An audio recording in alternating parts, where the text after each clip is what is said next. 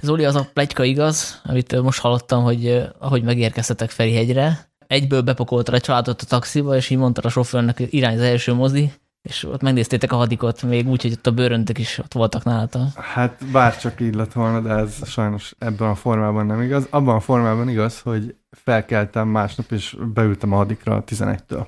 Wow, na. És egyedül voltál, vagy? Nem, képzeld el, hogy voltak uh, rajtam kívül négyen, és nem értettem, hogy mit keres ott három tinédzser, és az egyiken öltöny volt. Tehát, nem tudom, szombaton délelőtt a Mamutban 11-től mert ilyen el, előrehozott ballagásuk volt, és Lehet, akkor így megünnepelték. Nem tudom, de uh, kicsit ilyen trash filmként nézték a hadikot, szóval... Uh, Még nevettek? Volt hát nevettek, meg beszóltak, hogy úristen, ez mi az. Egy, egy-két ilyen uh, párbeszéden ott éreztem, hogy ott nem, nem igazán érezték, hogy ez hozzájuk szól. Szóval... De nyugtass meg, Zoli, hazajöttél ugye a hazajöttél Magyarországra, akkor, és honfiúi hevületből odaszóltál nekik, remélem, hogy Persze, figyeltek, ez a, mi, ez a mi múltunk.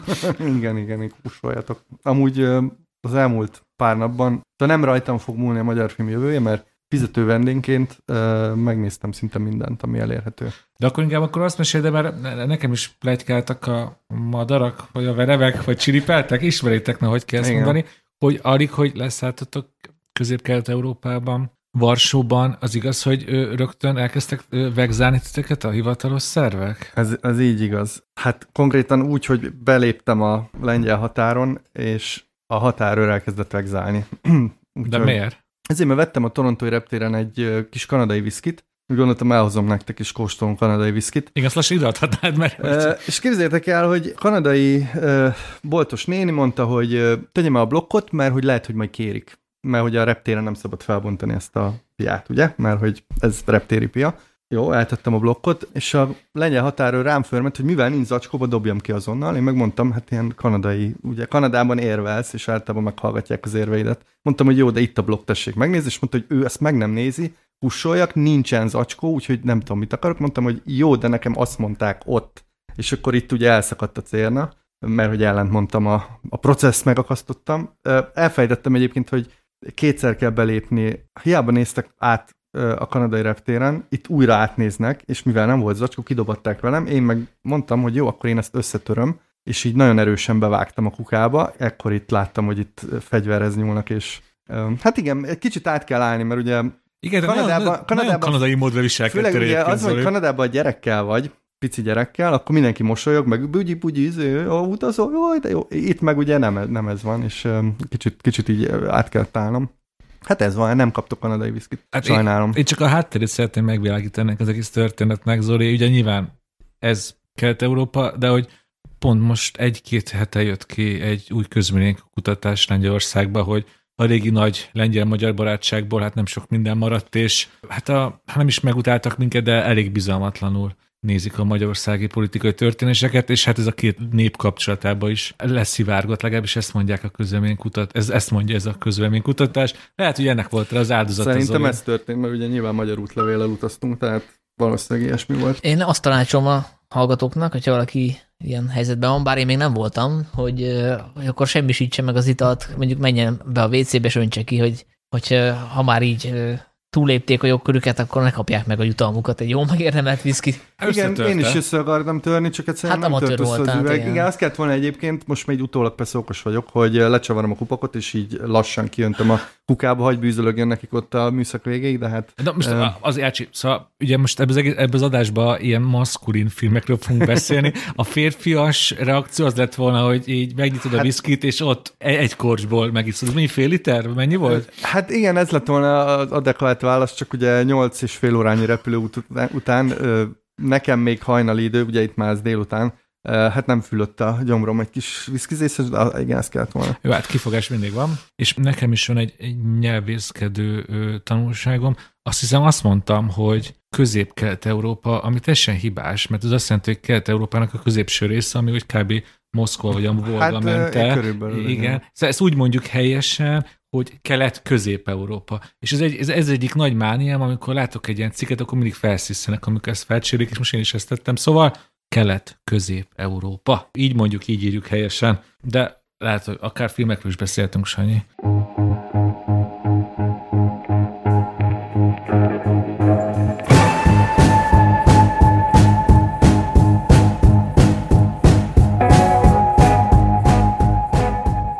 Sziasztok! Ez itt a Filmvilág podcastjének 125. adása, az én nevem Baski Sándor, és itt van velem Varga Dénes. Sziasztok! És úgy gondoltuk, hogy az ünnepi 125.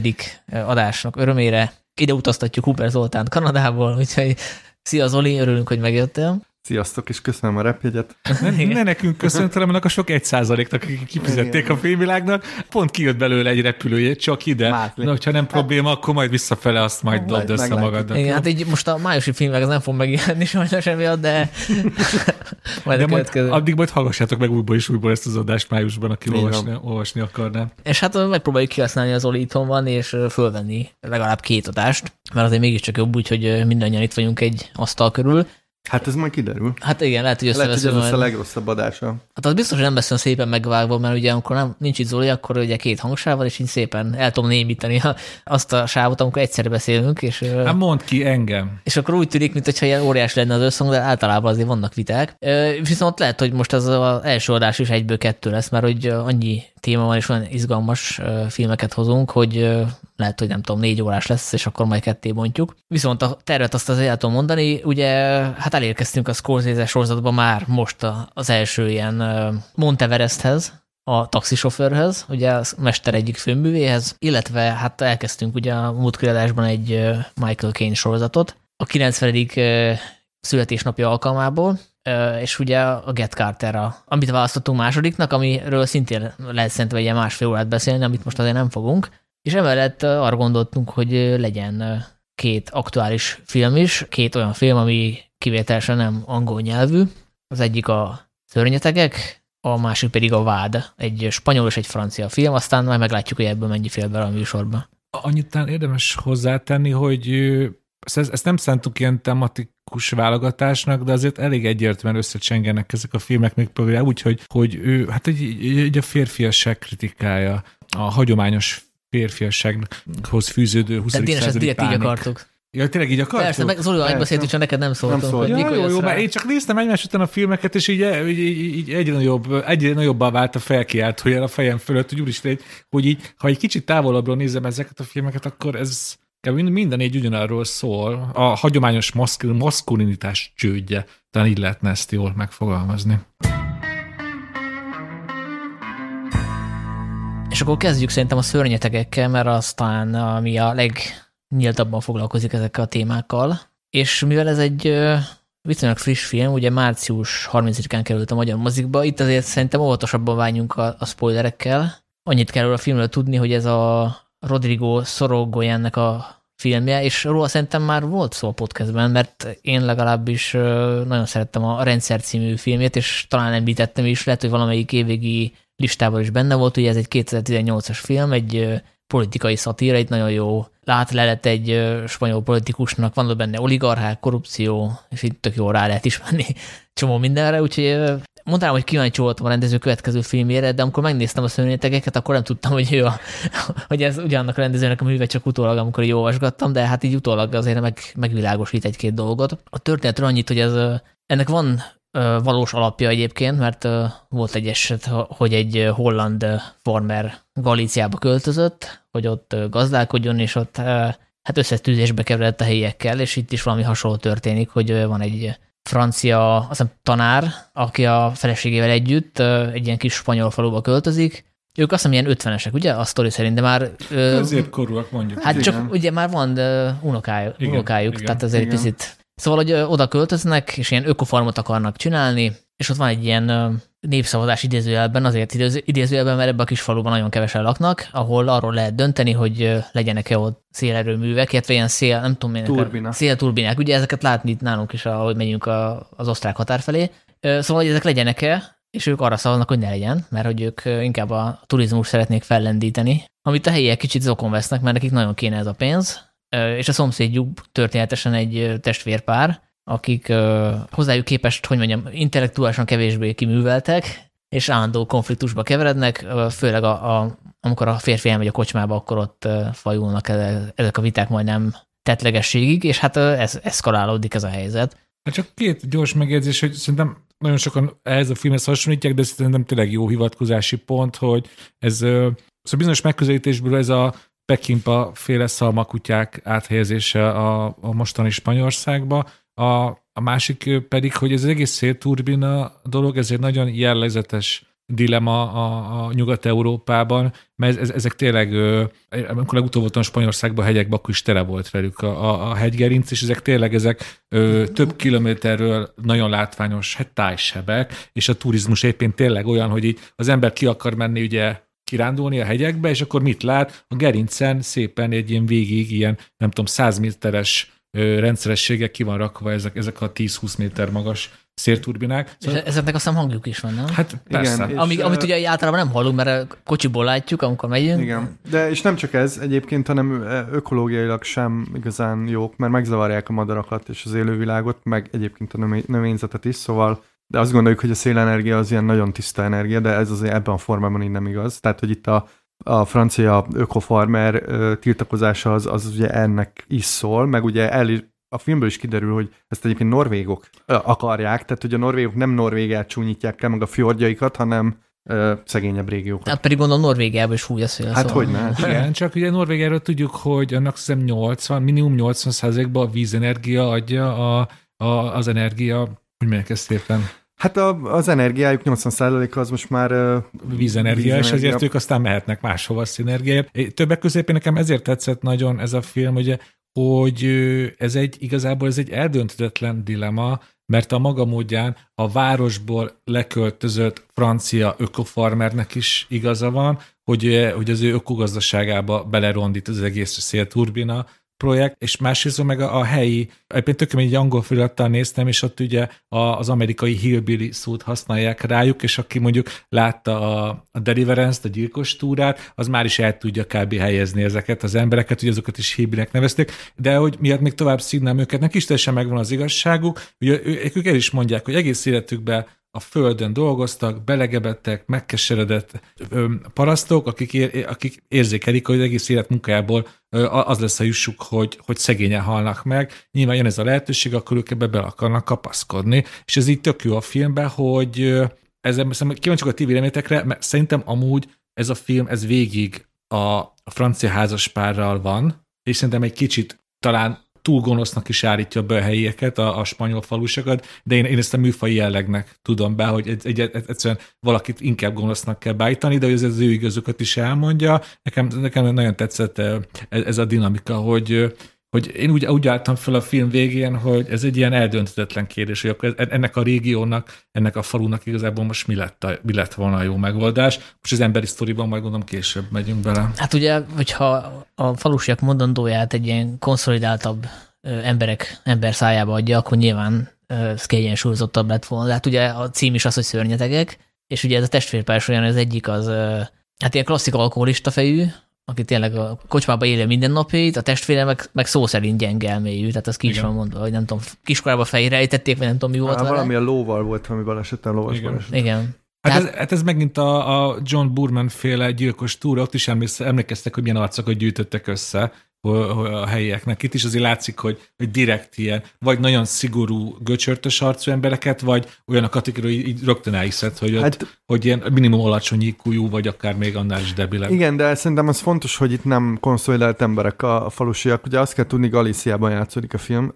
Galícia az ugye Portugália feletti tartomány, a Santiago de Compostela meg a, a, az El Camino-nak a vége miatt ismerhetik a a, máshonnan, de hogy ez, egy nagyon szegény régiója Spanyolországnak, az egyik legszegényebb. Nem a legszegényebb, de majdnem a legszegényebb, és ezek a falus, ez, ezek ugye hegyvidéki falvak, ezek néptelenednek el. Ez a filmben is megjelenik, hogy ez a francia farmer, ő újítja fel ezeket a régi kőházakat, de hogy a faluból egyébként mindenki költözik el, tehát aki tud, nincsenek gyerekek, nincsenek fiatalok. Tehát az, hogy ott alkoholisták laknak, és ők az őslakosok, azt szerintem azért megállja a helyét. Tehát, hogy nekem Nekem pont az lett volna fura, ha ilyen nagyon konszolidált, nem tudom, milyen vitapartnere lett volna a franciának, mm. de én egyébként egyetértek vele Dénes, mert szerintem kiderül azért, hogy, hogy az ő érvrendszerük is védhető már, mint a, a, ezeknek a falusi parasztoknak, és az, hogy ők miért választanak olyan megoldásokat, amit, ö, ami nyilván nem jó, azt szerintem ebből következik, hogy tényleg egy életet ott végig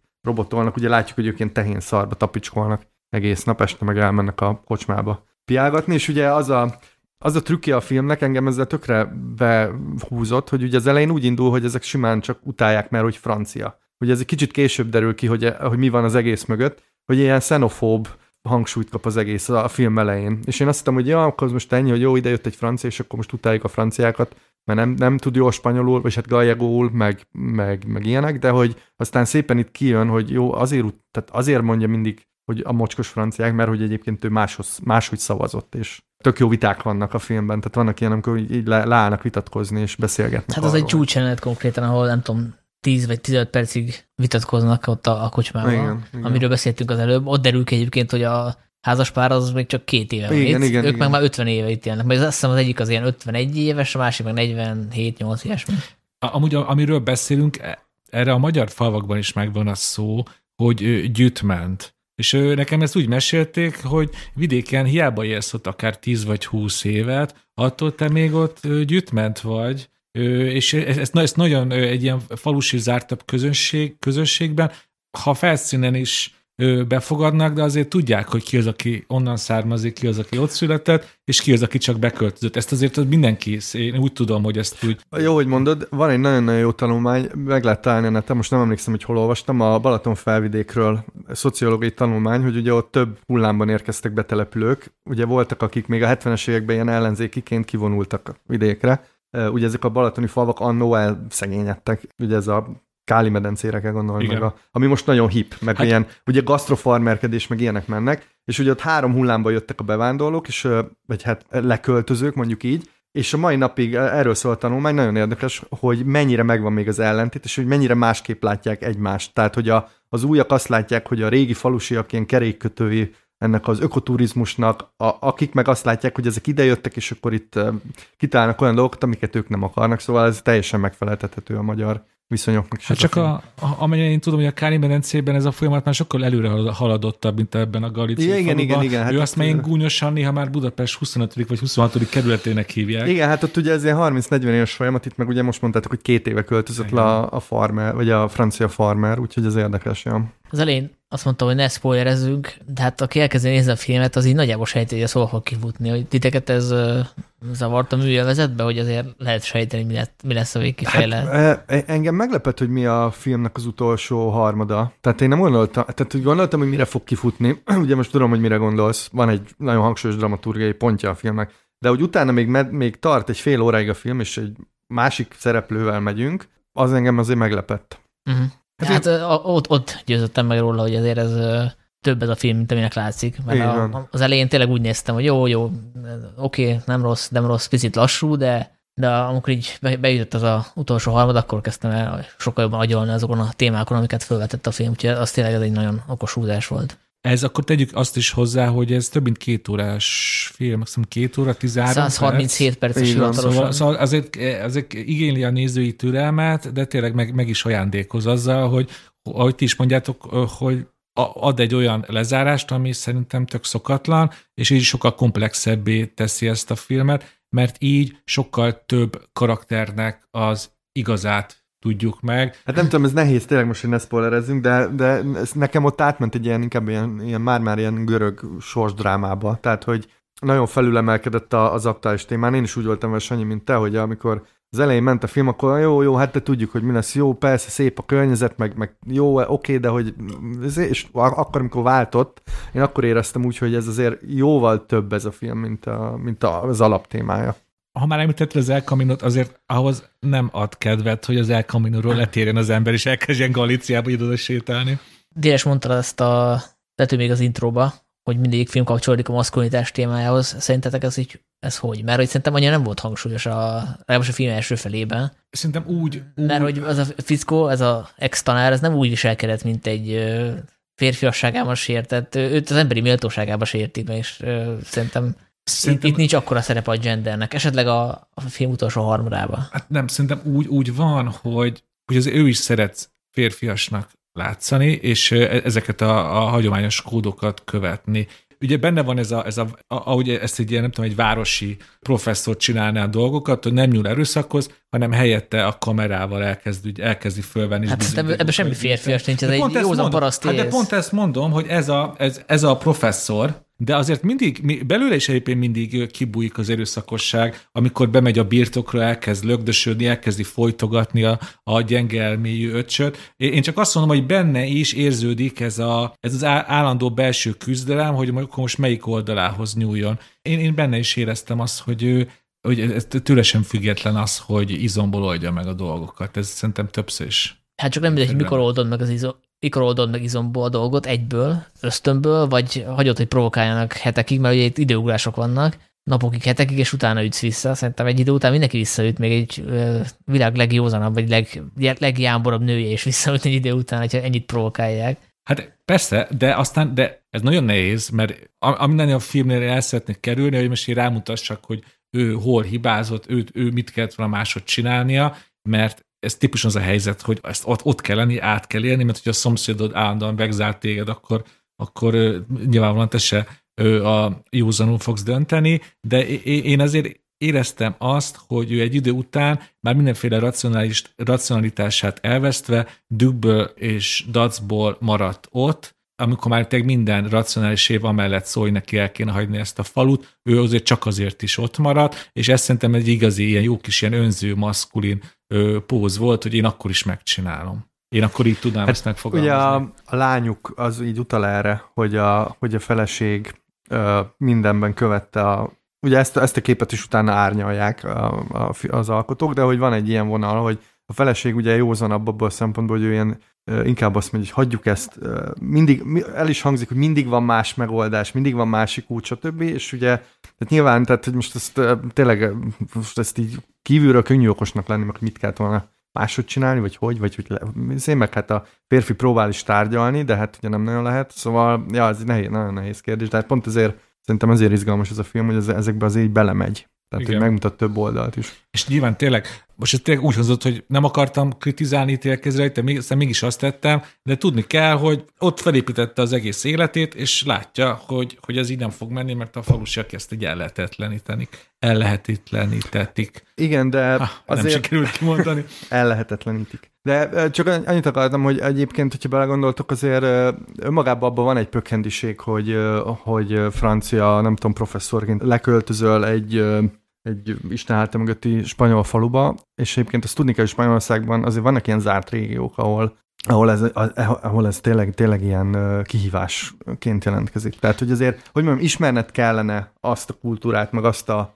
lokált, ahova mész, és akkor ott kitalálsz mindenféle dolgokat. Szóval nekem volt ebben a filmben, az csak egy kicsit így megjelent ez a, ez a fehér megváltó szindróma, amiben a fa, faszi szenvedett. Hát az nyilván azért voltak ilyen apró, hát azért annál talán erősebb utalások, hogy azért ez a, ez a professzor, ez mindig mindent jobban tudott a helyieknél. De ő jobban tudta, hogy hogyan kell a paradicsomot termeszteni. Hát akkumulátor nélkül nem, nem, de volt egy, volt egy konkrét jelent, amikor a veteményesbe beszólnak neki, hogy ezt miért így csinálod, és akkor ugye, hát elég, elég alázóan szólt Hát vissza. konkrétan olyasmit mondta, hogy ha olvasnál, akkor tudnád. Hogy igen, igen, igen, igen. És ott, ott, ott, tényleg az, az kb. arra volt egy ilyen kis, ilyen, ilyen kis reklámklip, hogy hogyan ne viselkedj egy új közösségben, ezért mondom, ezért volt. Igen, de mondom, nekem azért volt meglepőm, kiderült, hogy két éve van ott, szóval én azt hittem, hogy már ilyen tizen, tizen éve, tehát mert ugye már beszélt helyi dialektusban, meg ott a piacon már az öreg nénik így azért haverkodtak vele, szóval tényleg meglepő, az a két év az nem sok, tehát hogy ez tényleg... Meg hogy beszélünk arról, hogy professzor, meg hogy ért a mezőgazdasághoz, az nekem egy fontos információ talán a film felénél derült ki, hogy azért valójában neki is ez egy ilyen rendkívül romantikus alapállásból indult ki, hogy fiatalon utazott össze-vissza, és akkor egyszer másnaposan ez, ebben a völgyben ébredt, és akkor körbenézett, és akkor nekem itt kell akkor élnem. Szóval akkor benne is volt ez, ez a tipikus városi képzet arról, hogy ő majd akkor a boldogságát vidéken találja. Egyébként ez nálunk is van ilyen. Ilyen nálunk is van. Én tudok azt hiszem hollandokról, németekről, akik ott laknak az Alföldön, ilyen kis tanyán Ja, abszolút. Ez, igen. Idősebb korukra. A Zárvai Mártonnak a cikkét ajánlom, ő a filmvilág áprilisi számában írt egy kritikát, és tök jó szempontokat hoz be, például azt, hogy összehasonlítja azt, ami ebben a filmben történik, az egyik ihlető forrásra, ugye Zolitem említette a, a szalmakutyák, meg Én a másik, a, bor, a bor, John Bormannek a klasszikusa. Gyilkos túra. Gyilkos, Gyilkos túra, ugye, meg hát mondhatjuk a texasi láncfűrészest is, ugye mindig arról van szó, hogy lemennek a városiak, és akkor ott a tudatlan vidékiek megtámadják őket, és ott általában arról van szó, hogy a városiak nem nagyon értik ezt az egész vidéki dolgot, Itt viszont kiderül, hogy, hogy igazából a, a városiak azok, akik ökotudatosak, tehát ők azok, akik nem megrontják a természetet, hanem megpróbálják újjáéleszteni, és közben meg a, a falusiak azok meg szeretnének inkább uh, ipari civilizációban élni. Szerintem ez egy tök jó szempont, hogy ezt így megfordítja a film. Hát ráadásul ugye a, a nagy vágya ennek a testvérpárnak, hogy, hogy igen, erre mondom, a, a, igen. A, a, kör, a környékbeli városban taxizzanak. Tehát, hogy ez azért valahol egy ilyen nagyon, értitek, szóval ilyen kicsinyes, tehát az ő világukban ez tényleg egy nagy vágy, hogy szerezni egy autót, és akkor taxizni Laurunzében, de hogy azért de szerintem nagyon fontos, hogy, hogy ezt egyáltalán nem ilyen karikírozva, vagy gúnyosan mondja el a film, hanem így akkurátusan tényekkel, vagy megindokolva, mert szerintem az a mondat, hogy, hogy ők azt érezték, hogy ők konkrétan állandóan szarszagúak, mert ugye a nap 12 évet tehenekkel dolgoznak, és így esélyük sincs arra, hogy nem tudom, egy nőt szerezzenek és családot alapítsanak, szóval az egy, az egy olyan őszinte vallomás volt, hogy én inkább akkor tudtam a leginkább menni velük, hogy hát igen, ez a falusi élet, meg ez a falusi romantika, ez egy elég nagy hazugság. Azt tudjátok, hogy ki a főszereplő francia színész? Miben láttátok? Korábban? Nem, de nekem ismerős volt, de most nem néztem. Az a nem tudok kimondani a nevét, de Döni, de olyan spanyolos neve van, de között francia, Menochet, Menochet, lenne, hogyha spanyol lenne. Na mindegy, a Bestelen Brigantik elején van egy jelenet, amikor a Hans Ó, Lada... Tényleg, hát csak, tényleg. Csak azóta felszedett pár kilót. Hát gyakorlatilag megduplázódott így szélességében. Nem, de tekintete az. Tényleg, ja. basszus, ő volt az apa, akinek aztán ugye kiírtják a családját. Igen. Hú, de jó, hát ez... De jók egyébként a helyi, helyiek is nagyon, az a testvérpár. Nagyon. Reményes, reményes. Meg a, a nyitány még nagyon erős ami hajaz a plakátra is, és a plakát is nagyon erős, úgyhogy, és ugye, aki tudja, az nézzen meg moziban, mert tényleg érdemes magyar felirattal nézni angol helyett. Hát igen, és akkor a hillbilly szóról akkor le kell mondani, de helyette akkor jönnek a magyar mondatok. De szerintem, amiről mi beszéltünk, aztán jó az egésznek így a végére mondani, hogy ez a téma, ez a megvalósítás, ez egyébként Magyarországra is élik. Te mondtad a Káni medencét, Sanyi, te mondtad azt, hogy hollandok, németek jönnek a Biztos, hogy vannak ilyen sztorik. Mármint, hogy, hogy nem, nyilván itt ez egy extrém. Csak extrém, de, de hogy vannak ezt ilyen. magyar környezetben, nem tudom, egy bükkajai kis faluba valaki leforgatta volna, az ugyanezekkel a hangsúlyokkal, nem egyik, egyikünk sem mondta volna azt, hogy ez hiteltelen, hogy ez nálunk nem történhetett volna meg. Én ezt is tök élveztem a filmben, hogy ez, ez egy nagyon európai történet, és úgy európai történet, hogy nem csak nyugat, hanem itt Közép-Európára is most már nem ez tökre jellemző lehet. Egyébként még egy pici kulturális háttér, a, a franciák régebben hajlamosak voltak lenézni a spanyolokat, hogy, a, hogy Európának a Pireneusoknál van vége, e, és a spanyolok erre mindig azt mondták, hogy ja, de ott is kezdődik, szóval értitek. De, de, hogy, de hogy, hogy azért itt, itt van egy ilyen vonal is, ugye a spanyolokról azt tudni kell, hogy az egy olyan ország, aminek nincsen Magyarországon rengeteg környező ország van közel viszonylag. És például Galícia az tipikusan olyan hely, ami tényleg így a Európa vége. És uh, tényleg, ha oda megy egy, egy francia, és még ki is oktatja őket, szerintem az, az azért így ad egy ilyen extra íz neki. Szóval uh, azért szerintem nehezebb lenne talán egy ilyen holland-magyar, vagy német-magyar uh, ellentétet villantani, de biztos, hogy vannak itt hát Zoli, a mostani politikai Jó, hát igen, most már így, most már, ahogy kimondtam, már rá is jöttem, hogy... A, ahol, ahol napi szinten találkozunk különféle xenofób, vagy a, hát ugye csak az elmúlt egy hét sajtócikkeiben én többször olvastam arról, hogy például a, a német cégeket az állam hogyan próbálja kiüldözni az országból, vagy hogyan nehezíti meg a helyzetüket. Szóval ez, ez, ez... Egyébként nekem eszembe jutott még egy példa, um, a közelmúltban az az Eremen című film, ami nem, tehát nyilván teljesen másról szól, de ott is a mag az az, hogy van egy pékség, aki haladóbb akar lenni, és a helyiek ellenállásán megbukik a dolog. Szóval... Hát igazából nem akarnak annyira, csak hát kénytelenek fölvenni igen, igen, igen. vendégmunkásokat, igen. akik más bőrpigmentációval rendelkeznek, mint a helyiek.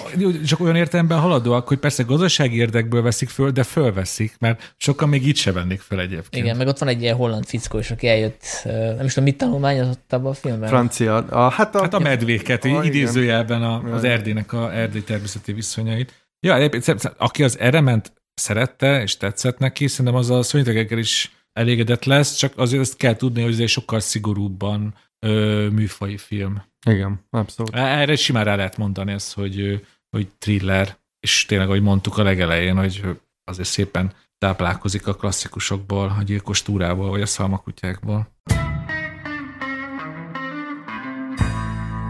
elérkeztünk a Scorsese sorozatunk egyik csúcspontjához, a taxisofőrhöz, ugye ez a 1976-ban bemutatott klasszikus a mesternek, és hát egy picit azért félek ettől most, mert túl nagy a nyomás, úgy érzem, tehát hogy ez az a film, amiről nem csak cikkek, meg eszék születtek, meg videóeszék, hanem konkrétan könyvek sorozata szól róla, szóval, hogy mit lehet még róla elmondani? Hát semmit, szerintem menjünk tovább. ja, Lapozzunk. Ezeket tényleg azért itt, szóval, hogyha erről a filmről nem tudunk meggyőzően beszélni, akkor, akkor tényleg felesleges volt a sorozat, úgyhogy no pressure. Én abból indulok ki, azért meg lehet fogni abból a szempontból, hogy most mit, mennyivel adott többet ez a film, mint amikor először láttuk. Én azt hiszem, hogy csak harmadszor láttam, vagy esetleg negyedszerre, és például időközben azért sokkal jobban belástam magam Paul Schradernek a, a munkásságába, és így kaptam még egyfajta értelmezési síkot. Tehát amikor azt látom, hogy a főszereplő a De Niro által alakított Travis, ott ül az asztalánál egy kinyitott üveg mellett, és közben így körmöl, akkor ugye egyből beugrott a, a First Reformed, a hitehagyott, ugye a Schrader rendezése, amivel szintén ugye ezt látjuk, tehát hogy ilyen szerzői motivumot már rögtön kaptam e, e, emiatt. Hát a, a sztorit szerintem nem mondom el, tehát aki ezt nem ismeri, az tényleg magára vesen. Ébresztünk kicsi szégyent a hallgatók. Na jó, oké, akkor jó, annyit elmondok. Egy szól taxisofőrről szól, és Robert De Niro játsza, és hát annyit érdemes még tudni, hogy a Paul Schrader azért már elég korán, évekkel korábban megírt ezt a forgatókönyvet, és a Scorsese látta is, de a, Schrader úgy volt vele, hogy hogy a, a Scorsese-hez még azért kevés, mert akkor még nem volt meg az Aljas utcák. Mm, de, de, de. hogy ebben én mást olvastam. Én, én ezt olvastam, hogy akkor nem volt meg az Aljas utcák, aztán megnézte az Aljas utcákat, a Shader miután meg volt a bontató, és akkor győződött meg róla arról, hogy a Scorsese ezt képes megcsinálni. Várjál, szerintem menjünk vissza, mert itt van egy nagyon érdekes csavar a sztoriban, ami nekem nagyon-nagyon tetszett, hogy Ugye Paul Schrader ezt úgy írta meg, hogy elég rossz állapotban volt, autóba aludt, és Los Angelesbe furikázott fel le. És volt végül... egy vállással, kirúgták. Hát, igen, igen, de hogy egyébként most úgy hangzik, mintha ő valamilyen underdog nem lett volna, de közben utána ugye megírta a Yakuza című forgatókönyvet, ami valami eszméletlen sok pénzért adott el, mert relatíve, mint forgatókönyv, és akkor hirtelen nagyon kelendő lett. De a legérdekesebb, azt nem tudom, hogy olvastátok-e, hogy ő egyébként filmkritikusként dolgozott akkoriban a Timesnak, és nagyon jót írt De Palma Sisters című filméről, és aztán csinált egy interjút De Palmával, és akkor ott elment hozzá, interjúzgattak, aztán kiderült, hogy mind a ketten szeretnek sakkozni, és leültek sakkozni, és akkor megemlítette Schrader, hogy egyébként van egy forgatókönyvem a taxisofőr, és akkor mondta Brian De Palma, hogy ó, oh, megint valakit jön a forgatókönyvével, főleg egy kritikus, utána mégis elolvasta, és akkor ugye Brian De Palma kezdte azt az egész ezért mozgatni, hogy rájött, hogy ez egy kurva jó forgatókönyv. Hát csak ő mondta, hogy nem neki való. Igen, nem neki való, mert ugye ő akkoriban kitalálta, hogy ő lesz a hát pénz, pénzügyleg sikeres akar lenni, és akkor ebben a Hitchcock vonalba találta meg a, a dolgait. Egyébként a, csak zárójás megjegyzés, a Quentin Tarantino-nak a most megjelent könyve, a Cinema Speculation, amit egyébként majd össze lehet olvasni magyarul is, mert már készül a fordítás, sem a Sepsi? Sepsi Laci fordítja. Igen, igen szóval összejön. Na, abban van egy tökéletes fejezet, nagyon sokat ír a taxisofőrről, és egyébként De Palmáról is. Van egy fejezet, aminek az a cím, hogy mi lett volna, ha Brian De Palma rendezi a taxisofőrt. Majd később, hogyha érdekel benneteket, elmondom, hogy miket talált ki a mester, de... Én már most tudom, egy split screen, az egyiken látjuk, hogy De Niro taxizik a éjszakai városban, és a másikon meg a szegény Jodie Fosterhez mennek a kuncsaftok, és egyre jobban elkomorul De Niro uh, Majdnem, ő azt mondja, hogy szerint a politikai thriller lett volna belőle, egy ilyen Hitchcockos, oh. hogy ez a, ez a merénylet lett volna a főszál, Aha. És hogy hogy olyan lett volna, mint a, a, a egy Polanski film, hogy így úgy kattam meg De Niro, hogy otthon van, és így ilyen klasszikus, vagy ilyen nem hicskos, klasszikus ilyen domestic thrilleresen bekattan, ja, és... Leszedi a tapétát. Igen, igen, hát mint egy Polanski filmben, igen, amikor igen. Catherine Deneuve bekattan, és Quentin Tarantino egyébként rengeteget pörög azon, hogy, hogy ez a film mennyire rasszista, vagy mennyire nem rasszista. Ez fura. Ez is egy, majd ezt elmondom, ez egy érdekes szempont. Mármint nem az fura, hogy ez fölmerül, mert sok mindenkivel fölmerül, nem az, hogy ez a Tarantinot mennyire érdekli, de erre majd szerintem térünk vissza ja, a Tarantino ja, adásba. Igen, Én szerintem a, a kezdőpontra menjünk vissza, mert nagyon fontos, mert ezt nagyon fontos leszögezni, hogy igen, most az ember utána olvas, újból megnézi, egyre többet olvas scorsese és schrader és ezért, ezért most ezen a ponton ez, ez nagyon fontos kijelenteni, hogy szerintem ez legalább annyira Scorsese film, mint amennyire Schrader film. Sőt, sőt, sőt De Niro. Tehát ő, sokan nyilatkozták azt, vagy talán maguk a főszereplők is, hogy ez azért működik ez a film, mert ez három embernek a filmje. Tehát előfordul az, hogy egy film, ez nagyon a rendező filmje, az is előfordul, hogy egy, hogy egy forgatókönyvének a filmje, tehát az ő rögeszméi vannak benne, és ő is benne vagy a főszereplőjé, és azt mondják, hogy itt három az nagyon jó összejött, egyrészt benne vannak a Scorsese rögeszméje, ahogy mondtad, hát nyilván a Schradernek ez egy kvázi nem öletrajzi, de hát a saját magából táplálkozik, és a, és a De Niro, ugye, aki hasonló helyen nőtt fel, mint a Scorsese, ő is megtalálta benne magát, ő konkrétan akart forgatni egy filmet egy politikai merényletről, és amikor elolvasta a forgatókönyvet, akkor azt mondta, hogy ő ezt meg akarja csinálni, mert ebben benne van az is, amit ő meg akart korábban valósítani, az a filmterv is. De, Sőt, várja, bocs, én még kiegészíteném ezt, hogy ez nem csak, hogy Scorsese, Schrader és De Niro filmje, hanem ez a, az akkori közönség filmje is, tehát hogy ez a film oké, okay, hogy kurva jó, de hogy nagyon jó időpontban is jött ki. Szerintem ez nagyon-nagyon fontos, mert hogyha akarsz egy ilyen eszenciális filmet a 70-es évek másik feléről, ami így megragadja azt, hogy Amerikában hogyan érezték magukat az emberek. Szerintem a taxisofőr az egyik ilyen, amit így le, lehet mutogatni, hogy ez a, ez a szennyes New York, és egyébként a, nagyon érdekes, hogy ez a film azért nem a semmiből jött, szóval ö, ö, előtte készült például a, mi a Deathwish-nak a magyar címe? Bosszúvágy, meg ezek a, ezek a városi igazságosztók, stb. Szóval nyilván ez egy teljesen elemelt verziója, de hogy, de hogy ez, ez a, valahogy ez is találkozott ezzel a, ezzel a három emberrel, hogy ez, ez a korszellem. De szerintem nagyon fontos, hogy, hogy jobban kössük össze a filmet és azzal a keletkezés történettel, amit te elkezdtél, Zoli, hogy igen, heteken keresztül az autóban aludt, gyomorfekéjel feküdve a kórházba. Szóval teljesen, teljesen rottyom volt Paul Schrader, és ezért is nagyon fontos, ezzel, ezzel, ezzel lehet talán nagyon jól alátámasztani, hogy ő akkor tényleg az, az azokat a démonokat űzte ki írással, amiket akkor átélt. El is mondta egy interjúban, sőt, nagyon sok interjúban, hogy azt az elidegenedést, hogy ő arra jött rá a kórházban, hogy ő már több héten át nem beszélt senkivel, és ezt az érzést ugye ő rakta be Travis Bickle-be.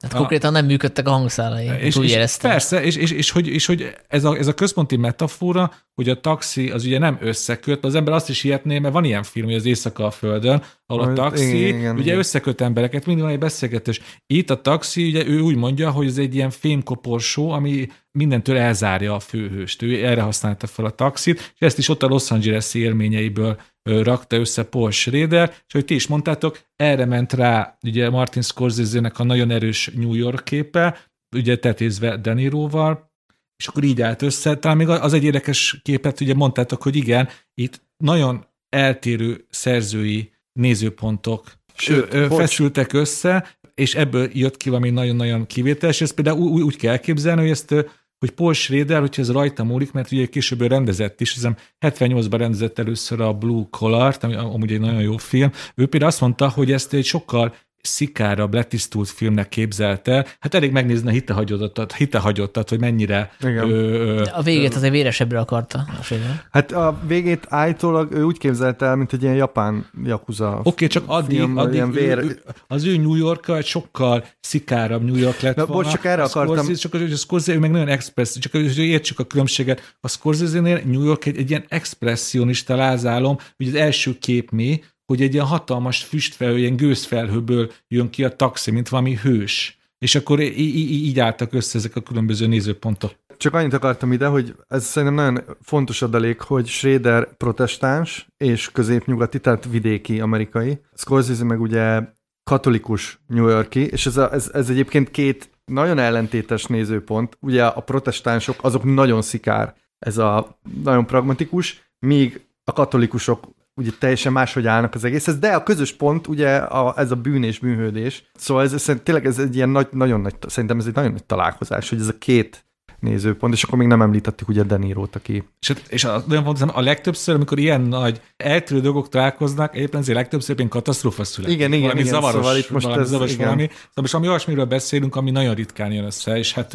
a taxisofőrben összejött. Meg hát az is fontos, hogy igazából ez egy kis filmnek indul, tehát hogy most már egy ilyen über klasszikusként kezeljük, mert az is, de hogy hát ez egy nagyon kevés pénzből összehozott film, amiről nem tudhatták, hogy sikere lesz. Ugye 1,8 millió dollár volt a teljes büdzsé, tehát az, az így mai... Nem sok. Igen, mai, mai szem az tényleg egy nevetséges, és hát a, a a Deniro is levonott a gázsiáról, mert akkoriban ő ugye megkapta az Oscar díjat a keresztap a második részéért, és akkor ő már ilyen 500 ezer dolláros gázsikat kapott, itt viszont csak 35 ezeret ajánlottak neki, és amikor ugye megkapta az Oscar-t, akkor így fölébb strofolta volna az ára, de azt mondta, hogy megcsinálja ennyiért is. Hát ezt mindhárman elmondták, hogy nekik ez ilyen szerelem projekt volt, és hát annyi kiegészítés, hogy Amúgy azért a szerződésükben benne volt, hogyha nyereséges lesz a film, akkor bizonyos százalékot kapnak belőle, de hogyha jól emlékszem, a hármok közül csak a Deniro gondolta azt, hogy ez a közönség rá fog találni erre a filmre, amit te mondtál, Zoli. Igen. A Scorsese meg a Schrader is úgy gondolta, hogy ez meg fog maradni ilyen kis réteg filmnek, de ezt a Deniro, te is mondtál, ezt a Deniro már az elején valamiért ő már tudta, hogy ez valamit nagyon elkap abból a New York létből, amit ott nagyon sokan magukének fognak érezni. Hát igen, egyébként utólag ez ilyen valahogy logikusnak tűnik, hogy mondtam, hogy, hogy, hogy voltak ezek a bosszú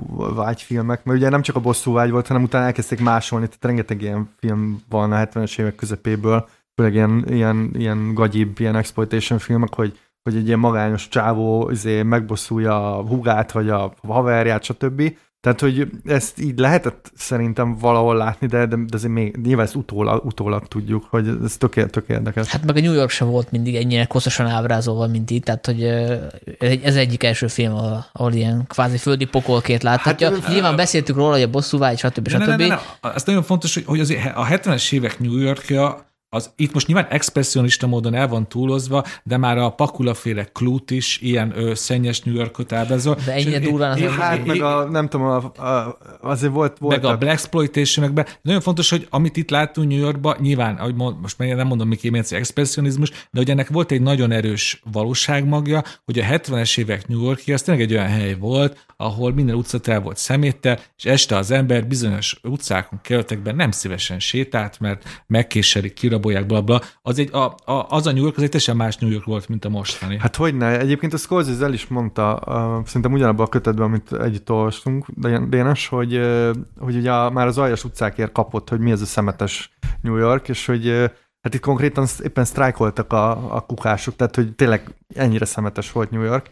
És egyébként ez az expressionista New York ábrázolás, amiről már többször beszéltünk, ez ugye az Aljas utcák nem említettük, hogy azt Los Angelesbe kellett neki stúdióba forgatni, és csak pár izé, órája volt, hogy felvegyen pár vágóképet New Yorkról. Itt viszont úgy, úgy igazán oda tehette magát, és ez nyáron forgatták ilyen kurva nagy forróságban, és szerintem valahogy ez az izzadt, izé, ez, ez így átjön a filmből. Hát gyakorlatilag ez a Scorsese-nek az első New Yorki filmje, hogy veszünk. Hát, igen, az Aljas utcák az, hát, hát a... nyilván ott, igen, de nem ott vették föl, tehát nem inspirálhatta meg annyira a, a környezet, mint itt, mert hát a többséget az Los Angeles mondasz, föl. de ez egy kicsit olyan félrevezető, nem New York filmek hívni az Aljas utcákat. Amit hát most értsd a kacsacsőröket, amiket igen, kitettem. Igen. Ha most csak tényleg át, áttérünk arra, hogy, hogy miért volt jó sokkal gyára megnézni a taxisofőrt, én most például azt élveztem, hogy, hogy mekkora szabadságot ad ez a film a nézőnek, és hogy ő mennyi irányba elmentett volna, ami irány, amilyen irányba végül nem ment el, mert ez, ez a sokat ebegetett nyitó jelenet,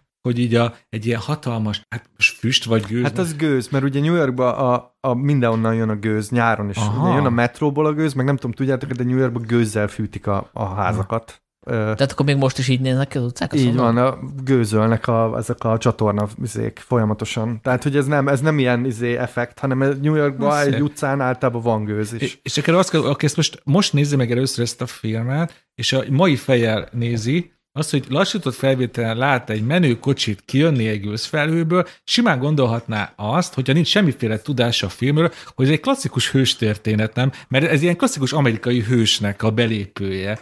És aztán, ö, aztán van, van kicsit később, amikor elindul egy ilyen, egy ilyen randi folyamat, és még nem tudjuk, hogy igazából mennyire hát félőrült ez az ember, hogy ott egy pár percig azt is lehet hinni, hogy ez egy ilyen kedves kis romantikus komédia lesz. Van, van pár olyan a Egyébként majd tényleg átküldöm nektek, olvassátok, amit Tarantino ír a filmről, kurva érdekes, mert ő valami Los Angeles külvárosi ilyen gettó moziban látta először a taxisofőrt, ilyen ráadásul Double Bill-ben, tehát hogy kettő film volt összerakva, afroamerikai közönséggel, és mondta, hogy ők végigröhögték a film első felét, mert azt hitték, hogy ez egy ilyen uh, vígjátékszerű valami, hogy van ez a hülye gyerek, aki ilyen, izé, és hogy azon rögtek, hogy... Ez, ez a klasszikus gyámoltalan Igen, hogy egy ilyen, ilyen, ilyen, kis mamlasz, aki kicsit igen. be van kattanva, és akkor felbukkannak ezek a figurák, ugye a kávézóban, az utcán, ott kiabálnak a kurvákkal, és hogy ez, ez ugye nekik mármint ezeknek az embereknek vele nézték a filmet, ez így valóság, tehát hogy ott is az utcán kiabálnak a kurvával, meg nem tudom, és hogy ezek rögtek, és akkor ugye vált a film utána,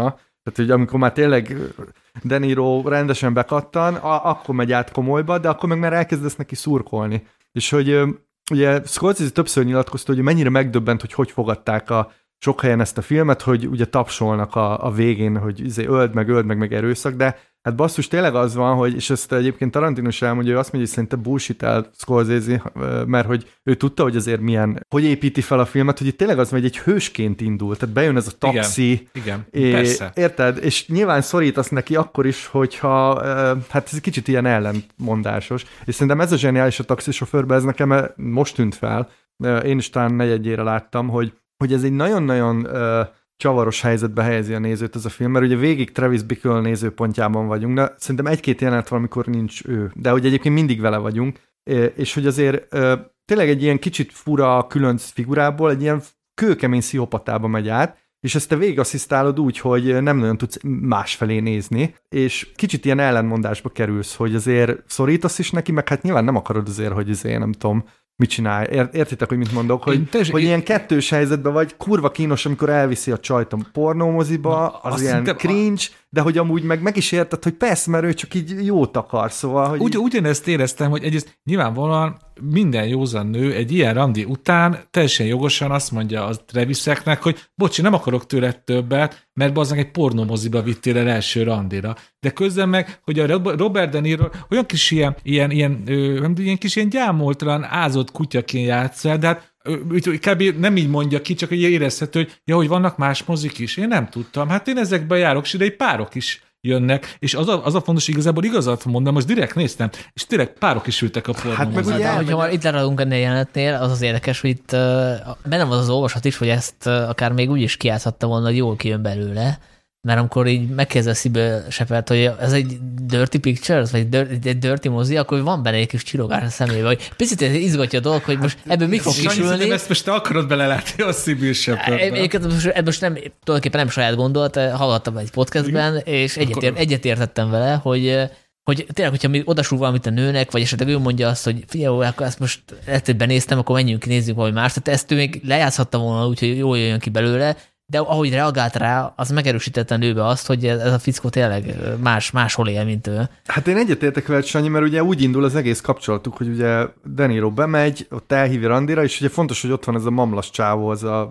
hogy hívják azt? Albert Brooks, Albert Brooks, Brooks ugye, ilyen- pályát igen, be. Igen, igen, szóval, hogy, hogy azért megy el vele randizni, mert hogy ez egy, tényleg egy másfajta figura. Csak hát utána rájön, hogy, hogy milyen, de hogy, de hogy igen, tehát, de, de hogy pont ezért mamlasz, vagy nem mamlasz, hanem, hanem teljesen ilyen izolált ember, aki nem nagyon tudja kezelni ezeket a szociális kapcsolatokat. Ez egy 70-es években nézően sokkal többet mondott. Ugye 76-ban, amikor a film játszódik, ugye kiderül, hogy ő nem tudja, hogy ki az a Chris Christopherson. Ez kb. olyan 2023-ban, hogy nem tudnád, hogy ki az a Michael Jackson? vagy, vagy Shakira. Lady most, Gaga. most igen, most ami popkulturális. Beyoncé, Beyoncé. Igen, igen, szóval, és ugye amúgy csak itt van egy, ha már itt Scorsese életműsorozatot csinálunk, ugye egy Chris Christopherson amúgy szerepelt az előző filmjében, az Alice már nem lakik itt be, Igen. és most ugye előkapjuk a, a kis bakerit lemezét. Ez Scorsese szépen megköszönte neki a, azt a szerepet. Na jó, mielőtt még össze-össze csaponganánk, szerintem akkor egy ilyen csapás irányt jelöljünk Vág ki, és az legyen a, igen, a, a, Akkor Chris Christophersonról még egy fél óra.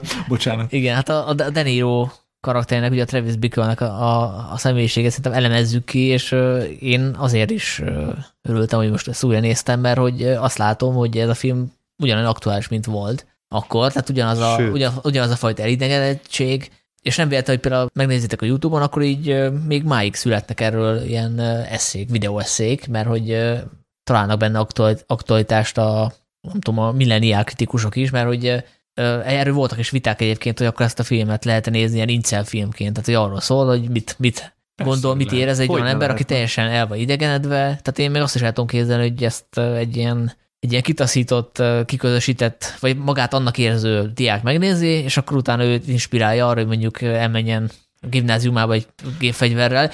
De ezzel nem azt mondom, hogy felelősek ezért az alkotók, hogy egy ilyen figurát teremtettek, de az, te is mondtad, hogy ezzel, ezzel a fickóval bizonyos fokig lehet azonosulni, hiszen az ő nézőpontját Igen. látjuk. Ezért is izgalmas, ezért is jó a film, mert hogy úgy vannak felépítve a képek, hogy például a, a Bikkel az mindig egyedül van a, a, a képen, és az ő nézőpontját látjuk, vele tudunk uh, menni, nem úgy, hogy, hogy szimpatizálni, hanem empatizálni, ami nem ugyanaz a dolog. Tehát ebből a szempontból szerintem zseniális, és uh, ugye tovább viszi a, a Scorsese-nek a kedvenc rögeszmőjét is. Ugye itt látunk két nőt, van egy kurva, a 12 éves, mindjárt mondom a nevét, elfelejtettem. Iris. Iris. Iris, akit a Jodie Foster alakít, illetve a Sybil Shepard, a Betsy, akit meg a, a Travis úgy lát, mint egy ilyen angyal, tehát fehér ruhába jelenik meg először az ártatlanság, a másik meg a, ugye hát, aki benne van a bűnben, és ugye ez a fajta ilyen dihotómia, ez megvan a, a Scorsese előző filmjében, az egész életműven átvonul, ugye, ez a kettőség, hogy itt ez a kétfajta nőtípus, és nem tudja összeegyeztetni a, a főhős a kettőt. Igazából mind a kettőt meg akarja menteni, az egyiket a, a kollégájától, aki, akit az Albert Brooks alakít, és akiről úgy gondolja, hogy rossz hatásra van, a másikat meg a Sticiétől, tehát ő ilyen megmentő szerepébe teszi magát,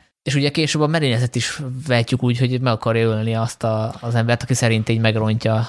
Hát a... itt a, akár úgy is vehetett, hogy két ilyen pótapát akar eltüntetni. Igen, igen, igen. Mert igen, ugye ez a, a szenátor, vagy az elnökjelöltnek dolgozik, és hogy gyakorlatilag ő, ő szerintem úgy értelmezi, hogy, hogy ő tehet arról, hogy ez a nő igen. ilyen, amilyen, és utána a striciét, a, aki konkrétan egy ilyen pótapaszerű valami. Szerintem nagyon jó ez, ez az irány, amit adtál, mert én is a végén kb. erre gondoltam, hogy, hogy, ez, hogy ez mennyire 2023-as film, mert most is egy vagy két hete volt ugye a legutolsó amerikai iskolai lövöldözés, és nekem rögtön beugrott a film végén, meg most ez a Miskolcon. De az, most... az egy nő volt, csak mondom. De okay. persze attól még igaz lehet. Jó, és egyébként most Miskolcon a tekken is elvittek egy diákot, aki ugye ezzel fenyegetett, ott szerencsére nem történt semmi. Én csak én, én, most nem tudom, hogy láttam a taxisofőrt, és én kb. úgy álltam fel most, most a, a képernyő elő, hogy akkor most egy kicsit jobban értem, hogy mi mehet végbe ezeken az iskolai lövöldözők, vagy bármilyen lövöldözőknek a fejében. Egyrészt az az, az, az írtozatos vágy a figyelemre, mert ugye igazából mit akar Travis Bickle? azzal, hogy ő ebbe a megváltó puszba helyezi magát, hogy ő bármi áron, de megment valakit, aki igazából nem is akarja, hogy megmentsék, ő valójában éppen figyelmet akar, hogy végre valaki figyeljen oda, hogy ne legyen ennyire elidegenedve, és ez annyira 2023-as történet. Lehet, hogy aki ezt a podcastet hallgatja, az is azt gondolja, mi csak azért beszéljünk, mert figyel, azt akarjuk, hogy figyeljenek ránk. De szóval értitek, hogy ez, ez, ez, ez a vágy, ez, ez, nagyon ott van a társadalmunkban. nekem ugye ebben a filmben rengeteg ilyen ikonikus jelenet van, meg, meg ami így, így belé, beléd ég. Nekem most lett egy új kedvencem, ez eddig nem tűnt fel, a, amikor beszélget ezzel a víz nevű öreg sofőrrel, és gyakorlatilag ez az egyetlen olyan rész, amikor Travis megpróbálja valahogy elmondani, hogy mi a baja, és ugye az öreg nem tud rá mit mondani, hiszen ott mondja ki a kulcsot, hogy ő érzi, hogy tenni akar valamit, Igen. hogy ő akar valami nagyot csinálni, hogy ez a ez az egész, a, a napi rutin, meg ez az egész ez egy teljesen értelmetlen, és hogy ő akar csinálni valamit, és hogy van egy ilyen céltalanság, amit nem tudja magát De a, löv, a lövöldözők ugyanezeket Igen, azt akartam mondani, hogy pontosan, és pontosan szerintem ez 2023-ban még aktuálisabb, szóval most szerintem abból a szempontból sokkal veszélyesebb a helyzet, hogy azt gondolhatod az internet miatt, hogy valójában te eszméletlen sok kapcsolatot tudsz kialakítani, eszméletlenül be vagy ágyazva a társadalomba, valójában pedig még jobban egyedül vagy, de már azzal az illúzióval, hogy ú, hát akkor biztos, hogy velem van a baj, mert hogy egyébként itt van a, a kezemben a, a kulcs, és bárkire ráírhatok. És szerintem ezért ez a film nekem most így nagyon, nagyon azt éreztem, hogy ez kurva aktuális. Egyébként voltak ilyen gondolatkísérletek is, olvastam egy cikkbe, hogy föltették azt a kérdést, hogy mi lenne, ha mondjuk most játszódna a film, hogy akkor is ilyen figura lenne a Travis Bickle, vagy megtalálná a saját társaságát mondjuk az interneten, és ez az jobb lenne, vagy lehet, hogy rosszabb lenne. Hát szerintem rosszabb a... lenne. Igen, hát, a... Én úgy képzelem, hogy Uber sofőr lenne, aki izé, éjjelente szervezi a kapitólium elleni rohamot, vagy valami Igen, igen, igen, igen. Egyébként nekem is ez az egyik jelent, amit felírtam, Zola, amit mondtál, szerintem zseni, zseniális, ja, zseniális, ahogy próbál kapcsolatot teremteni, és az is zseniális, hogy a, hogy a sofőr a Peter Boy játsza, a kolléga, hogy ő nem tud semmit mondani, de azért próbál valamit itt kamuzni, és utána a végén ezt a Travis is fölismeri, aki egyébként nem egy túl okos ember, és mondja, hogy ennyi hülyeséget én még nem hallottam. Ja, és akkor mondja neki a taxis, hogy hát jó, hát most mit vársz tőlem, nem, nem filozófus vagyok, én csak egy taxis vagyok. Igen, igen. Az a... és, és, egyébként a Roger Ebert úgy írta le ezt a filmet, hogy ez igazából arról szól, hogy ennek a fickónak a kapcsolódási kísérleteit látjuk, tehát annak a sorozatát. Igen. Tehát, hogy ez, ez, ez, arról szól az egész, hogy megpróbál a nővel kapcsolatba kerülni, a kollégáival is, velük se találja a hangot, aztán utána ezzel a 12 éves lányjal, Szóval ilyen ez, ez, ez a tragédiájában, hogy nem tud senkivel kapcsolódni, és akkor egy pillanatra visszamegyek a pornomozihoz, az is érdekes, hogy itt van egy figura, aki hát ugye elítéli azt a mocskot, amit az utcán lát, a, a, a kurvákat, a sticiket, közben mégis pornomoziba jár, de úgy jár pornomoziba, hogy igazából a szex nem nagyon izgatja. Tehát nem látjuk azt, hogy ő felizgulna, tehát hogy ezt így, mint egy ilyen antropológus így nézi, nem tudja, hogy mit kezdjen vele, igazából a nőve se tudja, hogy mit kezdjen, tehát nem érti ezeket a kódokat, amik így, amik így működnek, és a Pauline Kael, ugye a híres kritikus, aki a Scorsese-t is mindig támogatta, ő, ő írta a kritikájába, azt érdemes elolvasni, egyébként tök jó, hogy igazából itt arról van szó, hogy ez egy, ebben van egy erotikus, erotikus feszültség ebben a filmben, nem, nem úgy, hogy van benne szex, mert nincs benne szex, és a, a Travis sem tudja értelmezni, amit a pornomoziban lát, viszont benne van ez, van ez, a, ez a kitörési vágy, hogy valahogy azért mégiscsak eljusson a, a, a csúcsra, és ezt a fegyverek segítségével tudja. Tehát, hogy máshogy nem tud eljutni a klimaxra, csak úgy, hogy megveszi a fegyvereket, és így kvázi az agresszióval a végén így kitör belőle. De ezzel most el is jutottunk egy másik fontos dimenzióra, amiről szól ez a film. Ugye el is már nagyon sok tanulmány, kritika, szöveg szólt, hogy itt a scorsese a 70-es évek New York gyába ágyazva, ugye Amerikának az erőszak kultuszáról is akartak valami ö, fontosat mondani, és még csak nagyon fontos az évtized, hogy ez Amerikának ugye ez egy kudarcos évtizede volt, egy elveszített vietnámi háború, egy Watergate, és itt tényleg azt látjuk, hogy ezzel a kudarc élménnyel a nagy Amerika mit kezd, mit kezdjen, és hát nyilván a régi ősi reflexekhez nyúl, az amerikai történelemből ismert ugye erőszakhoz. És itt is, itt is azt látjuk, hogy szép lassan abba a rögeszmébe esik bele Travis, hogy nincs más megoldás, mint az erőszak. És akkor az attól talán jobb lesz, ami egy, egy, egy, egy teljesen hát, kontraproduktív gondolat. Csak itt, tényleg, itt, itt megint az van, hogy Amerika jobb hiány erőszakkal próbálja megoldani a problémáit. Hát itt szerintem inkább az van, hogy, hogy meg akar menteni valakit. És ugye ezt a Betsit, a, a Sibyl Shepard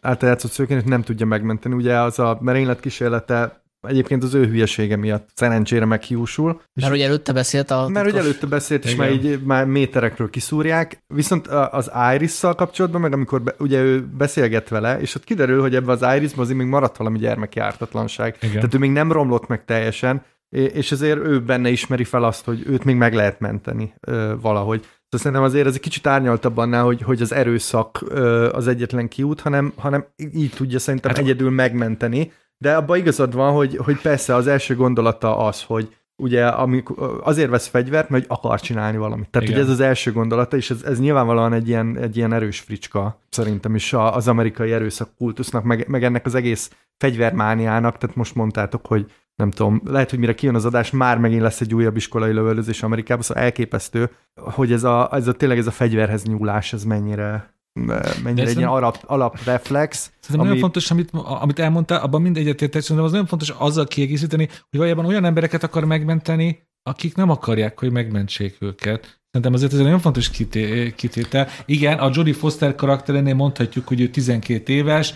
ott egy felnőtt jobban tudja, hogy mire van szüksége, de hát basszus, egy Travis Bickle, nem biztos, hogy egy Travis Bickle hiába idős vagy felnőtt. Le, le, én, én nem szeretem, és nem szeretem, hogy bárkit a Travis Bickle mentsen Hát ez meg. azért van, mert hogy igazából magát akarja megmenteni, és azért is zseniás ez a film, mert hogy úgy mondja ki ezeket a dolgokat a, a Bickle az ő személyiségéről, hogy közben meg nem explicite, hanem a, azon keresztül, hogy kommunikál más emberekkel. Például ugye bemegy a Sybil Shepardhez, és hogy ugye azzal szedi föl kvázi, hogy azt mondja neki, hogy látom, hogy te egy magányos ember vagy, Igen. és szükségem van a kapcsolódásra. De igazából saját magáról beszél. Így van. És akkor azt mondja az, az Irisnek, hogy, hogy neked otthon lenne helyed a családoddal, a közösségbe, akkor is magáról beszél, mert kiderül, hogy neki nem jó a kapcsolat a szüleivel. Régen nem, régen nem volt otthon, tehát gyakorlatilag, amit az Irisnek mond, az is van, hogy azt így saját magának mondja kvázi. Igen, és akkor ide megint ide lehet kapcsolni akár a hitehagyottat, ahol ugye ugyanez van, hogy a pap úgy akarja megmenteni magát, hogy megmenti a, az özvegyet. Tehát, hogy szerintem ez egy ilyen nagyon keresztény Ez, ez, ez, ez, ez egy alapkeresztény gondolat, gondolat hogy úgy mentsük meg magunkat, hogy másokat mentünk meg. Így ugye? van. Egyébként a, még a vietnámi traumához akartam mondani, hogy Orosdi Dani kollégánk és Quentin Tarantino is azon a véleményen van, hogy Travis egyébként nem vietnámi veterán, de felveszi ezt a poszt. Hát mondjuk a Scorsese meg a Schrader nem ezen a véleményen van, de attól még persze ez egy interpretáció. Én ezt tudom, hogy nem bizonyíték, de szóval van egy vietnámi Jackie, amin ott van a neve, hogy Travis Bickle. Igen, de, meg, de, meg de, van egy ilyen sérülése ilyet, is. Ilyet azért össze lehet hozni Vietnám nélkül. Uh, Tarantinónak az az érve, hogy Travis rasszista, tehát hogy ugye többször szóba kerülnek a, a feketék, és ugye ő csak annyit mondta, hogy én felveszek ilyen spookokat, azt hiszem azt, azt a szót használja, hogy spooks, tehát hogy nem, nem n-word, nem négerezik, csak azt mondja, hogy izé, és Tarantino azt mondja, hogy ha szolgált volna Vietnámban, akkor szolgált volna fe- feketékkel, és ha szolgálsz Vietnámban feketékkel, akkor nem tudom, nekem ez egy kicsit ilyen... Ez, ez, ez, ez, olyan, ez olyan dolog, hogy most nem tudom, én, én ott laktam egy cigánytelep mellett, azért nem lehetek rasszista. Tehát nem, nem, nem azt mondja, hogy nem lehet rasszista, hanem hogy nem így hivatkozol rájuk, hogy, hogy spooks, hanem akkor ilyen benfentesebben, ja, de hát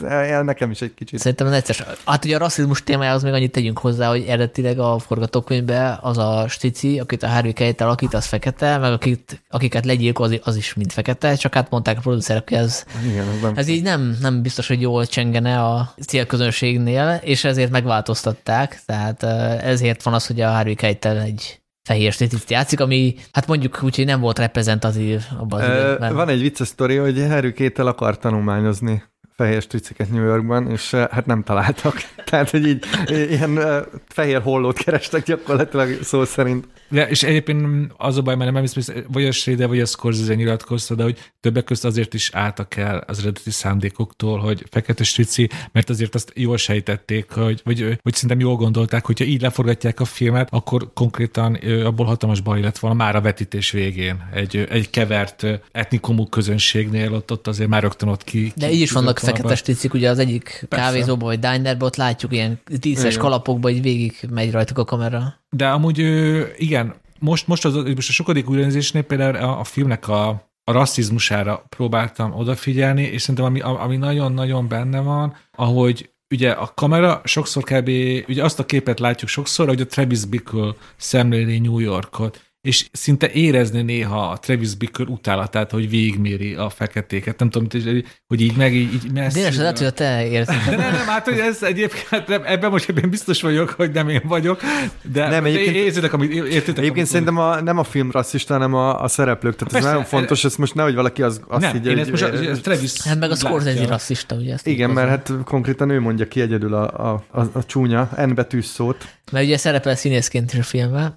Visszatérve a, a, a Travis nézőpontjára, hogy az is tök érdekes, hogy ugye itt kevesebb a, a kézikamera, mint mondjuk az Elizbe, vagy az Aljas utcákba. Cserébe viszont, amikor a, a, a Travis mozog, vagy van egy gesztusa, akkor azt így kinagyítva látjuk, így lelassítva kvázi, tehát ez ki van emelve, ezzel is jobban tudunk vele azonosulni, hogy minden gesztusát közel hozza a kamera, és ami még érdekes, hogy ahogy halad előre a film, az ő reakció ideje úgy lesz lassabb tehát ezzel is jelzi, hogy kezd szétesni, és akkor például a Harvey Keitel beszél a, a sticivel, akkor már így gyakorlatilag hosszú másodperceket kell várni. Hogy Azok nagyon vál... nyugtalanító jelenetek. Igen, tehát hogy nem igen. válaszol neki egyből, hanem így kvázi így bámul rá, és akkor várjuk, hogy mikor mond már valamit, és ez is tök Igen, nem tudom, ti ismertek -e ilyen, ilyen embert, hogy találkoztatok amellyennel, szerintem ez elképesztően ijesztő. Tehát én, én, én nekem ezek ilyen nagyon para kommunikációs helyzetek, amikor valakinek így mondasz valamit, és nem reagál csak pár másodpercek később, és főleg ha mondjuk valami vicceset mondasz, vagy igen. mosolyogsz, és látsz egy ilyen ilyen farcot hát is. Te mert igen, és te bizonytalanodsz el, szóval ez zseniális. De ez a való élet ebben a filmben, amiben nyilván ugye az embernek van az előtudása, hogy Travis Bickle-nek előbb-utóbb ugye elpattan az agya, és mészárolni kezd. Én már ezekben a pillanatokban azt vártam, hogy, akkor, hogy azt gondoltam, hogy már akkor az mehet végig a fejébe, hogy akkor most üssön, vagy lőjön. Ja, ja, Inkább én mindig ez volt, hogy hú, érzéből már itt is egy elsül, elsülhetett volna a fegyver. Amúgy csak egy trivia, hogyha már mondtad, hogy ugye Martin Scorsese szerepel a filmbe. Tök érdekes, hogy amúgy kétszer szerepel. Ugye van ez a híres taxi jelent, amikor beugrott a nem tudom melyik színész helyett, és akkor... Hát aki a Ajas utcában, aki a múkot mondja, az a biliárd szalomban, vagy nem tudom, vagy... De igen, a biliárd szalomban, ez és, a nagy darab. És, amúgy és valamilyen nem értem, hogy balesete volt, és hát senkit nem talált az, hogy ez aki beugratott van, hogy kénytelen volt eljátszani, és szerintem tök jó színész. Hát, e, egyébként... De nagyon meggyőzően mondja azt a híres mondatot, hogy, hogy, hogy, hogy a 44-es magumnál nem robbantja semmi jobban szét a nők punciát, vagy nem is tudom. Valami ilyesmi, de egyébként... És ezt, ezt olyan ilyen kélyes gyűlölettel mondja, hogy az ember így Egyébként általában a Deniro így trenírozta, mert ugye hát nyilván nem képzett színész, és akkor például amikor azt mondja, hogy állítsd le az órát, a taxi órát, hogy akkor mondta Daniel neki, hogy ő most erre nem fog reagálni, hogy, hogy, hogy érd el, hogy leállítsam, és újra és újra mondani kellett neki, tehát gyakorlatilag a Denirónak is köszönhető, hogy ilyen teljesítményt nyújtott. Igen, egyébként én is azon gondolkoztam, hogy kurva meggyőző a bejelentbe, tehát hogy tényleg egy nagyon para, de aztán én is olvastam ezt, hogy Deniro ilyen method actinget alkalmazott, hogy, hogy érd el, hogy csapjam le azt a kurva taxiórát, azért elképzelem, de lehet, hogy Deniro mindenkiből ki tudja hozni a de, de akkor most kicsit elbizonyítottam, mert a film korai pontján van egy jelent, amikor de ott is ott van. Így van. besétál a, a, választói irodában, és akkor a, majd kiesik az közös szeme, úgy bámulja. Igen, igen, azt én is láttam, igen. Jó, jó, akkor ja. megnyugodtam. Szóval akkor minimum kétszer. Hát nyilvánvalóan, hogyha ha ezt tudja előre, hogy neki lesz egy szöveges szerepe, akkor nem szerepel az statisztaként, mert igen. neki semmi értelme, hogy kétszer szerepel. Ez egy baki, ahogy veszünk. Hát, de az is lehet, hogy jó, jó New York 10 milliós város, vagy tudom, milliós, kicsit. de azért az a karakter, aki a taxiba beszáll, arról simán elképzelem, hogy egy pár nap korábban meg a Sibyl Shepardot bámulja. ja. Kamerára még visszatérve a kamera munkára, hogy az is tök érdekes, hogy hogy ugye hát nyilván követi a kamera a főhős, de hogy vannak olyan részek, amikor így elkalandozik, és az is tök jó, hogy azt látjuk, hogy még a saját történetében sem mindig főszereplő a szegény Travis, tehát hogy azt hiszem az a rész, annál résznél, amikor telefonál. Igen, így kimegy a, a, a, Igen, a kamera megmutatja az üres folyosót, tehát ez is, ez is baromi. Igen, meg vannak ilyen, ilyen, ilyen, nagyon szépen úsztatott, a, ahol így a teljes ilyen color lokált így megkapod. Tehát mondjuk az az éjjel-nappali kávézó szerintem egy zseniális helyszín. Egy kicsit olyan lassan úszik be a kép, és akkor ott megjelenik egy ilyen taxis haverja, aki Errol Flynn csempét akarja neki eladni, ezek szerintem, én ezeket imádtam, szóval ezek annyira hozzáadnak a, e, ehhez a... Egyébként konkrétan a stáb egy része egy lázadozott is ezzel ellen, hogy hát nem így kell fölni egy jelenetet, hogy nem a főhős mutatjuk, hanem a kamera össze-vissza megy. De, de szerintem ez, ez, ez, ez rohadt elsült, mert néha tényleg, ha rövid időre is, de átmegy ilyen, ilyen nagyvárosi természetfilmben, nem? Uh-huh. Ahogy ez a color locker, ez jó, jó kifejezés erre, hogy így szépen pásztázza végig az utcán, és mint hogyha a kamera is elhinné Travisnek ezeket a fasságait, hogy itt minden mocsok, minden bűz ki kell, ugye, le kell mosni vízre és tisztává kenni a város, és mint hogyha még a kamera is ezt erősítene, hogy így lassan pásztázik, és akkor mindig talál valami gonoszságot az éjszakában. Ez, ez, tényleg, mint amikor az ember úgy elmegy, nem tudom, természetfilmet forgatni, hogy, hogy koncepciózusan csak a rosszat találja meg. Ja, ja, abszolút, igen. Hát a készítésről még azért lehet beszélni egy csomót, ugye hát rengeteg ilyen ismert trivia van, amit szerintem aki kicsit így benne van a filmtörténetben, az kívülről fúj, de hát most induljunk ki abból, hogy esetleg vannak olyanok, akik most látták először, hogy másodszor a filmet, ugye ezeket így el kell mondani. Hát az egyik ilyen alap dolog, hogy ugye a Deniro taxizott. Kiváltotta az engedélyt, és konkrétan azt hiszem Olaszország volt a forgatása Bertolucci filmjének. A... 1900. Igen, és hetente, heti rendszerességgel vissza... A 20. Repült, század magyarul, bocsánat. Visszarepült Olaszországból, hogy taxizom pár napot New Yorkban, és egyébként egyszer felismerték, és akkor mondta az utas, hogy úristen, tehát most nyerted meg az Oscar, tehát ennyire rosszul fizetnek. Ez jó, jó. Ezt a részét nem ismerte a taxizásának. Meg a másik ugye, hogy a Scorsese azért néha engedi a színészeit improvizálni, és itt is volt legalább két jelenet, ugye amikor a De Niro és a Sybil Shepard a kávézóban beszélgetnek, ugye az első tehát nem randi még, hanem csak amikor elfogadta a meghívást. És hát ugye a leghíresebb, azt szerintem mindenki kívül tudja, az Are You Talking To Me, a Hozzám Beszélsz, amit tényleg úgy kellett leforgatni, hogy nagyon kevés idő volt, és a, mondta Scorsese a Danielnak, hogy valamit találják, és hát ezt sikerült kitalálni. Ja, a film történet egyik leghíresebb mondatát. De, de igen, mert ott a, a Schrader forgatókönyvében azt hiszem egyetlen rövid mondat szerepelt, hogy ö, Travis Bickle a tükörbe beszél. És akkor ebből lett az a ikonikus jelenet. Amit azt hiszem, hogy valami Bruce Springsteen koncerten hallott, tehát ott azt mondta a közönségnek a Springsteen, és akkor onnan ihletődött meg, valami, valami, valami hasonlót mondott, igen. Um, igen, a, a legelső, ami így szembe tűnt, most, hogy újra néztem, ahogy kezdődik a film, hogy ugye látjuk a Travis nézőpontjából a várost, ugye az ő nézőpontja kivetítve, ahogy Dénes is mondta, ilyen expressionista víziót látunk, és közben ilyen szaxofonzene szól, ami, ami nem tudom, így a erotikus, meg a szexfilmekben is szokott szólni, és szerintem ez egy nagyon veszélyes játék, tehát hogy nem zökkentett ki, de hogy ez egy nagyon, tehát hogy azért közel került, nem a gics határoz, de hogy akkor a kontrasz a között, amit látunk, és a között, amit hallunk, tehát ez a nagyon lágy szaxofon zene, hogy hogy ez egy merész játék volt. De ezt nagyon jó, hogy mondod, mert ezt az, így kezdtük az egész taxisofőrt, hogy az a film zsenialitásnak az egyik kulcsa, hogy nagyon különböző minőségek kerülnek feszültségbe egymással, ugye a Schraderi, a Scorsese nézőpont, csak ez ugye hozzá kell adni ezt a, hú, segítsetek a néve, Bernard Herrmann, Herman. ugye akinek ez volt az utolsó filmzenéje, és róla tudni kell, hogy ő azért a klasszikus Hollywood ö, Aranypolgár, pszichó. És ugye Hitchcocknak is dolgozott, Igen. és ugye ez Scorsese-nél egy hatalmas nagy ugrás, mert ugye visszamegyünk az Aljas utcákra, ugye az első nagy New York filmjére, ott ő kortás pop és rock slágerekből rakta össze a soundtracket. Itt viszont van egy, egy klasszikus, a film noir hagyományaihoz visszanyúló, egy ilyen nagyon gazdag buja filmzene, Igen. ami egyszerre romantikus és egyszerre fenyegető. Tök, tök, tök szép váltások vannak benne, és ö, szerintem ez nagyon illik a filmet, és ez, ez is azt húzza alá, hogy, hogy mennyire szabadon kezeli a, a hősét a film, és mennyire szabadon hagyja a nézőnek, hogy ő úgy értelmezze ezt a Travis-t, ahogy akarja. Szerintem ebben a zenének nagy szerepe van, mert maga a zene is nagyon különböző érzéseket, ahogy te is mondtad, már-már furcsán elüt, és szerintem e, ez a nézőnek is segít, hogy akkor most ez egy romantikus, hős, vagy egy ilyen noárnak a tragikus elvesző ö, antihőse, tudjátok, hogy a noárban mindig ugye elbukik, de amúgy szimpatikus hős, és a zene például e, e, ezt húzza alá, hogy ő egy ilyen noár hősként. Igen, és ráadásul ez a zene azért, én egyetértek hogy Sanyi, hogy fura, mert hogy van ez, szerintem egyébként ez a pornófilmekre akar utalni, egy ilyen, ez a füllet szakszofonos, de nyilván noáros hagyomány is, de ez folyamatosan egyébként megtöri ezzel a bum bum bum, ilyen, ilyen nagyon... Igen, a fenyeg mindig át. Tehát, hogy fe, feléni mindig át, tehát mindig, amikor elkezdenél ebbe így bele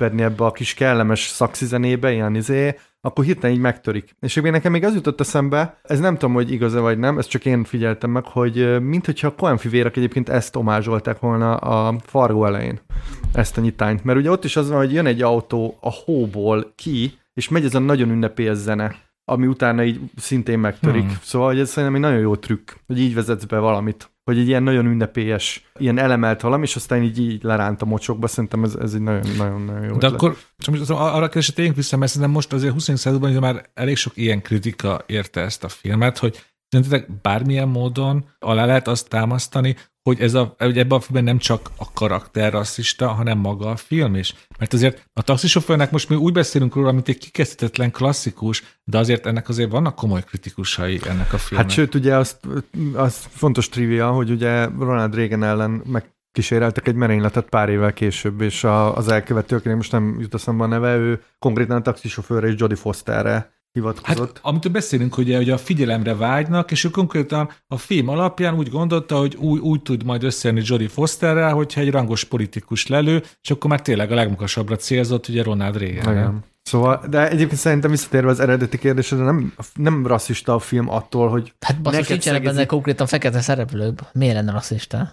Hát akkor a, pont ezért. Hát pont, azért már fősz... Ja, már nincs. Hát pont ez, nem fekete Travis Hát akkor köszön, akkor ezzel alá, alá, alá is húztad a film azt is. Nem, de szerintem, szerintem ez, ez egy nagyon, ez egyébként mai napig ez szerintem egy nagyon nagy probléma, amikor összekeverik azt, hogy egy film neked szegezi azt a kérdést, hogy rasszizmus, kérdőjel, azzal, hogy rasszista felkiáltójel. Ez a két dolog nem ugyanaz. Ugyanúgy, ahogy ez a film nem erőszakos abból a szempontból, hogy, hogy ilyen glorifikálja, vagy nem tudom, ilyen nagyon menőnek vagy coolnak festeni az erőszakot, mert hát basszus, persze, nyilván van ez, amiről beszéltünk, hogy ez az orgazmatikus ilyen kitörés a Travisnek, de azért szerintem nem akarsz Travis Bickle lenni. Persze, amennyire ismerem mindhármunkat, mi még csak titokban is akarunk lenni Travis bickle de pont, de pont mondtad a példát, jó, jó, jó, jó, jó, jó, azt a 44-es magnumot rakd el, légy szíves. Nekem Sanyi. azért gyanús volt, amikor Zoli megjött Kanadából, és ilyen mohak.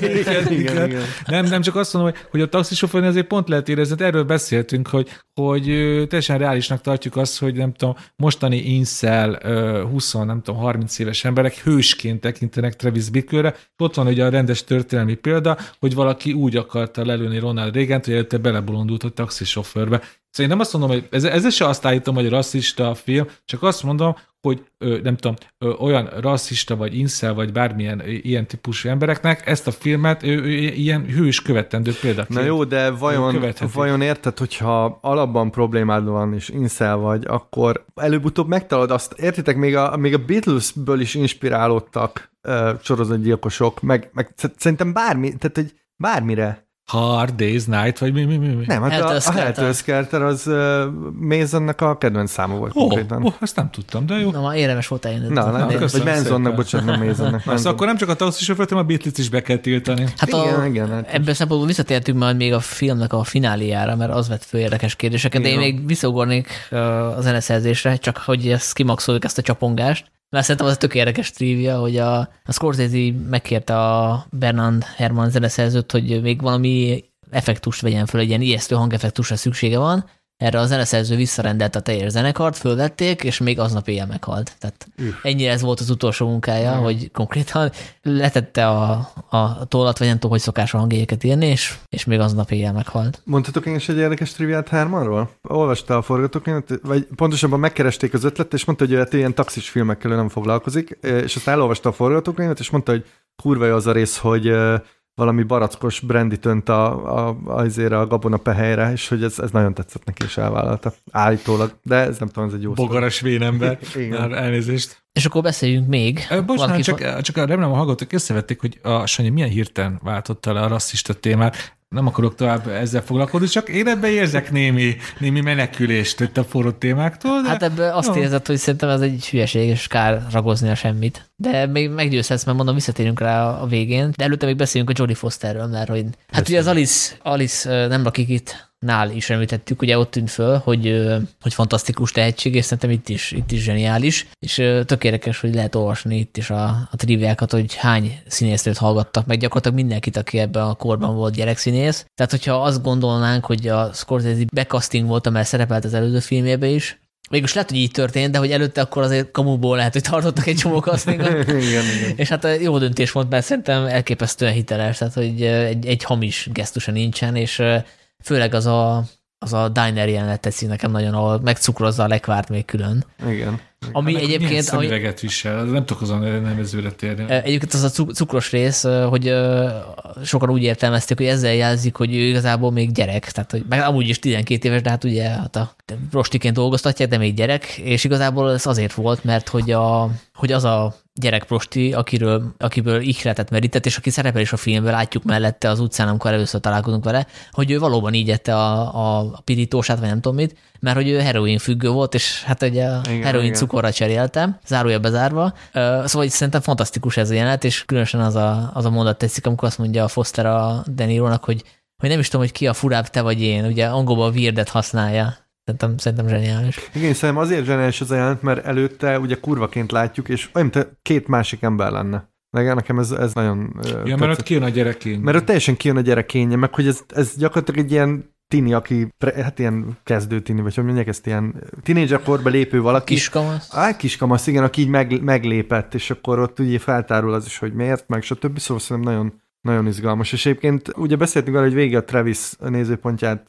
követjük, de van kivétel, amikor táncol Harvey Keitel a, a, a Sport nevű striciével, azt szerintem egy nagyon érdekes jelenet, mert hogy azért megvilágítja azt, hogy, hogy hogy működik ez a strici kurva dinamika, és szerintem egyébként Harvey Keitel karaktere egészen zseniális, meg, az alakítás is a filmben, mert hogy szerintem az a nagyon para a csávóba, hogy ő egyébként egy ilyen jó üzletember. Szóval, hogy ő ilyen nagyon customer service ügyfélszolgáltattól, mert hogy, mert hogy úgy adja el uh, Jodie Fostert, hogy, hogy volt, nagyon elégedett leszel, és hogy, ez, és hogy várunk vissza bármikor, és ez szerintem nagyon, nagyon para. Én nem vagyok otthon a strici témában, főleg a 70-es éveket illetően, de hát amit láttam a filmekből, az alapján az jön le, hogy a, a tényleg a stricik, az, ők, hát a foglalkozásuk részének tartották azt, hogy elhitessék a, a munkásaikkal, hogy ők igazából nagyon szeretik őket, tehát kvázi kialakítsanak egy érzelmi függést, és ezt látjuk például a Füllet utcák című filmben, ami ugye a drót alkotóinak a Uh-huh. sorozata, ami ebben az időszakban játszódik New Yorkban, és a, azt mutatja be, hogy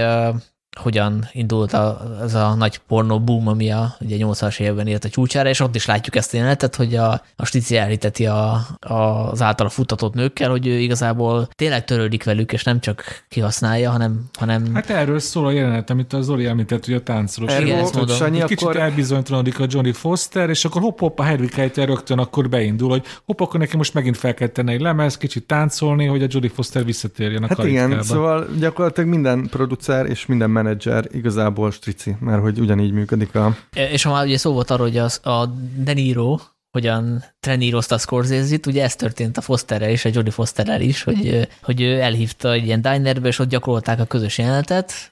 Szegény Jodie Foster nagyon unta, de amikor otthon volt a Foster, akkor is hívogattik ezt a Deniro, hogy csináljuk majd, csináljuk majd, gyakoroljuk, improvizáljunk, és gyakorlatilag ő vette rá, hogy, hogy tolják ezeket az improvizációkat. Tehát hogy ez azért is működik ilyen jó, mert, mert a, tényleg a Deniro megszállottan gyakoroltatta. A valóságban hány éves volt Johnny Foster? 12 éves, mint a karaktere. Tényleg? Ez lehet éppen most ilyet már nem lehetne egyébként. Hát igazából olyan nagyon hát, szerintem... sikamlós jelenetek nincsenek a táncjeleten kívül, de egyébként a 8 évvel idősebb nővére helyettesítette ilyenkor a, ezekben a jelentekben, aki kb. ugyanolyan magas volt. Fináliról akartál még beszélni, nem? Uh, igen, vagy csak van nézem, hogy közben van-e még valami izgalmas dolog, amiket, ami nem hozott, amit felírogattam mindent. Hát egy ilyen érdekesség, hogy a filmet először X besorolással akarták moziba küldeni, ugye azt jelenti, hogy sokkal kevesebb néző hát nézheti meg. A magyar nézők tudják, az sikolyhat példáján, igen, hogy mi az az X.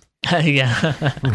hát szegény Scorsese ez nagyon kiakadt érthető módon, ezt így el is panaszolta azt a Spielbergnek, meg a többi barátjának, és így mondta is a Spielberg, hogy ennyire földúva még nem láttam Martit. Sőt, a stúdió még azt is felvetett, hogy esetleg az egész leszámolás jelentet ki kéne vágni, aminek úgy sok értelme nem lett volna. Ez egész érdekes. Vágjuk ki a Star Wars-bra a halálcsillagot. És akkor azt találták ki, hogy egy-két ilyen frémet kivettek, semmi komolyat, és a vérvörös színét kicsit így átkeverték feketére, hogy ne legyen olyan élénk.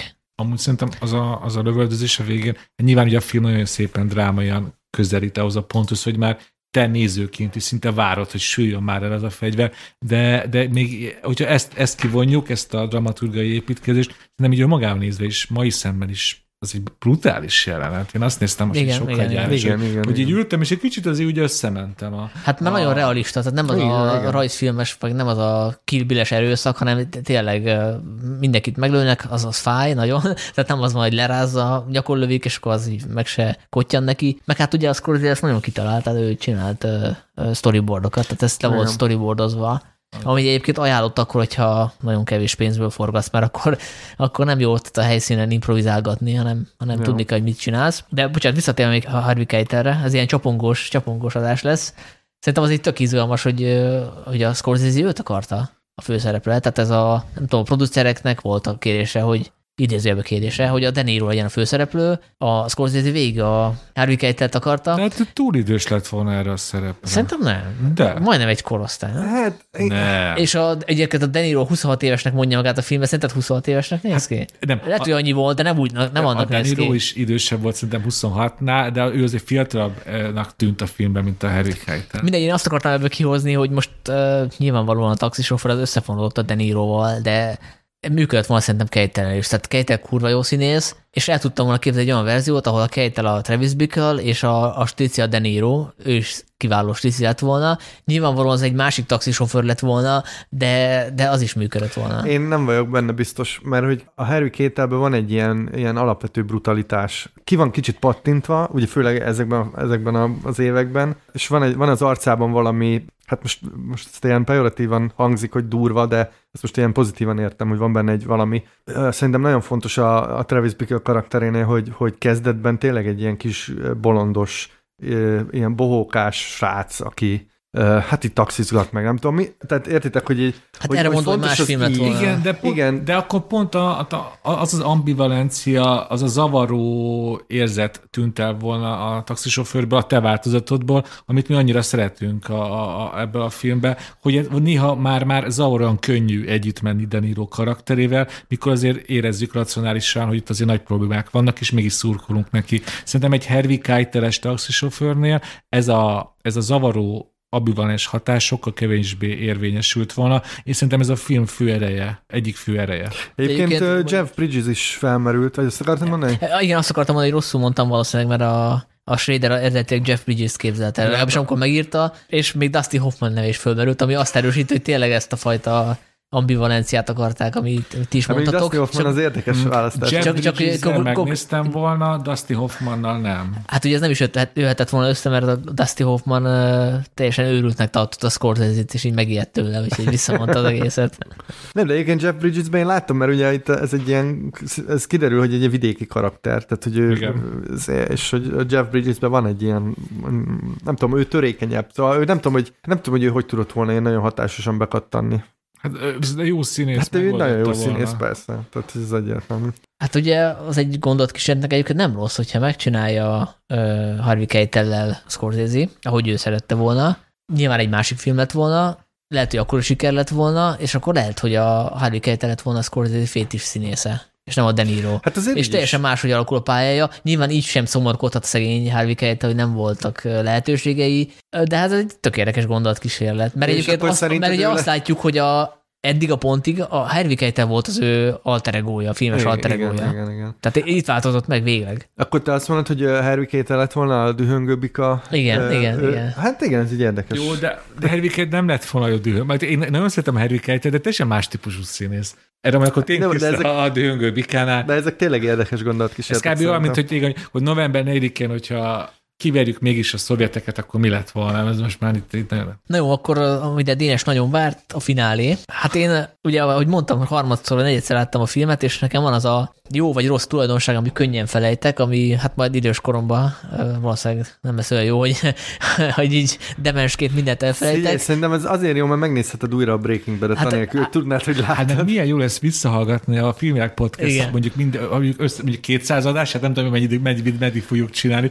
Hú, de jókat Sanyi a mondtam, hú, de, kapirgál, és- azt, de vicces volt, amit a 37-ben. Szóval, hogy igen, itt is, itt is pozitívum volt, mert itt kellemes meglepetésként ért a film vége. Egyszerűen nem emlékeztem arra, hogy ez egy idézőjelben happy endes film. Arra emlékeztem, hogy Travis Bickle meghal, vagy legalábbis csúnya vége lesz. Arra, hogy ő túléli, és aztán utána hősként ünneplik, az egyáltalán nem volt meg nekem. Tehát így kellemes meglepetés volt. Illetve hát fölmerül, egyébként. fölmerült az a kérdés bennem is, ami nagyon sok emberben, aki megnézte a filmet, hogy akkor ez most valóság vagy álom jelenete. Ti mit gondoltok?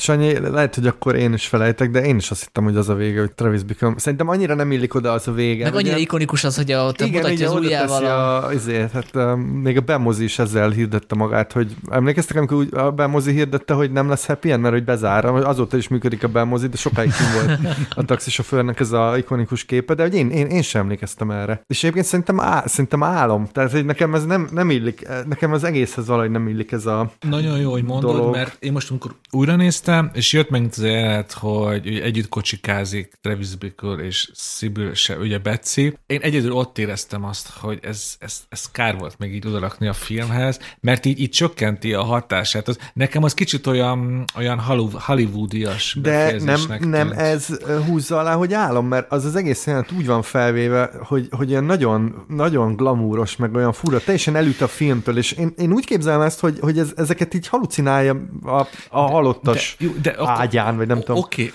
akkor tegyük fel, hogy ez egy álomjelenet, de hogyha Travis Bickle arról álmodik, hogy kap még egy esélyt Betsy-től, akkor vajon ezt álmodnám? Ezt amikor nem az lenne az álom vége, hogy fizetés nélkül távozik Betsy, hanem akkor viszont akkor egy, akkor egy még ennél is happy end egy, egy konkrét happy endet álmodik Jó, de szerintem magának. pont, hogy ez, ez nagyobb happy end, mert megmutatta a, a, a vágyott nőnek, hogy ő már, izé, érted? Jó, szóval, hogy tovább lép. Ő, hogy ő már tovább lépett, ugye, mert hogy jön- jönnek azok az újságkivágások, a köszönőlevél, tehát ő hős lett, elérte azt, amit akart, tett valamit, lesöpörte Értem. a mocskot, és már jöhet ez a nő, akit addig próbált megszerezni, most már ő már ennél nagyobb. Szerintem ez Igaz, Nem jó, most meggyőztél, ez így tényleg jó álomjelenet, mert megmutatja a nőnek, hogy már nincs szüksége a nőre. Ő már megy tovább. Értem. És egyébként, bocs, nem akarok így előre szaladni, de majd lesz a komédia királya, aminek szintén Ezt akartam fölni. Igen. Igen, igen. Hát, hogyha abból indulok ki a komédia királyából, és így utólag átértelmezem az életművet, akkor azt mondom, hogy nem álom jelenet, mert hogy ebbe beleillik abba a sorba, és szerintem attól izgalmas, attól ad ö, még egy ö, extra vitatémát, hogy, hogy nem öli meg a hős, mert ha megöli a, antihőst, vagy hát hőst mondtam, ha megöli az antihőst, Most elszólta magát, a tényleg hős a Travis. szóval akkor, akkor az egy ilyen standard hollywoodi megoldás, mert ugye a hollywoodi filmekben is lehet mutatni Bonit meg Clyde-ot, de akkor a Bonnie és Clyde-nak meg kell halni a film végén. Tehát a, Ahogy ez történik is, a igen, Bonnie és igen, Clyde-ban. spoiler. Most Bocsánat. Bocsánat. És Kevin Spacey Kaiser Souza.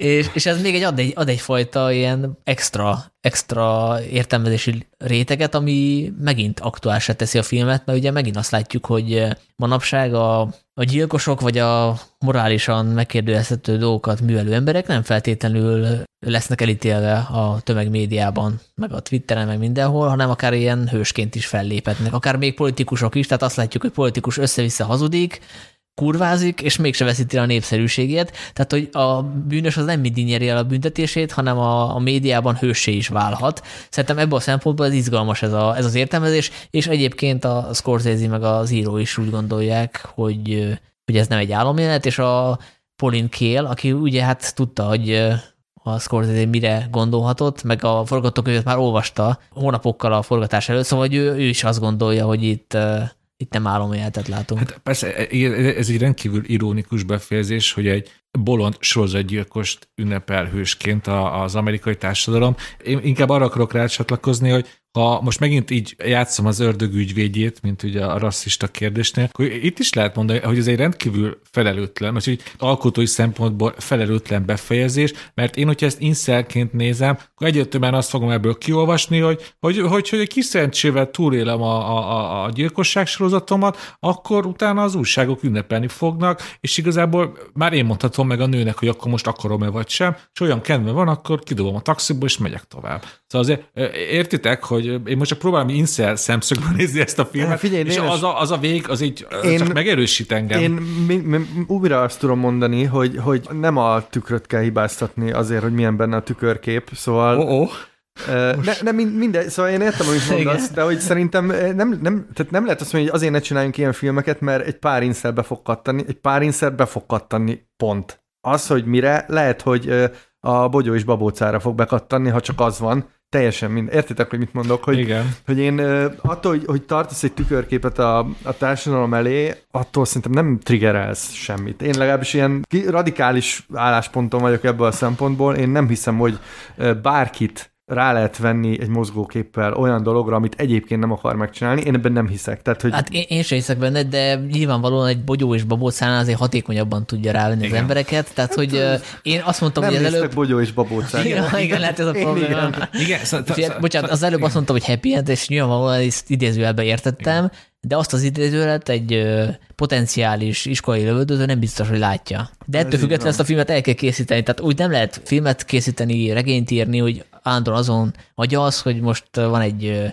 amúgy is a bekattanás színén álló fiatal, akkor az most lehet az én könyvemtől fog bekattani, így nem lehet művészetet alkotni. Tehát, hogy ez, és egyébként a Pauline Kael-nek a kritikájában is ez elő fölmerül, tehát már gyakorlatilag a film megjelenésekor ez a vita megjelent, és ő azt mondta, hogy hát ez így hevenyészet magyar fordítás, hogy a, az erőszak ebben a filmben éppen azért olyan fenyegető, mert Travis számára katartikus, és elképzelem, hogy néhányan, akiket feldűjt a film, azt fogják mondani, hogy az erőszakot a frusztráció gyógymódjaként hirdeti, de annak elismerés, hogy amikor a, egy pszichopata vére felfor, az nem ugyanaz, mint a kitörésnek az igazolása, mert ugye itt azt látjuk, hogy Igen. van ez az erőszak kitörés, és, és utána megnyugszik, de a Polinkin azt mondja, hogy ettől ez nem lesz egy happy end, hanem inkább nyugtalanító lesz, mert hogy azt látjuk, hogy a, a Travis most picit megnyugodott, de tudjuk, hogy visszamegy az éjszakába, ugyanazok az indulatok fognak benne, benne ö, forni, és bármikor- ugyanaz fog történni. Bármikor kitörhet ismét, igen. Ez Pontosan, a hát színező szerintem pont ezért nyugtalanító, hogy ezek ki vannak ragasztva, ezek Várj. az újság kivágás. Bocsánat, itt a, elfejtettem az utolsó mondatát a, a, a Polinkin kritikájának, és az igazi arcúcsapás számunkra, amikor a végén Travis-t látjuk megbékélve, a dű kiürült belőle, legalábbis egyelőre, és újra munkába áll, utasokat szed fel a Szent Regis előtt. Nem arról van szó, hogy meggyógyult, hanem arról, hogy a város őrültebb nála. Az nagyon szép. Szép. Hát az igen, mondjuk el, hogy tényleg, tényleg na, nagy kritikus volt Polinkér. Igen. Csak egy, egy csillagot ide beszúrhatunk az adásba, mert talán nem mindenki Hát tudja, hogy, hogy mi az insert definíciója. In, in, involuntary uh, celibate. Celebrity. Celib, celibate. Jó, jó. Oké, de a Ilyen Freud. Freudi elszólás Igen. volt. És akkor emiatt a, ezt, ezt a frusztrációjukat kérik ö, Hát ö, más, más dolgokban? Két éve volt Torontóban, hogy egy incel belehajtott a tömegbe. Azt ne, ne kérdezz meg, hogy, hogy, hogy az miért, de ezek, ez egy frusztráció. De itt is akkor a magány, ugye, mint a Travis Bickle, itt is a magány. És a konkrétan kiből. figyelj, Kanadában, de lehet, hogy ez most nem tudom, hogy csak Kanadában is, de konkrétan arról van már szó, ott tart az, ügy, hogy, hogy a szexrobotok lesz a megoldás szerintük. Szociológusok szerint, hogy ezeknek az embereknek adni kell nagyon életű szexrobotokat. Mert hogy az van, ugye az, az incelek azt mondják, hogy vannak a, ezek az alfa férfiak, akik ö, sokkal több nőt dugnak meg, mint amennyi. Tehát, hogy elvileg ugye a világban körülbelül ugyanannyi nő van, mint férfi, tehát mindenkinek jut egy. Na, de vannak ezek az alfa hímek, akik 30-40-100. Értitek? Ergo igen. igen. vannak, akik kimaradnak a körből, és ők az incelek, és ezért ők nagyon dühösek. Ők akarnak szexuál marxizmus. De milyen, milyen gyanúsan jól értesült ez a Zoli ebben a témában. Hát Igen. De egyébként vannak a, annak a elképzelésnek is hívei, hogy igazából a taxisofőr nem egy incel film, mert hogy a Travis Bickle elvileg megkaphatná ezt a nőt, vagy akár másikat is, de hogy ő nem akarja. Tehát, hogy inkább ezt a önkéntes mártír szerepet választja. Tehát, ő inkább önkéntes, mint nem önkéntes. Én továbbra is azt mondom, hogy ez egy, ez egy nagyon-nagyon aktuális film, de nem azért, mert hogy a, éppen az incelekről szól, hanem ugyanarról a frusztrációról szól, ami, ami nagyon sok emberben benne és most ma így hívjuk, nem tudom a 70-es években hogy hívtuk. Én azt hiszem, már mondtam ezt nektek szerintem adásba is többször, nekem van egy ilyen elméletem, hogy a 70-es éveket éljük újra, tehát ugyan, ugyanazok a frusztrációk és ilyen csalódottság és ilyen általános kilátástalanság van, Szerintem most nem vietnámi trauma, hanem mit tudom én, le, megnevezhetsz 30 másikat. Nem tudom, olvastátok-e, hogy, hogy a, a Z generáció már nem is piál, annyira frusztrált. Tehát, Hát az erős. és ez már a, a vég. Várj, és helyette Ja, herbáloznak? herbál- Na jó, nem, nem, nem, most de nem, nem, iszok. viccen kívül, szóval szerintem tényleg, tényleg van egy ilyen, ö, szóval szerintem a, a taxisofőr tényleg kurva aktuális. Tehát engem most nagyon meglepett, én régen láttam, úgy éreztem, mintha ez, ez, ez tényleg ezt ma is csinálták volna. Tehát jó, most tudjuk, hogy De Niro már nem ilyen kaliberű színész ma, hanem ezért fater elszabadul, de hogy egyébként szerintem, ha ez a film ma kijön, És egyébként nem véletlenül remékelték a, a Joker, ugye, ami nagy ö, hullámokat keltett, meg, meg arról is ugyanezt terjedt el, hogy milyen erőszakot generál, meg Joker maszkos emberek, nem tudom mi. Hogyha megnézitek, azért a két film között elég erős ö, Hát meg a komédia királya ezt a kettőt mixelte össze. Így- és így ugye van. annak Az a a filmnek, másik, a Jokernek igen. a Scorsese a producere. De jó, akkor a- azért most én vagyok itt a józasság szava, de azért van egy elég nagy minőségbeli ö, előny a taxisofőr javában. Ja, várj, a most nem azt mondtam, szemben. csak azt mondtam, hogy, hogy ezekből a filmekből Nem, most megválaszolt egy olyan kérdést, hogy a taxisofőr vagy egy Joker a jobb, amit nem tett föl senki. De mert még csak a árnyékát is, még csak a gyanúját is el akartam kerülni annak, hogy itt még itt, ez itt egy ilyen Joker, Joker E, támogató Egyébként, klub. bocsánat, ha már remake-ről beszélünk, akkor a, a Tarantinónak az elmélete, hogy a, a Schrader gyakorlatilag remékelte a, az üldözőket. A, az nagyon híres ö, John Ford, ö, John Wayne Western. Ugye ez az egyik a Western, revizionista Western alapvetés. A, és ugye ő azzal érvel, hogy ö, Travis Bickle és John Wayne, akinek a, ugye egy háborús veterán, aki elmegy az indiánok földjére, akiket egyébként nagyon utál, és onnan megmenti az elrabolt ö, hát most nem emlékszem a lányra, Natalie Wood, Az unokahugát. unokahuga, és hogy elég erős tematikai átállások vannak, és azt mondja Tarantino, hogy ez az, egy, a Taxisofőr az egyik legjobb olyan film, ami úgy remake, hogy nem remake, hanem hogy ilyen borderline határon van, és hogy ez gyakorlatilag egy western film. Hát mert ugye itt is lekobbolyozza a Stici a De Niro karakterét, és hát ugye az üldözőkben is azt látjuk, hogy ott azt látjuk, hogy megmenti a nőt az indiánoktól, és elég, elég rasszista a, Így a. John Wayne figurája, és utána ahelyett, hogy be, megpróbálna beilleszkedni a közösségbe, elindul ugye a naplementébe, úgyhogy gyakorlatilag már nincs célja, mert a célját beteljesítette. van. Tehát uh. És ugye a, a, mondjuk el, vagy mondtuk, az Aljas utcákban, a, amikor kirabolják azokat a vidéki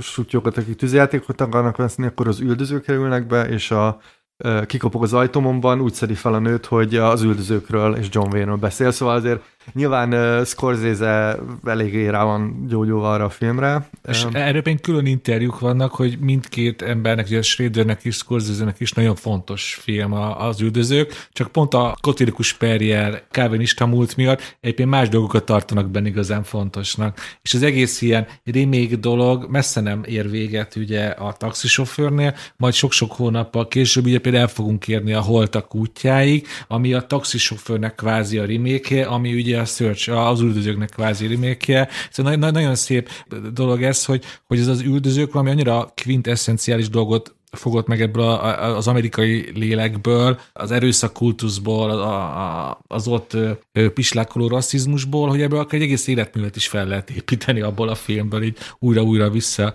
visszatérni a John Ford által felvetett kérdésekhez. Én most, most nem tudtam újra nézni az üldözőket, de én mindenkinek ajánlom, hogy egy ilyen double build hozzon hát, össze. Hát, a, a, a, fantasztikus a két filmet egymás mellé rakni. Meg hát aki, tehát az legalább olyan fontos film, mint a taxisofőr, szóval aki Igen. egyiket se látta, az az, még nincsen ilyen hallgatónk, tehát ezt én kizártnak tartom, de, de tényleg ajánlom. De nem, ha netán van, ugye még lehet, hogy csak most 12 éves, akkor, akkor nézze meg, hát hajrá, hajrá, hajrá. Talán nekünk is volt olyan korszakunk még az életünkben, amikor még egyiket se láttuk, nem? Hát volt, hát igen. Én is, te is óvodában láttad először? Persze. Igen, hát biztos vannak emberek, akik most akarják megnézni a hatodik érzéket, és, és nem tudják, hogy mi van a végén. Hát, hát biztos vannak ilyenek. Mi van nem, aki nem tudja, hogy azok valójában De Sanyi, te se fogod tudni tíz év múlva, tehát... Ja, igen. hát tényleg, amikor újra nézzük a hatodik érzéket, mekkorát fog koppanni a Sanyi, hogy így, majd ír be a chatba, hogy fú, ezt tudtátok, ezek, ezek halottak voltak. Szerintetek feminista filme a taxisofőr? Nem. Nem. A premier idején a Roger Ebertnek adott interjújában Scorsese úgy fogalmazott, hogy a taxisofőr feminista film, mert a machoizmust a végetekig viszi, és ezzel tükröt tart neki, megmutatja, hová vezet az a gondolkodás, és milyen problémát okozhat egy férfi csak két szerepben, istennőként vagy kurvaként tudja elképzelni a nőket. Én e- ez annyit tennék hozzá, hogy szép mondat, de azért Scorsese tudjuk, hogy neki volt egy kokainista korszaka, itt lett, hogy épp... Itt kezdődött egyébként. Jut eszembe, szerepel a felesége a filmben. Tudjátok, hogy hol, mikor? Ő, mikor? Ja, nem ő a, a, a büfés. Igen, a pornomoziba. Ja. Ő volt a felesége, aki mondja give me a break, meg hívom a menedzser? Igen, igen, igen. Wow. Ezt jó tudni. Ja, hogy vannak ilyen érdekes casting döntések, ugye például betette saját magát a filmbe, illetve ugye itt szerepel egy elnök jelölt, a Charles Palantine. Nekem, és nekem még Pelen, nekem Palantine császár, igen, Palpatine, igen, Palpatine császár jutott mindig eszembe. Szóval őt nem egy színész játsza, hanem egy akkori ilyen művészeti kritikus. Hm. No. Ahhoz képest elég jó. Hát nekem a, a, az egészben a nagy tanulság, hogy, hogy, hogy már nincsenek ilyen interjúk, amikor sakkozhatsz a rendezővel, és átpasszolsz neki egy Hallod, én úgy irigykedtem. Hát igen. én ezen nagyon, nagyon irigy vagyok, hogy, hogy így elmész interjút csinálni a Depálmával, és sakkozol, és még hát a forgatókönyvet mi, miről, miről beszélünk, egy csomó rendezőt ismerünk, tehát hogy én is ismerek olyan rendezőt, akinek el tudnám mondani a forgatókönyv ötletemet, csak hát szerencsétlen nem kap pénzt eleve a filmjére, hát tehát igen, nem tudnám mit csinálni. Már, már, már egy másik De, várj, várj, várj, de most nem arról beszélünk, hogy a, nem tudom, Reis Gáborral megyünk el, hanem akkor Rákai Filippel elmegyünk sakkozni, hát és elmondani neki van jó forgatókönyv ötletet. Na még valami?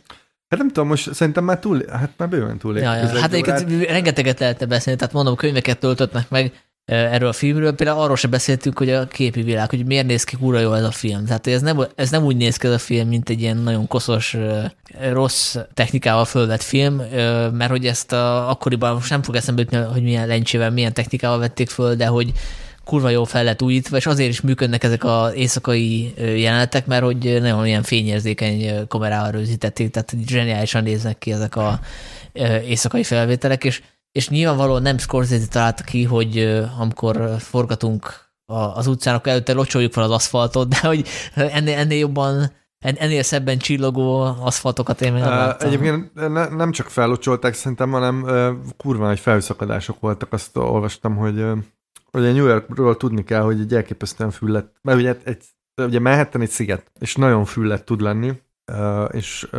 nagyon durva felhőszakadások voltak állítólag a forgatás során, tehát hogy ez, ezek szerintem mind nyomot hagytak a filmen. Tehát amiről beszéltél, hogy itt uh, mekkora nagy együttállás, hogy Scorsese, uh, Schrader, De Niro, de hogy mekkora együttállás, hogy a, a városnak ez a klímája, az egész, mind, szerintem minden benne van. És hát egyébként... a 70-es évek, el is beszélek, hogy a 70-es évek kaotikus New York is. Igen, igen, igen. És csak, hogy az például az nem volt a forgatókönyvben, hogy a tűzcsapból ömlik a víz, az tényleg úgy volt, és akkor észrevették, hopp, akkor forgassunk egy ilyet is, hogy menjünk, hajtson át a taxival azon a víz függönyen. De egyébként tényleg kurva jól néz ki a film, én most láttam először uh, ilyen méltó, tehát hogy ilyen Blu-ray, mert én ezt DVD-nél láttam meg még valami ilyen, uh, szerintem ilyen kollégiumi filmklubban, ilyen Junos tévén majdnem. Amúgy először én is filmklubban láttam, ilyen tévén, valami osztályteremben, és hát ott a színek és azért, azért, azért nem, nem az igaz. És én most, most néztem, hogy hát ez, ez elvileg ugye mennyi, ö, 40, 47 éves film? Jól 76-os. Jó, 47, hát és akkor ahhoz képest zseniális néz ki, tehát tényleg. Jó, fejezzük be. Szerintem, igen. De akkor ti be, beülnétek Travis Bickle taxiába, hogyha megállna mellettetek? Hát figyelj, én szoktam Uberre járni Torontóba, biztos, hogy ültem már a következő Travis Bickle, legalábbis vannak arcok, tehát hogy, szerintem az Uber sofőrködés az, az, az szerintem durvább, mint a taxizás. Hmm. Mert ugye, nem mindegy, ez most egy messzire vezet, de hogy mondom, ismétlem magam állandóan, de hogy ez kurva aktuális ez a film. Most ezzel gondolkoztam, hogy volt-e igazán rossz taxis élményem. De még nem, nem szóltok, hogy nektek volt, mert nekem... Hát nem tudom, hiénáztak már? Tehát, hát én nyilván többször, vertek már. Nem hát. úgy, nem úgy, de velem többször megtörtént, hogy hívtam egy taxit, és ugye csinálják ezt, hogy lehallgatják a, azért, amikor bemondja a, a telelőtt oh. taxi, és megjelenik egy másik taxi. És hát ugye mit tudod te, hogy, mert hogy bemondják, hogy egy Volkswagen fog jönni, Nekem volt ilyen, és hogy tök más irányba kezdett vinni a csávó, és akkor ugye mondtam, hogy hát ez Halo, hát ezért nem, nem erre kell menni, és akkor ez, a, ez az ilyen passzív agresszivitás beindult. Tehát, hogy... Ah. De egyébként érdekes, erről egyébként lehetne külön adást csinálni, hogy a taxis a film történetben, mert hogy Igen. tényleg van valami a taxis. Cserhalmi, ugye? Hát, igen. De most gondolkoztam, hogy a legnagyobb átbaszás, amit észrevettem, mennyi van a, le, a legjobb taxis átbaszások az azok, amiket nem veszel észre. Hát nem, ugye? aminek örülsz, hogy meg, ez, igen. Mert az nem is tudom, valami, valami külföldi városban volt, hogy a pályaudvaron beültem a taxiba, és akkor elvitt a célpont felé, csak azt vettem észre, hogy hogy, hogy csinált egy kört, és aztán még egyszer ezt a kört megcsinálta vele, mert ugyanazok az utcákon mentünk, és akkor Igen. szóltam neki, hogy hé-hó, hé-hó, nem volt közös nyelvű, mosolygott, hogy bocsánat, bocsánat, bocsánat. Nekem nagyon jó taxis élményeim is voltak, úgyhogy uh, Travis Bickölök vannak kisebbségben. Akkor egy friss filmmel folytassuk, ez a, a Vád, francia filmdráma, amit én még uh, a tavalyi Cinefest kapcsán láttam szeptemberben, tavaly szeptemberben, úgyhogy hát nem a legfrissebbek az emlékeim, de Dénes és Zoli most pótolták be, úgyhogy ők majd kiavítanak, hogyha ja. esetleg rosszul mondom el a történetet. Dénes nagyon rázad. Akkor én vagyok a friss, mert én tegnap előtt. Engem nem lehet azzal vádolni, hogy friss lenne az élmény. Na jó, hát majd kiderül, és azért választottuk ezt a filmet, mert ebben az adásban olyan filmek vannak, amiről sokat lehet vitatkozni, vagy hát ami érdekes kérdéseket vet föl. Én ezt úgy fogalmaztam meg, hogy ez az egyik legizgalmasabb MeToo film, és akkor igazából arról is lehet majd vitatkozni, ez mennyire MeToo film, mert hogy a regény, ami alapja, amiből készült, az még 2015-ös talán, vagy még korábbi, uh-huh. és ugye ez az egész Weinstein botrány, ez 2016-ban pattant ki.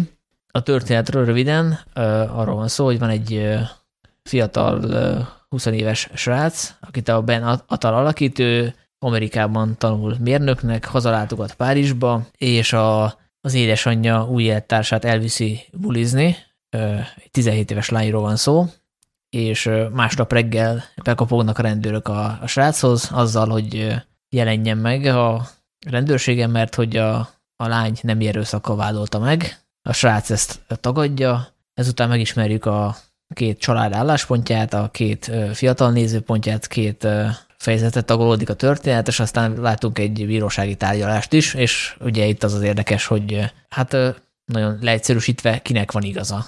Erről szól a, történet, és hát nekem azért tetszett ez a film nagyon, mert hogy igazából itt semmi nem fekete-fehér, és ugye itt már eljutunk az egyik vitaponthoz, mert itt sokan azt mondják, hogy ilyen filmet nem is szabadna készíteni, ami, a, ami pont arról szól, hogy itt relativizálja a történteket, és akkor itt valami szürke zónáról beszél, miközben itt tényleg súlyos esetek derültek ki a 2016 óta eltelt időszakban, de szerintem lehet amellett is érvelni, hogy, hogy tényleg vannak olyan esetek, ahol, ahol konkrétan szürke zóna van. És ugye meg kéne próbálni spoiler nélkül beszélni, ami nem lesz könnyű, de de szerintem azért a lényegről, lényeget körbe lehet járni mm. nélkül is. Én akkor egy csak általánosságban annyit tennék hozzá, hogy szerintem, és tényleg, hogy, hogy ne kelljen spoilereznem, hogy ez egy nagyon izgalmas kérdés a vád kapcsán, hogy, hogy általában, hogyha egy film didaktikus, akkor azt hibaként szoktuk ugye emlegetni, és a vád szerintem egy, egy rendkívül didaktikus film, de szerintem itt, itt tökélet érvene amellett, hogy erre igenis szükség van, mert mondtad azt, hogy ez egy ilyen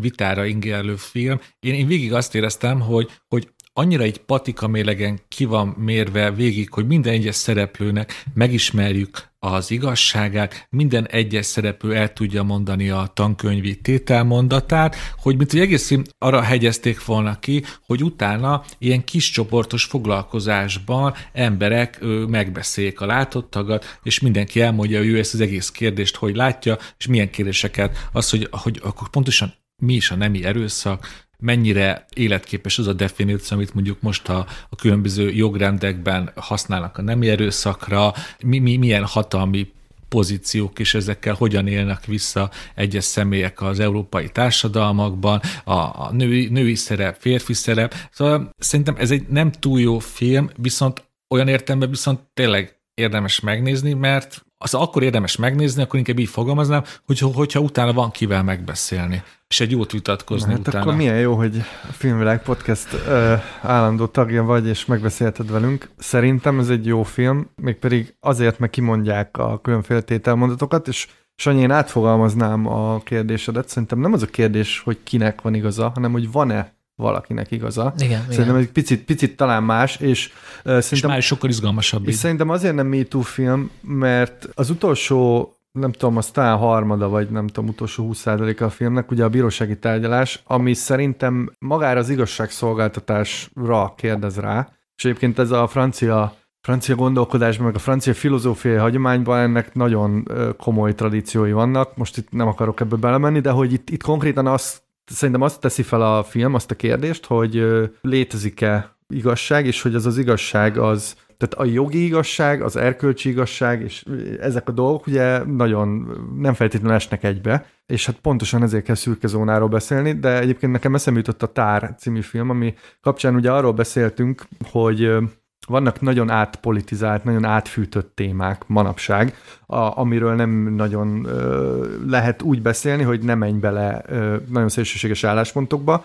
Ugye az egyik szélsőséges álláspont egyenesen azt mondja, hogy ezekről már nem lehet beszélni, nem vita tárgya. Szerintem én radikális vagyok ebből a szempontból, szerintem minden, ma, majdnem minden vita tárgya, legalábbis kell róla beszélni, és szerintem ez a film ez ezt teszi, és emiatt én nagyon élveztem. Szerintem egy nagyon jó intellektuális játék, azzal együtt is, hogy tökre egyetértek vele, tételmondatokat mondanak ki. Kihegyezett karakterek vannak, akik kihegyezett álláspontokat képviselnek, ugye a mellékszereplők is olyanok, hogy, hogy nagyon meg van csinálva a hátterük, Így van. de szerintem emiatt tudja ezt a Gordiuszi csomót átvágni, hogy, hogy igenis itt azért szerintem lehet sok mindenről beszélni. Hát tök, hogy felosztod a tárt, mert hogy tényleg jó párhuzam, és akkor itt kapcsolódok az, amit a Dénes mondta, hogy ez didaktikus film, mert hogy igen az, de hogy van egyfajta ilyen ravasság a forgatókönyvben, meg a történetvezetésben, ami a tárban is megvan, illetve az alaphelyzetben, hogy látunk egy egy olyan szituációt, most a táról beszélek, ami ilyen klasszikus, ilyen, hát ilyen, ilyen zaklatásnak föl lehet fogni, vagy hatalommal való visszaélésnek, de meg,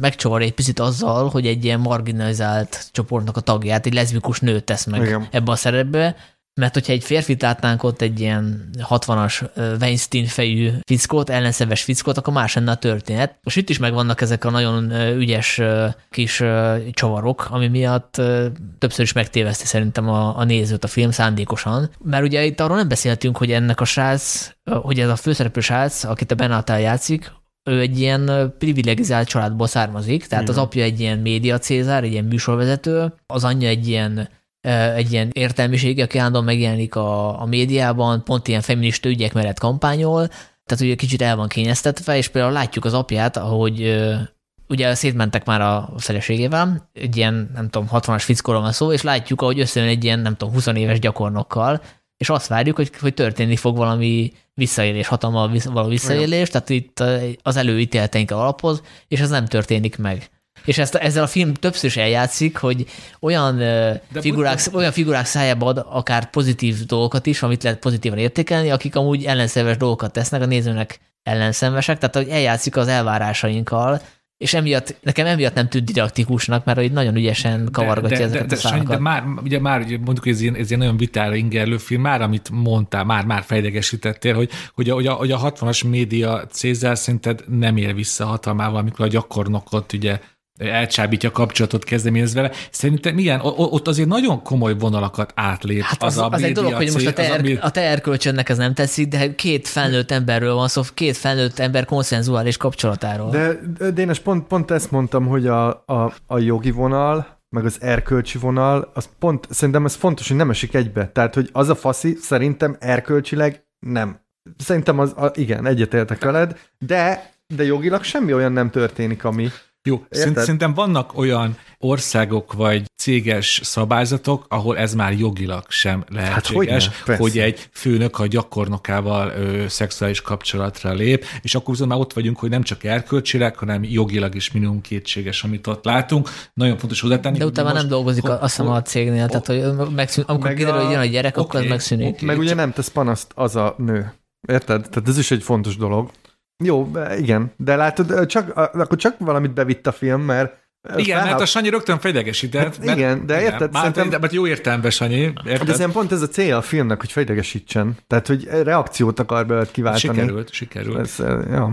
Jó, akkor nem spoiler, csak az, hogy, hogy mindenkinek megvan a maga igazsága. Szerintem azért, a, ahogy elérünk a film legvégéhez, szerintem, ha nem is jogilag, de azért erkölcsi értelemben szerintem elég egyértelműen kirakja a film, hogy kinek az igazával ért inkább egyet, szerintem. Én csak ennyi, ennyit mondani. Mondd el légy kinek, és akkor majd kisípolom. Spoiler, spoiler, spoiler, majd a Sanyi vagy kivágja, vagy nem, de én úgy álltam fel másfél hónappal ezelőtt a Puskin termében, hogy a film arra fut ki, hogyha máshogy nem, de erkölcsileg a 17 éves lány mellé áll. Hát ezzel egyetértek, de érted, szerintem az nem kérdés a filmben, hogy ez a srác, ez egy fasz. Már bocsánat, én nem tudok elképzelni olyan helyzetet, hogy megismerkedek a, az anyám új barátjával, aki a féltestvéremet elviszem egy buliba, a megismerkedésünk napján, és lepippant. Érted? Fogadásból. Fogadásból, tehát hogy ez szerintem ez egyértelmű, tehát hogy ez, szerintem ez nem kérdés. A, a, a kérdés az, hogy ez nem erőszak-e, vagy nem.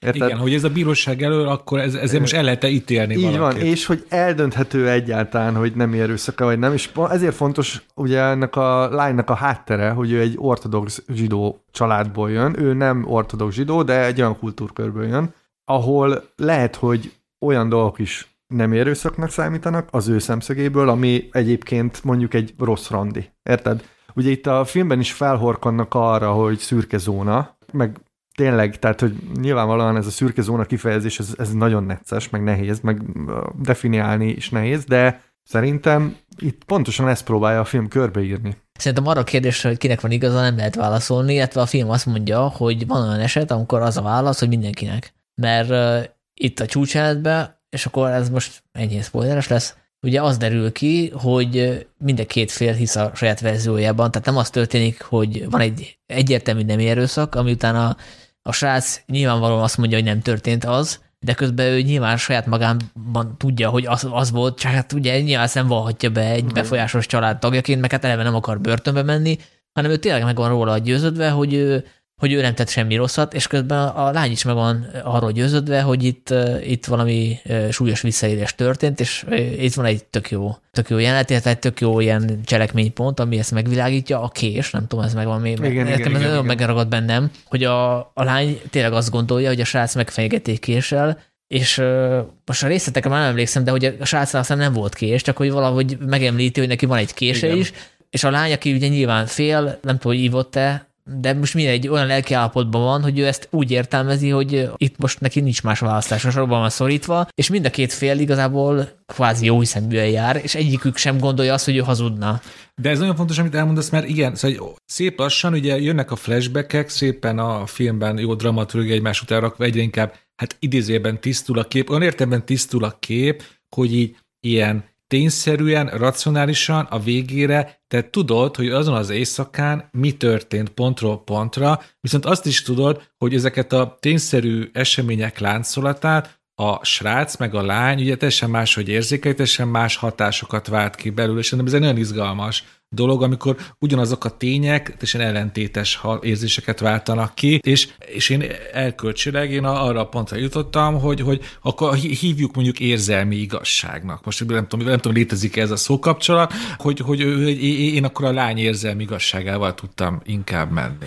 Igen, de egyébként ez el is hangzik a filmben, hogy igazából egyik fél sem vitatja azt, hogy a lány szenved, és hogy a, ami történt, az, az neki trauma. Tehát szerintem ez nem kérdés. Tehát az biztos, hogy azok az eseménysorok traumatizálták ezt a lányt, ő ezt így éli meg, ő ezért szenvedett. Itt a szándékosság kérdése a, szerintem a kulcs, hogy a, a fiú az szándékosan azért mondta, azért utalta, azért vitte ki a levegő, és szerintem ott azért már neccesebb a dolog. Ugye ez a késes jelent, ez egyébként a film legutolsó pillanatában derül ki, amikor annyit mond a srác, hogy, hogy jó, félsz itt a parkban, ne félj, amióta voltak a terrorista támadások, nálam mindig van kés. Ennyit mond, és ez szerintem fel lehet fogni egy ilyen szerencsétlen elszólásnak, ami és akkor most itt belemehetsz abba, hogy ez most vajon tudatalatt azért mondta a srác, hogy ezzel így befenyítse a lányt, vagy egyszerűen csak így menőzni menőz, akart, igen. vagy vagány akart lenni, vagy nem is gondolt ebbe bele, és szerintem pont az, hogy nem gondolt bele. Tehát, hogy ugye sokat pörög a film ezen, hogy ő milyen hatalmi státuszban van. Tehát, hogy egy ilyen ugye Stanfordon tanul, Amerikából jön vissza, ilyen széket kurogatott, ilyen menő, politika jellemző nőt, akivel hát ilyen... mondtuk, ilyen típus karaktereket látunk. Így van, tehát hogy ő egy privilegizált valaki, a akinek a világában ezek a dolgok teljesen normálisak. És valószínűleg, hogyha mondjuk az osztálytársával csinálja meg ugyanezt, akkor, és ugye van is egy tanú, akit feljön, hogy hogy igen, hogy az a srác ilyen, de hát szerintem ez normális, vagy hát... Jó, ez, az, még egy, az egy nagyon bunkó, az az osztályozás vége. Persze, csak hogy érted, hogy, hogy ezek, ezek nagyon, szerintem nagyon necces, hogy, hogy, a, hogy a jogászok, vagy az ügyvédeknek, meg a bíróknak gyakorlatilag ezt kell eldöntenie, hogy akkor... Szerintem Pont ezért MeToo film, ugye? Nem tudom, Zoli, te mondtad, hogy nem az? Hát szerintem azért nem az, mert most már MeToo filmként lehet nézni, de szerintem, mondom, nekem az utolsó része emelte el, amikor a bírósági tárgyalás van, és amikor az ügyvédek elmondják a védőbeszédüket, én azt imádtam, mert hogy ott gyakorlatilag már a, a jogrendszer bemegyünk bele, hogy a jog megpróbál lefedni szituációkat, és azokra megpróbál ö, megoldásokat találni, hogy így meg így, ebben a helyzetben így meg így kell ítélni, és ez valójában, ha belegondoltok, ez egy nettó fasság. Tehát, de, hogy... de, de, de pont a védő ügyvédnek a, a talán a záróbeszéde, az egyértelműen a MeToo korszakra reflektál, szóval van egy olyan mondata, és most nem fogom tudni pontosan idézni, hogy nagyon fontos, ő ugye mondja a, azoknak, akik a döntést ugye meg fogják hozni, hogy ide most nem harcosokra van szükségünk, ugye itt, itt most konkrétan I, utal. Meg nem az egész túl... férfi nemet kell elítélni, Igen. hanem itt ebben a konkrét esetben kell döntést hozni. És ez, ez a mondat, ez, ez, ez csak a MeToo korszakban hangozhatott el, mert pont arra reflektál. Hát igen, erről van szó, ezért mondom azt, hogy MeToo film, ja, mert, hogy a, mert hogy a, a, a, nőnek az ügyvédje, meg az egész, az egész esküdszék, esküdszék van, ugye? Hát, hát arra akarja kihegyezni, hogy, hogy itt most így ne csak a konkrét esetben hozatok itt ítéletet, hanem gondoltak arra is, hogy ez az egész ügy szimbolikus. Tehát, hogy ezt a súlyt oda teszi a, a, a bíróság vállára, hogy nektek most szimbolikus döntést kell hozni, és mire azt mondja a férfinek az ügyvédje, hogy nem, ebbe a konkrét esetbe kell hozni, és szerintem ezért MeToo film, mert a metoo az egyik fontos kérdése szerintem az, hogy akkor a, a visszaélésről hol születik meg az ítélet, a közösségi médiában vagy a bíróságon. És azt mondom, hogy a bíróságon. Más, más megoldás nincs. Jó, ezt e, így értem, amit mondasz, csak én meg azért mondom a, a nem MeToo filmet, mert hogy gyakorlatilag, tehát a, a nők alárendelt helyzet, az már MeToo előtt is téma volt, és a 70-es évek óta téma, és ugye itt konkrétan ezt mondja az ügyvédnő, hogy hogy elég volt ebből, hogy a, hogy a nők más megítélés alá esnek. Ugye tudjátok, az, ezekben az ügyekben mindig előjön ez az áldozat hibáztatása, minek ment oda, stb. stb. Ez azért a MeToo előtt is volt. De értem, hogy mondtok, tehát nyilván Nyilván most, most már teljesen máshogy nézzük. És hát ugye ez a film nem csak a mitúról szól, hanem a nepotizmusról is, mert hogy a, a rendező Ivan Atal a saját feleségére osztotta a, az anya szerepét, a Charlotte Gainsbourg játsza, És hát a, Azért tegyük hozzá, aki azért a, a saját jogán is Igen, kiváló azért, most színész. ez úgy hangzott, mint a... ez most egy ironikus, de most el kell mondani, hogy ez ironikus felvezetés volt. Bocsánat. Figyelj, me too, úgyhogy már el kell mondani, Sanyi. És a főszereplő, a, a fiú, a nem erőszak gyanújába keveredett fiú, meg a közös gyerekük, ugye, a Beneta. De milyen, milyen szép lett a Csádi vacsoránál így felkérni a saját fiát, hogy lenne egy jó kis erőszakoló szerepe, mert az arcod is olyan kicsit olyan sunyi, hogy így jönnél, jönnél, jönnél, jönnél kicsit forgatni velem? Igen, és ki játsz az anyámat? Hát az anyád. Igen. ja, úgyhogy szerintem a célját maximálisan ért ez a film, tök jó vitaanyag, és nekem a színészi produkciókkal sem volt problémám, sőt, a srác is nagyon jó volt, meg a fiatal lány is. Igen, és a, a lánynak az apját a híres francia rendező, Aki nem a Vincent Cassel, hanem a, a Matthew. Kassovitz Igen, őket mindig keverem. Aki egyébként az Emily-ben volt a, a talán onnan ismerhetik a nézők, mint színészt. Jó, még valami erről? Én, én azért élveztem ezt a filmet, leszámít, most mondtad, hogy direkt, didaktikus, meg... De szerintem ilyen ennek a filmnek jól áll a didaxis. Szerintem nagyon ügyesen játszik ez a film a, a szimpátia, a nézői szimpátiával, meg az irányokkal, hogy kit hogy látsz, és emiatt én egy kicsit ilyen thrilleresen is tudtam nézni. Tehát, hogy tökre érdekelt, hogy, hogy mi lesz, meg mi lesz a karakterekkel. Szóval most, aki ezt hallgatja, és esetleg nem látta ezt a filmet, az azt gondolhatja, hogy ez valamilyen nagyon ilyen tudálékos, ilyen ilyen eltartott újjal így beszélgetnek nem erőszakról és jogi problémákról. Nem, a, szerintem ennek a filmnek azért van egy ilyen műfai vonala is. Ugye ez a klasszikus nézőpont ütköztetős megoldás, de szerintem itt nagyon ügyesen játszanak azzal, hogy mindig annyi infót adagolnak, hogy a karakterek más-más fénytörésbe kerülnek, és állandóan át kell értékelned a narratívát, és ö, most mondtad, hogy te így gondolod a végét, egyébként én is hasonlóan gondolom, azzal együtt, hogy szerintem a srác azért eléggé megszívta, tehát hogy én úgy, úgy érzem, hogy azért ő megbűnhődött ezért. Egyébként mindenki megbűnhődött, szóval a, szerintem az egész filmnek van egy ilyen nagyon tragikus kicsengése, hogy ö, hülye volt. Tehát, hogy hülye volt a csávó, és tönkretett egy csomó életet. Tehát, hogy a lányét az biztos, az övét biztos, és hát valószínűleg, a, ugye ez nem derül ki, de ugye azért valószínűleg a, a szülők sem jönnek ki ebből jól, senki nem jön ki ebből jól, és ö, szerintem itt azért utal arra a film, hogy az egész ö, toxikus légkör, ami ezt a srácot körülvette, a volt osztálytársai és a többi, és én ott éreztem egyelőre ilyen nagyon didaktikusnak, amikor a, ez a haverja, aki kezdeményezte ezt az egész, ö, egyébként ami tök valós, tehát nekem ilyen osztálytársaim voltak, akik valószínűleg nem tették meg ezeket, de úgy ugyanígy beszéltek izé, bulikban, hogy akkor mindenki szedjen fel egy csajt, üzét, száz De pont. jó sejtem, hogy nem jutottak el a Stanfordra. Hát nem jutottak el a Stanfordra, nem tudom, hova jutottak, régen jártam osztálytalálkozón, de hogy, hogy értitek, szóval, hogy itt szerintem a film ebből a szempontból igazságot tesz. Mondom, a, a, a, az a srác így megbánja a bűneit a bíróságon. Én ott éreztem előre, hogy nekem így kilógott a, nem tudom, a didaktikóméter. Ö, mondjuk el tudom képzelni, lehet, hogy így beszart és megzuhant, és előadta a bíróságon, hogy ő most izé megváltozott, de, de mondom, ezt leszámítva, szerintem egy iz- izgalmas film. Tehát, hogy azt azért tudni kell, hogy ez is két óra, 20 perc környéke, Igen. szóval nem, nem, egy, izé, nem egy másfél óra, de hogy szerintem megéri beleinvestálni az időt, mert mondom, izgalmas is, tehát Hát aki szereti a klasszikus tárgyalótermi drámákat, szerintem annak tetszeni fog. Tehát, hogy ez pont az a, az a film, ahol, ahol a végén összecsapnak az érvek, és ilyen Hát hát a- szenvedélyes védőbeszédek, meg Igen. Tehát, hogy ez, szerintem ez a része is működik, tehát ö, műfai szempontból is, meg amit mondtam, hogy, hogy tényleg nagyon jól árnyalja ezeket a szituációkat, hogy a fiú apjáról már beszéltünk, de például az anyja is izgalmas, hogy őt úgy ismerjük meg, hogy a tévében éppen egy ilyen MeToo ügyben szólal föl, tehát ilyen nagyon feminista, Igen. és akkor azzal kell szembesülnie, hogy ami ellen felszólalt, azt, azt elköveti éppen a, a fia. Mert ha jól emlékszem, ő, ő arról beszél, hogy a bevándorlásra kapcsolatban, hogy történtek ilyen szexuális zakatások, aminek hát bevándorlók voltak az elkövetői, és akkor itt most a saját fia keveredik szexuális elkövetés vágyába, és akkor ugye fölteszik neki a kérdést, hogy akkor ez most nem kettős mérce, tehát hogy az elítélendő, hogyha más bőrszínű férfiak zaklatják a nőket, de hogyha a saját fiad az nem, tehát hogy te, tele van ilyen izga, izgalmas kis... Hát igen, ott ilyen ugye ez eléggé ilyen kibékítetlen ellentét, hogy akkor most melyik érzés erősebb benne, az anya vagy a, vagy a feminista? Igen, és ugye ráadásul bejön egy ilyen szál is, ami szerintem szintén nagyon izgalmasat csavar rajta, hogy ugye kiderül, hogy ennek a lánynak a,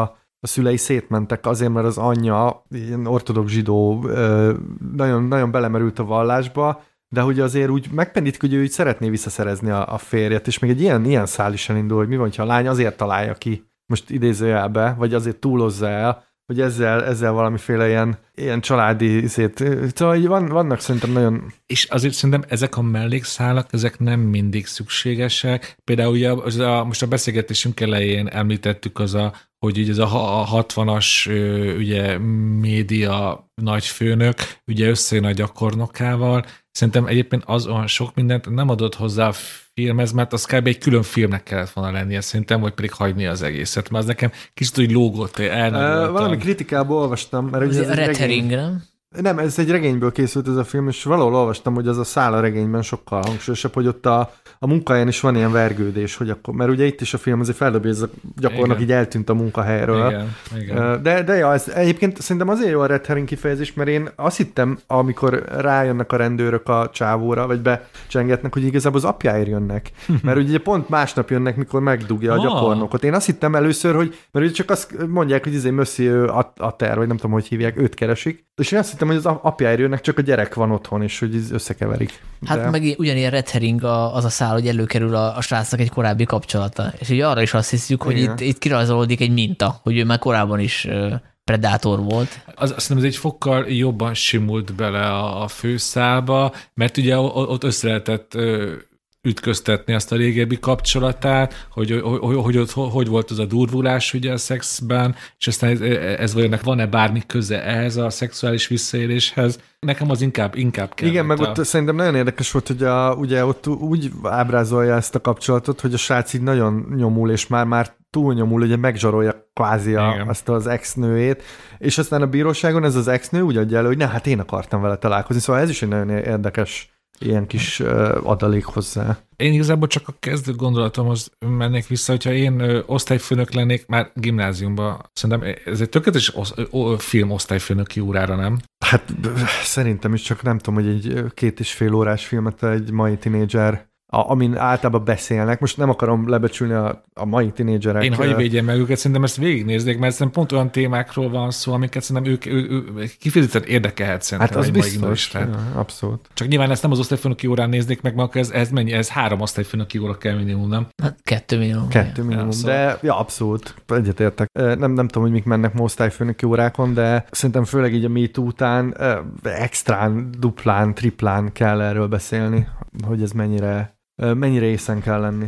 Hát zárszóként annyit mondok, hogy erről a filmről is írtunk a filmvilág áprilisi számában, úgyhogy én ajánlom, Vagy ajánlom Vajda Judit kritikáját, aki YouTube, hashtag YouTube címmel írt, szerintem egy tök jó szöveget, úgyhogy olvassátok el.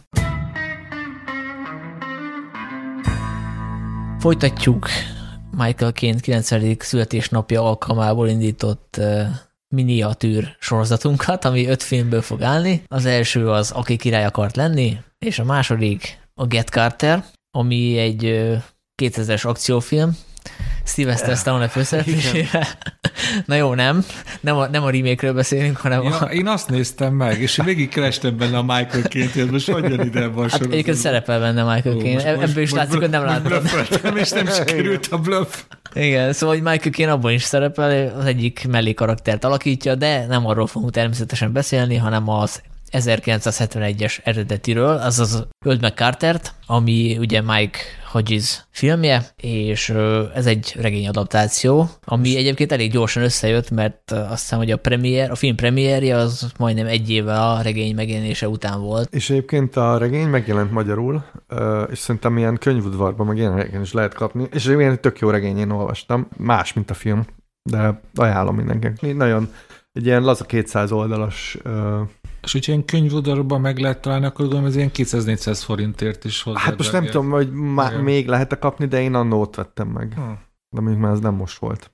De igen, tehát én ilyen 250 forintért vettem. Hát az a, az Ali előtt áll, tudjátok, az a könyvszekér, ott majd akkor így kicsit kutorászok. Szóval ez egy mondhatjuk, hogy bűnfilm? Azt akartam mondani, hogy krimi, de hát nem krimi, hanem hát bűnfilm, ez, akció, thriller. ez egy ilyen gangsterfilm. Gangsterfilm, igen, igen. igen, Talán igen. Az a... Szerintem a bűnfilm, a gangsterfilm és a thriller is egy, szerintem egy érvényes kifejezés. Igen, igen. Sőt, én még azt is megkockáztatom, hogy Neo Western. Wow. Na, ebben majd belemegyünk. Majd belemegyünk, de most ezt provokatívan mondtam, de én azt hittem Dénes de nem.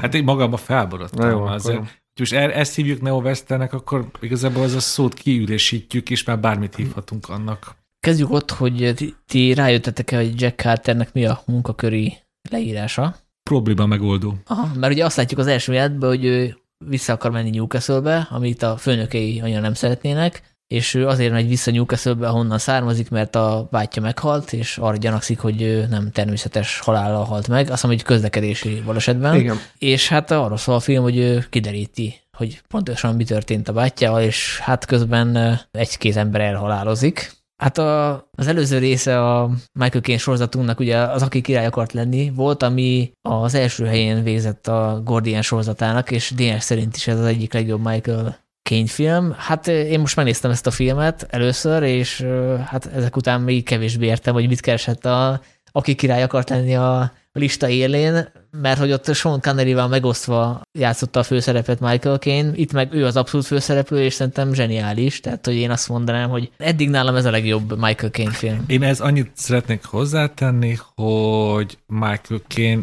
alakítása a Get Carterben emlékezetesebb, mint az Aki király akart lenniben. Erre jutottam most, hogy így gyors egymás utánba láttam a két filmet. Magát a két filmet most nem szeretném rangsorolni, csak hát, az alakítást. Két teljesen más karakterről van szó, azt azért tegyük hozzá, és mind a kettő szerintem nagyon illik Michael Cainehez, de számomra a Get Carterben hozott hát ilyen borderline pszichopata Egyébként szerintem henchman a hivatalos beosztása, tehát... Az a probléma megoldó. Hát elég magasan van a, a, a maffiában, a fővárosi maffiában, a London maffiában, és egyébként Newcastle-ből származik, ami egyébként én a filmben azt imádtam a legjobban, ahogy Newcastle-t bemutatja. Szóval a Newcastle-i turisztikai hivatal valószínűleg nem szerette ezt a filmet. A regény nem Newcastle-be játszik amúgy csak átette a hogy ide, mert hogy ez sokkal jobban néz ki. És kurva jól néz ki a filmben. Nyug. Most, eh, tehát hogyha szeretitek az ilyen uh, roncsolt iparvárosi vibe-ot, de szerintem a filmnek az egyik nagyon-nagyon nagy erénye. Michael Caine fantasztikus alakításán túl a, a millió, amit, igen, amit igen, igen. Hát én, én ezt megfogalmaztam már régen ilyen axiomaként, hogyha készül egy brit verziója ugyanannak a műfajnak, amiből egy amerikai is, akkor az alapvetően realistább lesz. Tehát tök mindegy, hogy milyen műfajról van szó. Én ezt egyébként azt hiszem a Skins című sorozat kapcsán fogalmaztam én meg a 2000-es években, ami egy ilyen ifjúsági sorozat, és így sokkal sokkal realistábban mutatja be azt, a, a, ami az amerikai sorozatokban eszébe se jut az alkotóknak, szóval hogy ez is sokkal realistább, mint egy amerikai gangsterfilm, és hát már a legelején megkapjuk ezt a realizmust, amikor ugye azt látjuk, hogy a Kane karaktere nem egy ilyen limuzinba megy le Newcastle-be, hanem a vonaton konkrétan, tehát ilyet is ritkán látni, hogy megy a henchman, és ott a vonaton a kupéba üldögél, és ott olvasgat. Én imádtam ezt a jelentet, mert hogy E, azt látjuk, hogy kurva sokáig vonatozik, és én megnéztem, jelenleg négy óra alatt lehet ezt a vonatutat megtenni, vagy ami ilyesmi, de, és... de hogy valószínűleg 70-es években még több volt, de konkrétan már beesteledik, mire odaér, és én éreztem a kupékban, mert ott még cigiznek, újságot olvasnak,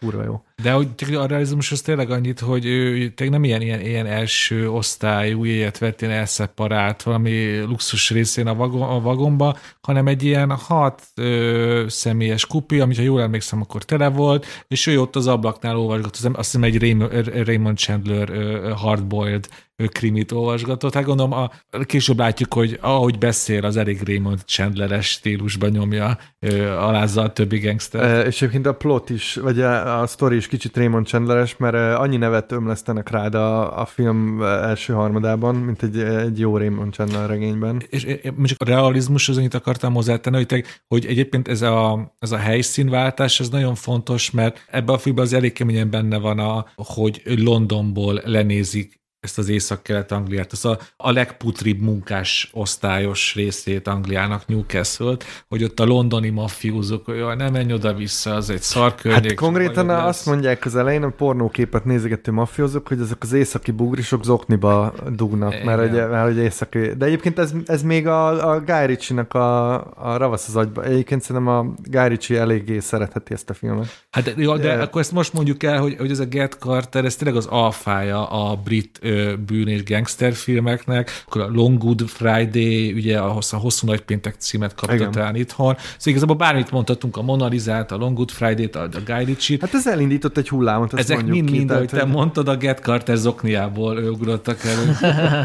Igen, hát hogy korábban azért nem voltak ilyen típusú bűnügyi filmek, amiben hát hullanak az emberek, mint a legyek. Én meghallgattam egy, ilyen, egy podcastet, ahol angol emberek beszélgettek, tehát így kvázi hitelesnek mondható, és ők hoztak ilyen statisztikát, hogy hogy akkoriban ilyen négy, négy-öt ilyen gyilkosság vagy rablás történt egy évben. Tehát, hogy annyira nem volt Chicago ez a világ, és hát korábban is a filmekben inkább ilyen, ilyen lopások voltak, ilyen helyztek voltak, és Igen. Nem, hát... egy, nem egy ilyen durva dolgok. Egyébként csak realizmusra visszatérve, hogy azért valamiben nem realista a film, tehát a Michael Caine lemegy Newcastle-be, elvileg Newcastle-ből származik, de azért a kakni akcentus tolja ott is. Jó, hát, de mondjuk ez nyilván keveseknek tűnik Igen. fel. De egyébként visszatérve arra, amit mondasz, azért gondoljatok bele, hogy az angol krimi hagyomány az elsősorban Agatha Christie, hogy ilyen kesztyűs gyilkosok ott lemennek tázni, és akkor Poirot megfejti. Nagyon, nagyon, nagyon fontos, hogy azok ő upper class igen, igen, igen. Ez meg nagyon kemény a munkásosztály. Igen, hát ugye a, a, az angol kriminek ez a fajtája ugye pont abból építkezik, hogy be, látjátok be ezek, ezek a gazdagok is, hogy gyilkolják egymást, egymást, és akkor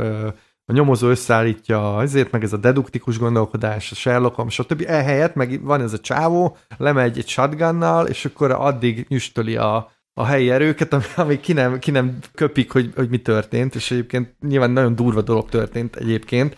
Értitek, szóval, hogy ezt szerintem most azért 2023-ból szerintem ezt nehéz úgy nézni ezt a filmet, amilyen hatása ennek lehetett 71-ben, mert valószínűleg azért ez ez olyasmi lehetett, mint amikor mi láttuk a, nem tudom, a kutyaszorítóban, vagy a ponyvaregényt. Ja, hogy... Hát de szerintem hogy kb. nem tudom, több millió angol munkás ismert magára, hogy, hogy ugye Carter hazaér Newcastle-be, és mi az első dolga, miután leszáll a vonatról, hogy bemegy a közeli kocsmába, ahol ugye ott van fél Newcastle, és ott viszont annyira egy ilyen, ilyen dokumentarist, ilyen, ilyen cinema verité, hogy így, olyan arcok vannak ott, akikről így, így mindenféle kötekedés nélkül elhiszhető, azok a fél életüket már ledolgozták ott a vasműbe, be, meg nem tudom, a szénbányába, meg nem tudom, mi van még ott Newcastle környékén. Szóval én legszívesen többször megállítottam volna a, hát, a Blu-ray-t, miközben néztem ott a kocsma jeleneteket, hogy úristen, ezek az emberek. Hát, hát ugye, a, bocsánat, a, a Kény ezért is akart eljátszani a filmet, és ahogy is lenyilatkozta, hogy meglepődött, hogy, hogy a Kényt ezt érdekli, mert ő akkoriban nagy sztár volt, és ő azt mondta, hogy, hogy azért akarta megcsinálni ezt a filmet, mert hogy az angol filmekben korábban a gangsterek vagy ostobák voltak, vagy viccesek, és azt akartam megmutatni, hogy egyik sem, mert hogy a Carter a munkásosztálybeli neveltetésének, neveltetése miatt azonosult, mert már neki is voltak a barátai és családtagjai közbűnözők, és és úgy érezte, hogy Carter egy olyan utat képvisel, amelyet más körülmények közt az ő, ő is választhatott volna, ha nem mondjuk színész lesz. Ja, jó. Hmm. Egyébként van egy, van egy zseniás, egy nagyon sok zseniás jelent a filmben, majd erre kitérünk, de van egy, ami teljesen független a cselekménytől, hogy énekel ott egy énekesnő, és szájon csókol egy, egy faszit, és a, a megtépi a barátnője, és Michael Caine röhög. És én a, figyeltem azt a reakciót, szóval kurva jó színész, de, de én úgy éreztem, hogy az ilyen, ez ilyen hozott anyag, tehát hogy ő szerintem látott már ilyet uh, élőben is. Igen, hát és az is realizmus, hogy, hogy itt most nem egy hősről van szó, nem is egy antihősről, hanem tényleg egy olyan figuráról, aki hát úgy viselkedik, amivel nehéz azonosulni, tehát hogy most beszéltünk a taxisofőr kapcsán arról, hogy mennyire rasszista, vagy mennyire problematikus a film, hát ez, ez olyan film, ahol tényleg hát nem lehet azonosulni nézőként a, a főszereplőnek a, a cselekedeteivel, és azért nem, mert ő egy, nem egy ilyen rajzfilm gangstert játszik, hanem egy igazi gangstert, aki konkrétan nőket gyilkol meg például. Az empátia az itt a kulcs szó, hogy, hogy a taxisofőrben hiába válik egyre problematikusabbá ugye Travis karaktere, ez az empátia csak nagyon-nagyon lassan párolog el miközben a Carter-t nézed, ott szerintem az empátia az nem igazán lép fel ebben a filmben, szerintem ott más érzések kötnek Carterhez. Egyik a, szerintem azt ne tagadjuk le, hogy, hogy nagyon menő ez a karakter, szerintem az köt hozzá, azért mész Carterrel, a másik pedig, hogy a, a csökönyössége, hogy így minden így feljel megy a falnak állandóan. Szerintem emiatt mész Carterrel, és nekem ami nagyon tetszett, hogy tök jó, hogy beosztod a, a Guy Ritchie-t, vagy a Tarantinot, hogy nagyon sok ilyen gangsterfilm abba a hibába esik. Jó, a hibát most idézőjelben mondom, mert az ilyen filmeket is nagyon szeretem, hogy a gangsterek nagyon ezekben a filmekben nagyon szeretnek pofázni. Ömlik belőlük a, az ilyen jól megírt menő szövegelés, Igen. és nekem a Get Carterben azt, azt tetszett, hogy ezek a brit gangsterek semmit nem csinálnak szükségtelenül tényleg csak akkor nyitják ki a szájukat, és akkor mondanak valamit, hogyha arra tényleg szükség van, de akkor olyat mondanak, hogy így megáll az ereidben a vér. Szóval olyan mondatok vannak ebben a filmben, hogy tényleg kicsit így belesüppettem a, a fotelbe, és ezek nagyon, ezek nagyon rövid, ilyen, igazán ilyen odabaszott mondatok, mint hogyha nem tudom, egy golyót kiéreztett volna a fegyveréből, és ezt imádtam, hogy, és ez nagyon fontos, igazából nem tudom, hogy ez most realizmus -e, vagy ez is csak egy írói lelemény, de hogy, hogy ez nekem nagyon igazinak tűnt, hogyha valaki tényleg egy nagy pályás gangster, az minek leszövegeljen. Annak elég oda mondani egy erős mondatot, és kész. Igen, de szerintem a, itt inkább azért tudsz menni Carterrel, mert hogy ő leszar mindent. Tehát, hogy ő egy ilyen ő, ha kell, kimegy pucéran a szomszéd néni elé egy shotgunnal, és azért ez, ez azért, azért ez, ez vagány. Tehát ez, ez cool. És egyébként én azért vitatkoznék veled, mert hogy ő azért csinál olyat, ami egyébként szükségtelen. Na, és mit, most mit? A, szerintem a film egyik legzseniálisabb jelenete, amit én imádok, hiszen külön ki kéne vágni és tanítani, amikor felhívja a barátnőjét, miközben a háziasszony, ahol megszáll, a hintaszékben Az rohadtul nem szükségtelen. Hát azt mondom, hogy ez nem szükségtelen. Vagy érted? Tehát, hogy a, a, hát, nagyon szükséges. Hát de mi, mi, miért szükséges? Hát azért, mert hogy nincs mobiltelefonja, nincs a saját nem, szobájában Nem, miért szükséges elcsábítani a, a házi? Azért, az hogy... azért szükséges, mert ő megérkezik abba a bed and breakfastbe, és minél hamarabb el akarja érni, hogy ott ő legyen az alfahím, akinek az a nő nem kérdőjelez meg semmit, és minden kívánságát és, teljesíti. És akkor ilyen beindít ilyen szexuális igen, ragadozó igen, játszmát? Me, hogy... Persze, mert ezzel az ő, ez az, ő, az ő hatalmi pozícióját növeli De, tovább. Csak, bocsánat, csak egy zárójel, hogyha valaki esetleg nem látta a filmet, ugye arról van szó, hogy fölhívja a barátnőjét, és kb. ilyen telefonszexes szituáció alakul ki, tehát megkezd, hogy mit viselsz, vedd a melltartódat, stb. stb. És miközben a frusztrált, nem tudom, a 40-es háziasszony, ő meg ott van a előtérbe, vagy, előtérbe, vagy háttérbe, és ott egyre frusztráltabban a hintaszékben föl alá hát hintázik, és szerintem az kurva jó, hogy a, a kamera ráfókuszál, tehát az, őt látjuk, hogy ott van az előtérben kevésbé élesen, tehát itt azért megnyilatkozik a Mike Hodges hát, zsenialitása, szóval, hogy szerintem ez egy nagyon jó jelenet, és itt ekkor még ő nem tudja, akár te szerintem, hogy utána később szükség lesz elcsábítani. Igen, szerintem a... se. Tehát, hogy én értem, amit mondasz ez a hatalmizével, de szerintem hogy inkább csak belemegy, mert hogy érzi ebbe a nőbe, hogy ez egy ilyen frusztrált, mert ugye ez a nő itt felháborodva. Ja, az csak, csak szimplán játszik vele. És értem. játszik vele, mert élvezi egyszerűen ezt, a, ezt hogy ezt is megteheti, Jó. és ahogy, ahogy ez a jelenet fel van véve, tehát ez tényleg zseniális. Igen, mert ahogy így, mert így nézi látod, a nőt a Mert hogy nézi a nőt, közben. a nő meg így hintázik, és csak azt hallott, hogy megy ez a hintaszék, és közben meg úgy mondja ezeket a dolgokat, hogy, hogy igazából nem a barátnőjének mondja, akit felhívott, hanem a... Hát mindkettőnek. Hát mindkettőnek, de hogy szerintem az egy ilyen, az nagyon árnyalja a jellemét. Tehát, hogy,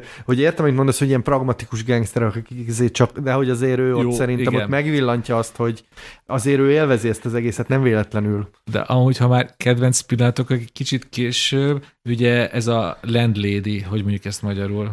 Házi, házi, házi néni. Házi néni. A házi néni, ugye így, így félig meddig így megfenyegeti, de mi van, hogyha majd eljár a szám? És akkor annyit mond a Michael, hogy nem, nem fog eljárni a szád, mert tudom, hogy lila-fehér neműt viselsz. és ez nyilván most így elmondom, ugye ti most jogosan, jogosan nevettek, de, de hogy ezt tényleg. Michael Kane mondja, az ő, hogy ti is mondtad a kakni akcentusában, ez megint olyan, hogy, hogy ezt nem kell magyarázni. Ezek után az a nő nem fog egy szót sem mondani a rendőröknek, és ez tényleg kellett Michael Kane. Hát ugye, ugye ez egy több mint 50 éves film, szóval nyugodtan lehet spoilerezni, én azt minimum másodjára láttam most, és az, hogy Michael Caine nagyszerű színész, az persze többek között abból a jelenetből derül ki, amikor ugye elérünk ahhoz a nagy csavarhoz, amikor ugye nézi azt a házi pornófilmet, Igen. és szép lassan rádöbben, hogy a meghalt testvérének a lányát ugye elcsábították, és egy ilyen házi pornóban ö, szerepelt. Aki lehet, hogy az ő lánya. És igen, igen, és lehet, hogy az ő saját lánya. És amit az arcán látunk, hogy, hogy egy gangsternek ugye, hát így megdes, megdedvesedik a szeme, és így minden összedől benne, amit ő gondolt erről az ügyről, vagy gondolt a családjáról, vagy gondolt a bosszúról, azt szerintem tényleg a, az ennek a minimalista színészetnek a magas iskolája. Az egy nagyon megrázó jelenet. Igen, szerintem ez amúgy fontos, mert itt mondtad ezt, hogy, hogy hát nehéz vele empátiá, empátiát érezni. Szerintem az a pillanat, amikor megvillan tényleg egy másodpercre ez a nagyon kőkemény álca, hogy azért van benne valamiféle emberi érzés, ugye ott tényleg könnyes lesz a szeme, és ugye ott kezd ilyen brutálisabb gyilkolási hullámba, tehát előtte is hullanak az, vagy hát nem is tudom, előtte talán nem is gyilkol, csak akkor még kérdezget, meg befenyít, meg odadobja a bár tulajdonos haver, vagy a csapos haverját a rátörőknek, de hogy utána kezd el igazán ilyen akcióba lendülni, és szerintem ez valahol azért, hogy mondjam, nem az, hogy érthető, de hogy azért megérted a motivációit, tehát hogy onnan ugye kezdetben talán sziopatának gondolod, vagy vagy egy ilyen nagyon hidegszívű teljes izének, de, de hogy ott azért szerintem megvillantja, és szerintem ez egy fontos pillanat. És, az, és ez, igen, és ez Michael kéne múlik, hogy ez sikerült. Tehát, hogy ez, ez egy nagyon necces uh, színészi feladat szerintem, hogy egy addig felépített ilyen kőarcú, hideg valakit egy pillanatra megvillancs, és tényleg én, én azért tartom ezt a definitív uh, Michael Caine filmnek, mert szerintem itt, itt bemutatja, hogy ő mit tudott, és kurva jól csinálja. Ugye most visszautat, hogy ott lehet némi empátiát érezni. Nyilván ez, ez rendkívül nézőfüggő, szóval ezt, ezt nem mi fogjuk eldönteni. Én inkább csak arról beszélnek, hogy azzal árnyalám ezt az egészet, hogy, hogy ilyenkor az ember azt hinné, hogy testvére lányával, aki lehet, hogy a saját lánya, akkor így elkezd törődni. De valójában mit látunk? Teljesen begőzöl, és onnantól kezdve a bosszúnak él. A filmben egyetlen olyan jelenet nincs onnantól kezdve, hogy ő, őt amúgy érdekelni annak a lánynak a sorsa. Azok nekem egy utólag is kicsit ártértékelődött az a sírás, vagy, vagy az, az a könnyezés, mert le, nem is biztos, hogy ott a, a lányát síratja, hanem a saját büszkeségét, am, amit elveszített, mert utána mit látunk? Az összes gyilkosság arra van, hogy, a, hogy az ő büszkeségét visszanyerje. Minden gyilkosság ezért megy, és nekem az például hatalmas pillanat volt, amikor az utolsó vélt, vagy nem, nem csak vélt, valós ellenfelét is ugye megöli, azzal a jó kis tarbélás, kárhozatos, mi ez? Chile. Csillés jelenetben, és akkor, akkor ilyen, egy ilyen, ilyen, ilyen, ilyen felszabadult nevetés tör ki belőle, hogy így megcsináltam. És az se szerencsétlen lányról szól, hanem Carter karakteréről, hogy végrehajtotta a bosszúját, és megint ő a fasz a gyerek. Szóval szerintem ez egy rendkívül visszataszító karakter amúgy. Az, egyébként most, hogy mondod, valóban van egy ilyen, hogy megkérdező, hogy tudtátok, hogy az én öcsém, vagy bátyám, és és akkor mondja, hogy igen, és hogy akkor még jobban begőzöl, tehát hogy ebben van valami, hogy azért ő a státuszát is félti, vagy hát, hogy... Hát ettől hiteles, tehát erre mondtam, igen, hogy igen, egy igazi gangster az tényleg így viselkedik, vagy van egy van az a jelenet, amikor belelőkik az autóját a, a vízbe, és ugye mit nézők tudjuk, hogy ott van a csomagtartó egy nő, és hogy ő nem csinál semmit, és ugye ez is olyan, hogy tehát ettől nem lesz szimpatikusabb, de ha belegondolsz egyébként most uh, ilyesmi csak a hollywoodi filmekben történik, hogy beleveti magát a főszereplő a vízbe, és akkor a vízbe már lesüllyedt autóba, így kiszabadítja a nőt, tehát gyakorlatilag nem is csinálhatott volna semmit. a parton. Igen, tehát gyakorlatilag nem is csinálhatott volna semmit, de attól, hogy igazából arcizma se rezdül meg, ettől még kegyetlennek tűnik. És hát nyilván, nyilván miután ugye szépen ő nevetgél egyet ott, ott az, abban az, abba az ipari tengerpartitában, és akkor már épp meg lenne a bosszúja. Most is sokat imádtam azt a pillanatot, amikor jött a mesterlövész, és jól, jól, jól oda pörkölt neki. Egyébként, hogyha már így a előző filmeknél ajánlgattunk filmvilágcikket, akkor erről is van a filmvilág pontosabban, meg is mondom nektek, a 2005-ös filmvilág, de meg lehet találni neten.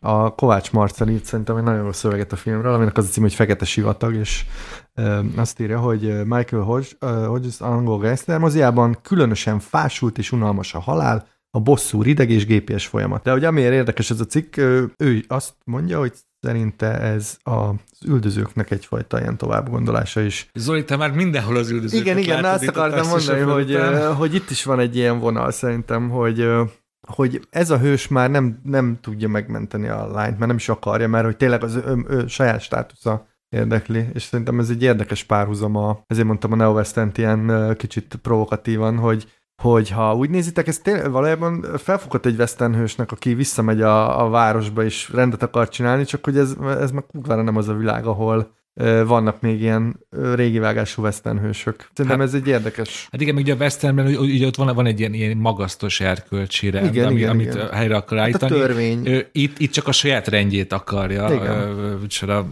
érvényre juttatni. Igen, de igazából ettől, ettől függetlenül szerintem az előképe a későbbi bosszúállóknak, mondjuk egy John Wicknek, aki Igen. ugye megölik a kutyáját, és emiatt gyakorlatilag hát több száz embert kiírt eddigi négy rész alatt, és drukkolunk neki, egyrészt mert a Keanu Reeves játsza, másrészt meg adnak ilyen melankolikus zenei futamokat, amikor látjuk a flashbacket a feleségével, de az a fajta eltökéltség, meg az a fajta kegyetlenség, hogy megy előre, az ugyanaz, ahogy a Michael Caine megy előre, tehát hogy e, emiatt szexi ez a karakter, és közben meg veszélyes is, meg pszichopátiás gyakorlatilag. De ez a kettőség szerintem izgalmasá teszi. Jó, csak a, jó, csak a John Wick az egy, az egy ilyen, hogy megyek ezt ilyen, ilyen, ilyen rajzfilm. fegyver, fe, rajzfilm, fegyverbalett, ott nagyon, nagyon mindig odafigyelnek arra, hogy hogy ő, szimpatikus legyen neked Ken a Reeves a legnagyobb öldöklés közben is. A Mike Hodges meg ezeket mind leszarta. Hát ettől izgalmas a film, Igen, persze, igen, persze, igen, ettől igen. más. Igen, igen, igen, igen. Vannak tök jó mellékszereplők ebben a filmben. Van egy-két Newcastle színész, és hát a fő gangstert a John Osborne alakítja, nem tudom, hogy tudjátok, ő, ő kicsoda. Az Osborne családhoz van köze? Netán?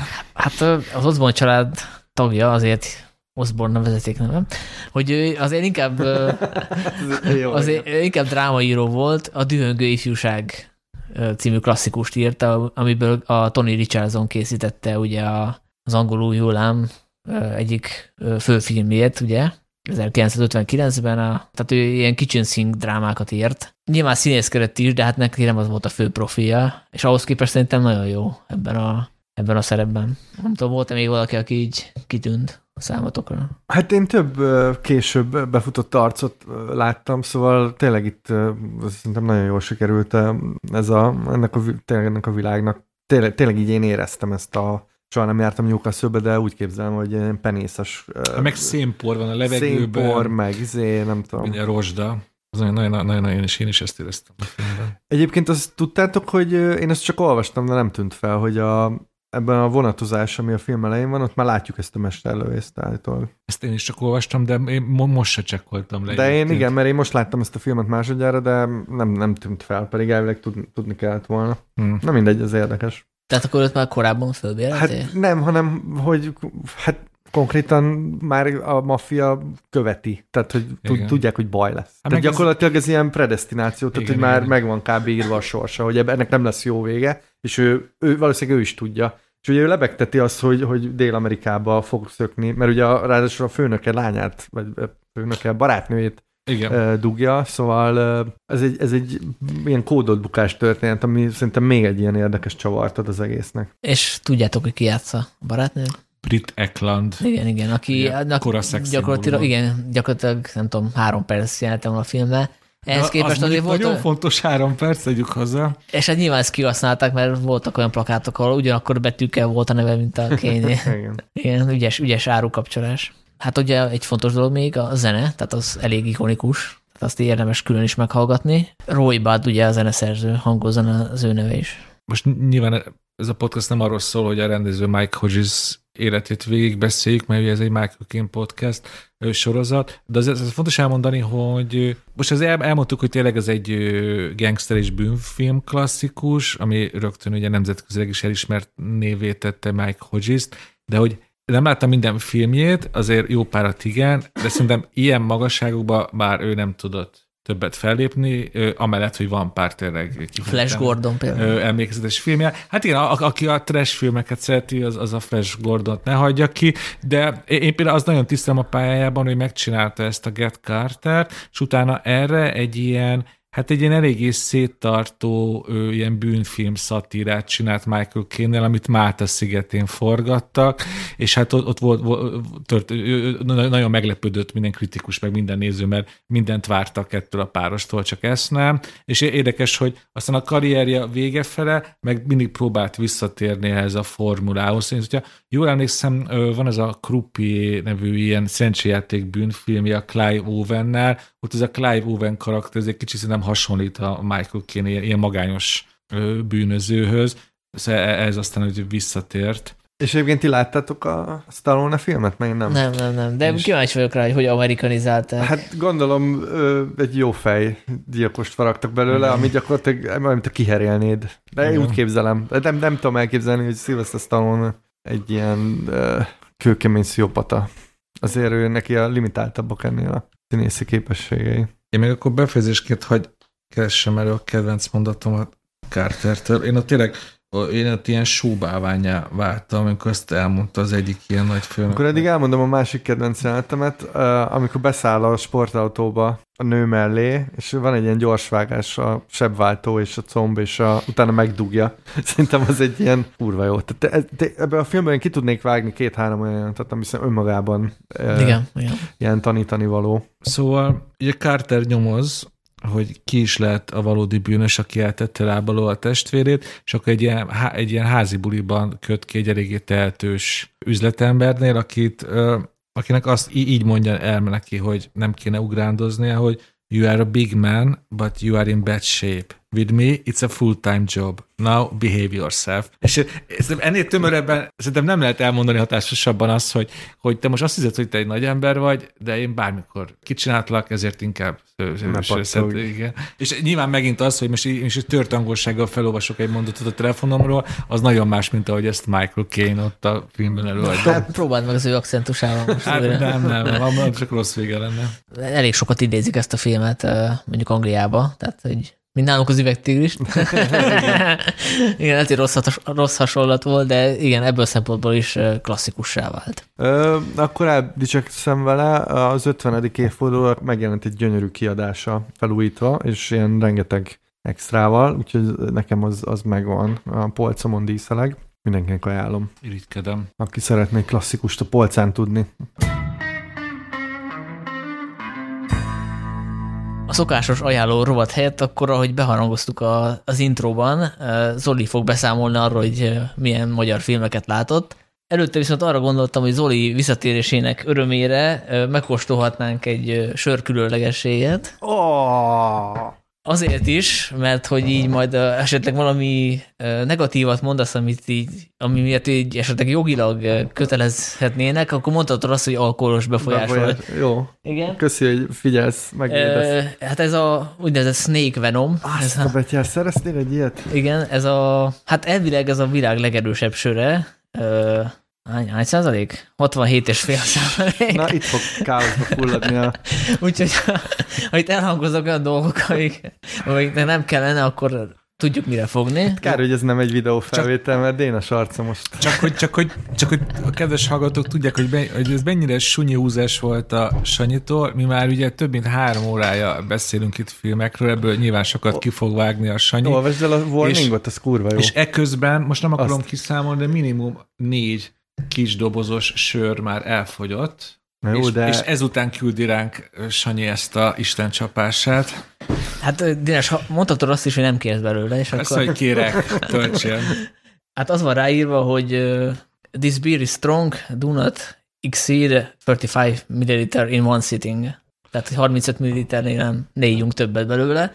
És én azért voltam erre kíváncsi, mert hogy állítólag ennek söríze van, mert, Na, hát nem- mert ugye vannak ezek az extra erős sörök, tehát ilyen 17-18 százalék, tényleg keveset töltsél nekem, jó? Nekem haza kell még jutnom. és ezek az a probléma, hogy inkább ilyen bori, borízük van, annyi fajta ilyen Igen. eljárásnak vetik alá, hogy már igen, elveszíti a sörízét, a sör jellegét. Hogy is mondják ezt? Elveszítette A közpénz jellegét. közpénz jellegét, sör jellegét. Sör jellegét. Megnézem, melyik a legkevesebb, hogy Dénesnek azt adjuk. Nem tudom, mindegy. Hú, hát Sanyi. nincsen. A, a, annyit elmondunk, ez tök jó, ez a, átmentünk most ilyen sör podcastbe. Ö, az illata, az nem sör, hanem hát ilyen, ilyen, ilyen tö, tömény. Tö, Igen, igen, igen. Tömény, elég egyértelműen tömény Hát, illata van. De szép színe van. Na hát akkor Zoli, üdv itthon. Hát köszönöm Hát, szépen. welcome home. Köszönöm a kígyómérget. Na, akkor, hát akkor kedves hallgatóink, sziasztok! Viszontlátásra. Hú, Hú, Baszd hú. az éget. Amennyi tényleg söríze van. A, a, alkohol me, mögül kibon, kibontakozik. Igen, hát ezt ö, valóban nem ajánlom mesnézéshez. Igen, Tehát így elszopogatni egy ilyen másfél litert, az, az sok. Hát meg podcastes sem, mert én most nem tudok megszólalni. Igen. Na, szóval akkor térjünk a témára. Melyik volt az első film, amit láttál, Zoli? Na, szóval az történt, hogy ugye most elég sok magyar film jött a mozikba, pár héten belül, ha jól, jól tudom, úgyhogy egy különleges emberkísérlettel készültem. Leszálltam a gépről, és beültem mindenre, ami, ami elérhető. Úgyhogy megnéztem először a hat hetet, aztán a Kolyot négy lelkét, aztán a hadikot, aztán a 3000 számozott darabot, és végül a műanyag égboltot. És remélem ezt egy nap alatt. Hát nem egy nap alatt, hanem négy nap alatt, hogyha jól számolom. Akkor most, és most rak top listába. őket. Ö, hú, ez, ez nehéz. Hát ö, nyilvánvalóan a legjobb, a Sanyi, egyetértek veled, a 6 hét, az egy kurva erős film, mindenkinek nagyon ajánlom. Ö, szerintem hatalmas braúrt hajtottak végre, hogy egy telivér hollywoodi ö, határidő dramaturgiát egy ilyen elképesztően izgalmas főhőssel ö, sikerült szociokörnyezetbe vegyíteni. Engem olyan szinten megcsapott a panelszag. Engem is. Igen, most Dénest is megcsapta. Szóval, hogy annyira, annyira élveztem a panelszagot ezzel a körömrágós dramaturgiával, hogy, hogy ez az a film, amit biztos, hogy még meg fogok nézni. Nagyon-nagyon tetszett. Úgyhogy, ja, most utólag akkor én is átértékelném biztosan a top listámat, hogyha ezt tavaly látom. Ez... Zoli egyébként arra utal, amire esetleg... Ja, bocsánat, igen, tehát, hogy... Tehát, igen, Sanyi... tehát, hogy volt egy top listázós adásunk, és én a hat hetet tettem az első helyre, amit többiek nem. Egyrészt már nem láttak, másrészt azt mondta az Ines meg a Janka is, hogy azt hivatalosan még nem mutatták be, és azért nem kerül oda. Hát akkor még nem is lehetett tudni, hogy lesz-e magyar bemutató, de szerencsére végül lett, úgyhogy én is azt mondom, hogy mindenki, aki teheti, nézze meg. Igen, szóval szerintem tök jó, hogy eljutott, eljutott mozikba, mert, mert ez egy nagyon erős uh, bemutatkozás. Hát tényleg erős. De Zoli, ezt te is, meg én is felrakhatjuk majd a 2023-as top Persze, persze, igen, igen. A második helyre tenném a műanyag égboltot, ami azért volt nagyon érdekes, mert egyszerre baszott fel, és tetszett nagyon, mert hogy nagyon zavarta a kevert animáció a filmben. Ugye ez egy... De mi, milyen kevert animáció? Hát ugye van, vannak a rotoszkópos színészek, és ilyen absztraktba hajló tájképek, amik szerintem más, teljesen más technik. Nem vagyok animációs szakember, szóval nem tudom, de de úgy, úgy éreztem, mint az Imperium hát három, Galaktik... 3D környezetben vannak behelyezve ezek a Igen, csak a, a tárgyi környezet, a város, az, az egészen ilyen 3D renderelt nagyon érdekes megoldás, viszont szerintem ezek a tájképek, ezek, ezek egészen ilyen fura textúrák, tehát nekem már ilyen absztrakt hatást keltettek, csak nekem felidézték a régi ilyen demo színeket, nem tudom, hogy emlékeztek -e ezekre a Commodore... Átvezető részek a játékba? Vagy nem, a Commodore 64-re készültek annó kimondottan animációk, amik arra voltak hivatottak, hogy a, hogy a, a gépnek a teljesítményét ö, gyakorlatilag így a végletekig elvitték, szóval ilyen programozói truvályok voltak. És a másik probléma a filmmel az a, a világépítés. Tehát szerintem egy science fictionben nagyon fontos, hogy milyen világot építesz, és én nem nagyon értettem, hogy elvileg száz évvel később, hogy vannak ugyanolyan ruhák, ugyanolyan épületek, stb meg nem, nem értettem pontosan, hogy mi történt ebben a világban. De szándékos lett, hogy nekem meg pont ezt tetszett, hogy nem magyaráz meg mindent, nem, nem rák mindent a szádba, neked kell kitölteni a, hm. hogy mondják ezt, fekete lyukokat, vagy a fehér lyukokat, tehát hogy lehet rajta agyalni, hogy mi, hogy történt pontosan. Nekem ez, ez pont tetszett, hogy felnőttnek tekint a nézőt, és gyártasz teóriákat magadban. E, igen, azt mond, na erre, ezért tettem a második helyre, tehát hogy most nyilván, érted, mond, tetszett, csak hogy mond, vannak, vannak vele ilyen fura, tehát igen, elgondolkodtat, és egyébként szerintem kurva jó, hogy ilyen magyar film készült. Egyrészt nagyon izgalmas 2123-as Budapestet nézni, meg, meg az egész öko, ökovonal szerintem kurva jó. Tehát, hogy ez, ez nagyon, Csak nagyon... a lényegről nem beszéltek, hogy van benne Miskolc, szerintem ez nagyon Hát, fontos. de Mis, Miskolc gyakorlatilag olyan, mint most. Tehát, hogy... Tessék? Na jó, bocsánat, na, ez nyilván adta magát ez a poén. De igen, igen tehát van benne egy, egy szénné bombázott Miskolc. Igen, hát így posztapokaliptikus Miskolc. Én ezt úgy fogalmaztam meg a kritikában, hogy hogy ilyen lenne Miskolc, hogyha a Last of Us világában járnánk, akkor így néznek ki, és szerintem tök izgalmas. Ott járkálnak benne a szereplők, és, és igazából itt nincs egy ilyen főgonosz, meg kisebb gonosz sincs, de mégis ott van egy ilyen bajlós érzés az emberbe, és szerintem ez is egy tök jó húzás, hogy csinálunk egy, egy ilyen skiffy road movie-t, ami egy ilyen posztapokaliptikus környezetben játszódik, és, és nincs klasszikus főgonosz, tehát nem kell futni a zombik elől, de, de mégis az egész alaphelyzet az barom izgalmas, ami, amit a fősöknek meg kell válaszolniuk. Nevezetesen, hogy megpróbálnak-e visszatérni a régi életükhöz, vagy elfogadják, hogy az már lehetetlen, és lemondanak róla. Így van, hát ugye nem tudom mennyire követitek, a zajló klímakatasztrófával kapcsolatban két nagy tábor van, akik azt mondják, hogy adaptálódnunk kell, és elfogadni, hogy ez a jövő, és ez így lesz, és teljesen máshogy fogunk élni. Lehet, hogy nagyon-nagyon rosszul. A másik vonal meg azt mondja, hogy nem, igazából mi megállítható, és azon kell dolgoznunk, hogy megállítsuk. Ugye ez a film szerintem ezt a kérdést nagyon izgalmasan felteszi. Úgyhogy ja, szóval én sokat agyaltam ezen a filmen, ami szerintem a, valószínűleg a célja volt a, a filmnek, úgyhogy Ja, ez a, akkor ez a második helyzet. A harmadik helyzetem a 3000 számozott darab, ami nem, szerintem nem jó film, viszont ö, olyan kérdéseket tesz fel, amik nagyon-nagyon fontosak. Ugye ez a film dióhéjban roma történetek, ö, hátrányos helyzetű, hát ilyen sorsok, és ezt egy rendező Berlinben egy színházban viszi színre. Kicsit az jutott eszembe, hogy van benne egy ilyen roma nyolc és fél vonal, tehát hogy itt a rendező nagyon, aki egyébként nem roma, a filmben. Császi Ádámnak hívják magát a rendezőt. igen, de hogy a filmben van egy rendező, aki Ó, gondolom, jaj, ő még a, nem láttam. Ja, bocsánat. Szóval ő az valószínűleg a rendező alter egója, aki sokat problémázik ezen, hogy ő, mint nem roma, beszélhet a, a roma sorsokról, és nagyon sok kiszólás van a filmben, rendszeresen áttörik a negyedik falat, és nagyon sok ilyen, hát ilyen szűrába hajló ötlet van benne, és ezek közül elég sok szerintem nagyon jól működik, elég sok nem annyira jól működik. Az biztos, hogy szerintem olyan film, ami nagyon jó, hogy van, és tényleg mindenki nézze meg, aki, aki teheti, mert, mert hogy nagyon, szerintem nagyon, nagyon fontos és érdekes. Én sem láttam még, de azt olvastam a sajtóanyagban, hogy a Ruben Östlund filmjéhez hasonlítják. Ezzel egyetértesz? Hát Nem, nem, nem, nem. De én ezt sok más embertől is visszahallottam, akik szerintem nem olvasták el a sajtóanyagot, és csak maguktól ö, Hát, jöttek el ezen analógiára. Nyilván a provokáció része az meg, megvan benne, de szerintem a Ruben Östlund sokkal tudatosabb, és szerintem amiatt sokan nem is szeretik annyira a Ruben Östlundot, vagy sokan esetleg, hogy mondjam, ő így letisztultabb, jobban át van gondolva. Itt inkább kérdések vannak, és egyébként a filmben elhangzik egy olyan mondat, ami szerintem nagyon jó, hogy valami olyasmit mond, hogy mindegy, csak gondolj valamit, baszd fel magad nyugodtan, csak hogy mozduljunk ki ebből a két pólusból, hogy te ilyen jónak érzed magad, mert hogy sajnálkozol ezeken a sorsokon, vagy a másik véglet, hogy jó, hát mocskos cigányok megérdemlik. Ugye ez a, ez a két véglet van, és hogy nyilván az igazság teljesen máshol van. Szerintem ez, ez, ez tök, tök jó. Tehát ez nagyon jó gondolat.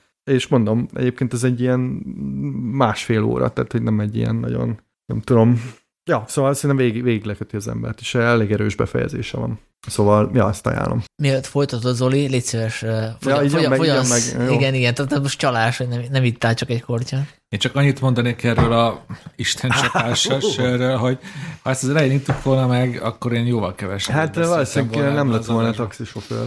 Repeta, Dénes? Nem.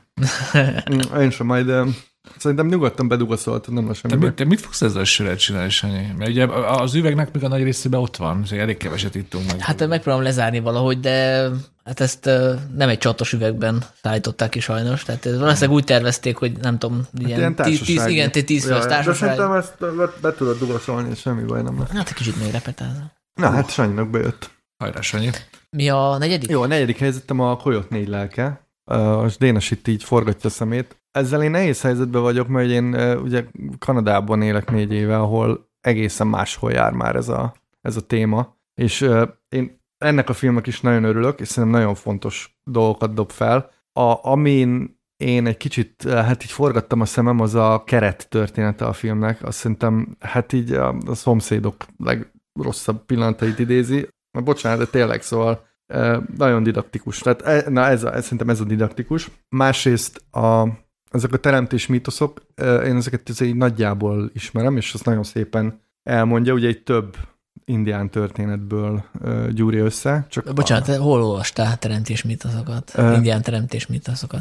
Szóval az van, hogy Kanadában ez egy nagyon nagy téma. És Kanadában, ha azt mondod, hogy indián, akkor az, az olyan, mint a négerezés. Tehát csak Amerikai őslakos. amerikai ugye? őslakosok vagy első nemzetek, így hívják őket, és egyébként azt tudni kell, hogy amikor azt mondod, hogy indián, akkor nagyjából olyan, mint azt mondod, hogy európai. És ugye Európában tudjuk, hogy vannak a svédek, a spanyolok, az angolok, az írek, a lengyelek, tehát hogy elképesztően heterogén törzsi kultúrát vonsz egy fogalom alá, és nem csak, nem csak arra kell gondolni, hogy itt máshogy hívják ezeket a törzseket, hanem teljesen máshogy látják egyébként a világot, és mások az értékeik, mások a társadalmi berendezkedések, attól függően, hogy egyébként melyik részén élnek Amerikának, és Kanadában az indián kérdés az egy kicsit azért más, mert Kanadában nem írtották ki az indiánokat úgy, mint az Egyesült Államokban, és Kanadában nagyon sokáig az indiánok gyakorlatilag részt vettek a hótprém kereskedésben, mert szükség volt rájuk, és Kanadában jelenleg egy ilyen elképesztően erős, hát ilyen nem is tudom mi erre jó szó, reconciliationnek hívják, talán ilyen megbékélés, vagy elszámolás, vagy, vagy megértés, és arról van szó, hogy nem csak területeket kapnak vissza, például az északi rész, ami az inuitok földje, az most már Nunavut néven egy önálló tartomány, és nagyon-nagyon-nagyon tolják ezeket a történeteket, és én on- onnan tudom ezeket a teremtés mitoszokat, meg meséket, hogy bármelyik kanadai ember számára elérhető meg kurzusok, és én elvégeztem egy bevezetés az őslakos történelembe és világlátásba kurzust, ami kurva jó. Tehát tényleg nagyon jó, ez egy egyetemi kurzus, amit bárki elvégezhet, és amiért ez nagyon friss téma Kanadában, hogy nagyon sokan rápörögtek arra, hogy a jelenleg ilyen klímakatasztrófa egyik megoldása az lehet, hogyha átveszünk az indiánoktól különféle de hát a Gauder Áron ugyanezt mondja a filmjében. Igen, igen. Hát persze, csak hogy Gauder Áron csak annyit mond, hogy, hogy de jó, hogy ilyen körforgás van, hogy az indiánok úgy látják, hogy a, az ember is része ennek a körnek, és nincs felette a többieknek, el kell felejteni ezt a teremtés csúcsa, stb. Ami tök szép, és így van, csak hogy jelenleg Kanadában már ott járunk, hogy ezek a dolgok nagyon modernek és maiak, és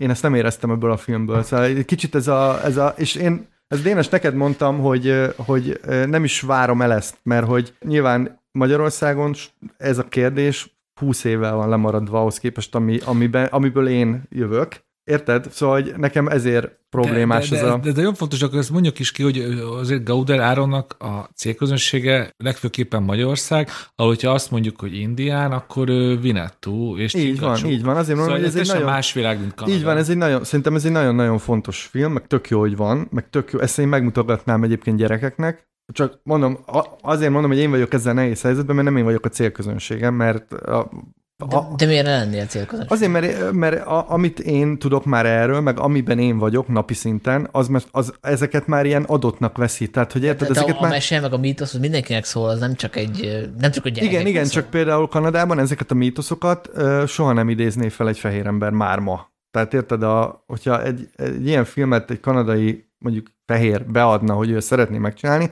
azt mondanák, hogy ezt felejtsd el, mert ugye ez, ehhez őslakos rajzolók kellnek, őslakos stílusban kell, mert ugye a, az ő ábrázolásmódjuk, meg a, egyébként ajánlom nektek, keressetek ilyen festményeket, meg, meg ábrázolásokat, nagyon szépek, de nagyon mások egyébként, és inkább összhangban vannak a, a, ezzel, ezzel a fajta teremtés mítosszal. De ettől függetlenül nagyon... Tehát, de, nagyon... de, de akkor hagyd már a Gauder Áron védőügyvédje, bár nem fizet ezért nekem, de hogyha, Még.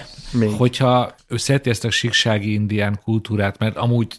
Benne él gyakorlatilag. Meg, ugye, meg elmegy nem, mondom, ezekbe a Csetta másféle indián táborokba. nem kell megvédened, mert mondom, szerintem ez egy tök jó Tök csak, jó csak dolog, azt akarom, csak, hogy, csak, csak hogy a hallgató is értse a gondolatmenetemet, hogyha egy ilyen ember akar egy indiános animációt készíteni, szerintem minden joga megvan rá. Így van, ez, ez persze, ez, ez sen, ezt nem vitatom. De Zoli, mi lenne a véleményed akkor, hogyha ezt a filmet megnézed, és nem tudod, hogy kirendezte, sőt, rosszul tudod, hogy kirendezte, és azt mondjuk neked, hogy ezt egy indián származású fickó csinálta, akkor más, hogy gondolkodnál? Nem, volna? akkor valószínűleg feltenném azt a kérdést, hogy biztos, hogy indián származású csinálta, érted? Szóval, hogy nem, nem, nem elég indiának lenni, annak is kell látszani. Nem, nem, hogy nem, nem olyan stílusban, nem olyan stílusban, nem olyan nézőpontból mesél, de ez nem baj. De, de, de bocsáss meg, de most pont magadnak mondasz ellent, de most kb. azt mondod, hogy te fehér emberként meg tudod határozni, hogy mi az indián stílus és mi nem. Nem, nem, nem. Én azt mondtam... Ezt mondtad. Figyelj, én azt mondtam, hogy nem én vagyok ennek a célközönsége. Tehát ennek a filmnek nem én vagyok a célközönsége, és ezért nem tudtam annyira élvezni, mint hogyha először kerülnék ebbe az egészbe bele. És nyilván ez azoknak szól, akik nem ismerik ezeket a dolgokat. Na, értem, akik érted? alulképzettek. Nem, ne, ez nem, nem, hát, de most miért foglalkoznám Magyarországon? Érted? Szóval, hogy nyilván Magyarországon szerintem vannak ennél sokkal fontosabb kérdések, és az előbb mondtam a harmadik helyzetet, tehát, hogy értitek, hogy nyilván Magyarországon senki nem várja el, hogy őslakos korrekt legyél, meg, meg őslakos izé, de ha... De, szerintem más értelmezési szempont is van annál, hogy most PC vagy nem PC, például az, hogy téged ez megérinti ez a történet, vagy tudsz vele azonosulni, mert ugye az a teremtés mitosz, amit ez a történet elmesél, az nagyban hasonlít mondjuk a, a, a keresztény, ami igen, a Bibliában igen, van, igen, tehát igen. hogy ahhoz tudsz kapcsolódni, tehát itt az a kérdés... Hasonlít. Nem, ha pont, pont az a lényege, hogy nagyon komoly részekben Hát vannak, el, vannak eltérések, de hát basszus itt is egy ilyen fehér szakálú izé, fickó. Hát igen, hát a nagy szellem, meg, tehát hogy nyilván ugye minden... Jó, szerintem a különbségek fontosabbak, mint a hasonlóságok a keresztény és az indián teremtés történet között ebben. Szerintem itt fontosabb az, hogy most működik egy dramaturgiailag, és én például azt hoztam fel a kritikámba, hogy érződik, hogy hogy itt ilyen mini történetek vannak egymás mellé téve, tehát hogy konkrétan a közepén egy picit leül a történet, tehát hogy nincs benne az a dramaturgiai feszültség, ami benne van egy ö, olyan történetben, amit eleve egy ilyen másfél órás filmnek találtak ki. Tehát érződik benne, hogy ez úgy lett összehegesztve, több történetben. Igen, igen, de mondjuk maga a Coyote figurája szerintem érdekes, mert ez egy ilyen arhetipus, ez, a, ez az ilyen, nem tudom, tréfamester, aki egyébként így balesetből tök sok jót is csinál, tehát ő, ő, ez a káosz, ami kell a, a teremtéshez, szóval ez a, ez a része szerintem, szerintem rendben van. Mondom, szerintem a, a végső üzenet van egy kicsit túl aláhúzott, de mond, mond, megint azt tudom mondani, hogy nem, szerintem nem nekem szól ez a film. Tehát... Ez nem, az, az, azt szerintem egy, egy fontos és érvényes kérdés, hogy az alkotók többször elmondták, hogy ők próbáltak ö, koproducert, partnert találni Észak-Amerikában, talán lehet, hogy konkrétan a Kanadában is. De akkor ebből a világból jössz, szerinted miért nem találtak? Azért, mert nem, nem őslakosok. Ennyire egyszerű. Szóval szerintem ez ennyire egyszerű, szerintem itt nem, nem kell más látni. Tehát, hogy ezek a pénzek, amik mondjuk egy ilyen történetben vannak, azok, azok őslakosokhoz fognak menni, mert hogy nagyon sok őslakos van, aki szeretné elmondani a történetet, és azt tudni kell, hogy Kanadában ugye szintén nagy probléma, hogy ugye rezervátumok vannak, magas az alkoholizmus, magas a bűnözés, ennek nyilván történelmi okai vannak, és a legújabb generációs őslakosok, azok pont abban találják meg ebből a spirálból a kiutat, hogy felfedezik a, a gyökereiket, és elmondják a saját történetüket. És most lehet erre ezt mondani, hogy ez ilyen nagyon túl PC, meg, meg ez a, ez a, ez a nagyon izé, csak sze, én azt mondom, hogy szerintem ez egy tök jó dolog. Tehát, hogy Igen, igenis, igenis meg kell tolni ezt, igenis olyan áron is meg kell tolni ezt, hogy akkor nem megyünk bele ilyen koprodukcióba, hanem átcsoportosítjuk a pénzt, és szerintem emiatt születik az, hogy, hogy elképesztően modern őslakos dolgok vannak, és Kanadában már nem úgy látják az őslakosokat, mint egy ilyen relikvia a múltból, akik elmesélik ezeket a szép történeteket, hanem nagyon is aktuális és nagyon vagány dolgokat csinálnak, és mondom, például nagyon sokan elkezdték ezeket tanulmányozni. Szóval a, a múltkor én egy olyan cégnél dolgozom, ahol mérnökök beszélnek arról, hogy mit lehet tenni a fenntartatóságért, és meg konkrét ott már nekem azt mondták, hogy ez az őslakosokhoz visszanyúlás már, már túl van ö, beszélve, úgyhogy mi ezzel már nem tudunk foglalkozni, mert annyian rámozdultak erre a területre, hogy hogy hogy lehet például a, a természeti kincseket úgy kezelni, ahogy az őslakosok nézik, ezekkel a körforgás, ugye ők, ők úgy fogják fel, hogy ők egy ilyen gondozói a Földnek. Ez... Érted? És ezek kúra fontos dolgok, és benne van a Gauder Áron filmében, tök jó, nagyon kell, és főleg szerintem itt Magyarországon kell, de koprodukcióként szerintem ez, ez késett, nem tudom, 10-15 éve. Jó, én egy Kanadában, én az amerikai, az Egyesült Államokat jó, nem ismerem. Jó, akkor Tehát, hogy... maradjunk Kanadában, én csak arra akarok visszautalni, hogy értem az érveidet, csak ott látok egy hiányt ebbe az egész történetbe, hogy Gauderáron ők megcsinálták animációba ezeket a, az indián teremtés történeteket, de én, én nem látom a konkurenciát Észak-Amerikából. Szóval mondtad, hogy van ez az hát őslakos figyelj, kultúra reneszánsz, uh, legalábbis hozzánk Magyarországra még nem jutott el az, hogy ezeket ö, valahogy ők is Figyelj, azért, szerintem azért nem jut el, mert hogy ez még egy folyamat. Most mondok két példát. Kijött egy film, egy zombi film, amit őslakos indiánok csináltak. Az a sztori, kitör egy zombi apokalipszis, és az indiánok vérébe van valami, ami miatt ők nem kapják el a vírust, és jönnek a fehérek, hogy szeretnének bemenni a rezervátumba, ahol túlélhető a zombi apokalipszis, és akkor erről szól egy film. Na most érted, ez a film nem exportképes, mert hogy kontextusból kiragadva, műfajilag ez a film annyira nem jó. Viszont kúra fontos lépés, mert lehet, hogy majd ezek a, az alkotók, akik végre lehetőséget kaptak arra, hogy ilyen történeteket meséljenek, nem tudom, később csinálnak egy kurva jó filmet. Másik példa, biztos hallottatok a, ezekről a bentlakásos iskolákról, ahol átneveltek indián gyerekeket. Igen. Van egy film, posztapokaliptikus film. De erről konkrétan a kanadai elnök bocsánatot kért, ha jól tudom ezeket. Hát igen, ez most egy hatalmas, hatalmas izé, tehát hogy most ezt, ezt, ezeket dolgozzák fel folyamatosan, tehát ez nyilván egy folyamat, és, és alkotók elmesélték ezeket a történeteket. Tehát, hogy van egy posztapokaliptikus film, ami arról szól, hogy ezekből a bentlakásos iskolákból kimentik a gyerekeket. Szerintem egy tök jó film, csak nem, nem eladható, tehát hogy érted, egy, Igen. nem tudsz vele mit csinálni. Tehát, hogy ez a, ez a hátránya ennek a fajta felfogásnak. Hogy ez egy, ez egy nehéz és hosszú folyamat, nyilvánvalóan. De azért az erős, hogy négy éves kanadai távol lét után, vagy hát... hát figyelj, én most nem azt mondom, hogy Azt ingyen... gondolod, hogy már nem neked szól egy olyan film, ami végülis arra épít, amin te is felnőttél, mert te is mire tud történeteken nőttél fel, meg te is Kármájon nőttél fel, nem? Hát én mondjuk nem, nem? sajnos. Én nekem az ezüstó kincse, meg a, meg a kovbolyos indiános filmek voltak, de én nem olvastam soha wow. Kármájt. Nekem ez kimaradt, tehát hogy Tudom, hogy ez ilyen, izé, tudom, hogy ez Magyarországon ilyen alap, de nekem nem. És most, most tényleg nem akarok ilyen, izé, ilyen seggfejnek tűnni, aki most itt négy év után így előadja, hogy izé. És annyit töltenél még? E, e, erre innom kell. Nem, csak azt mondom, hogy mivel...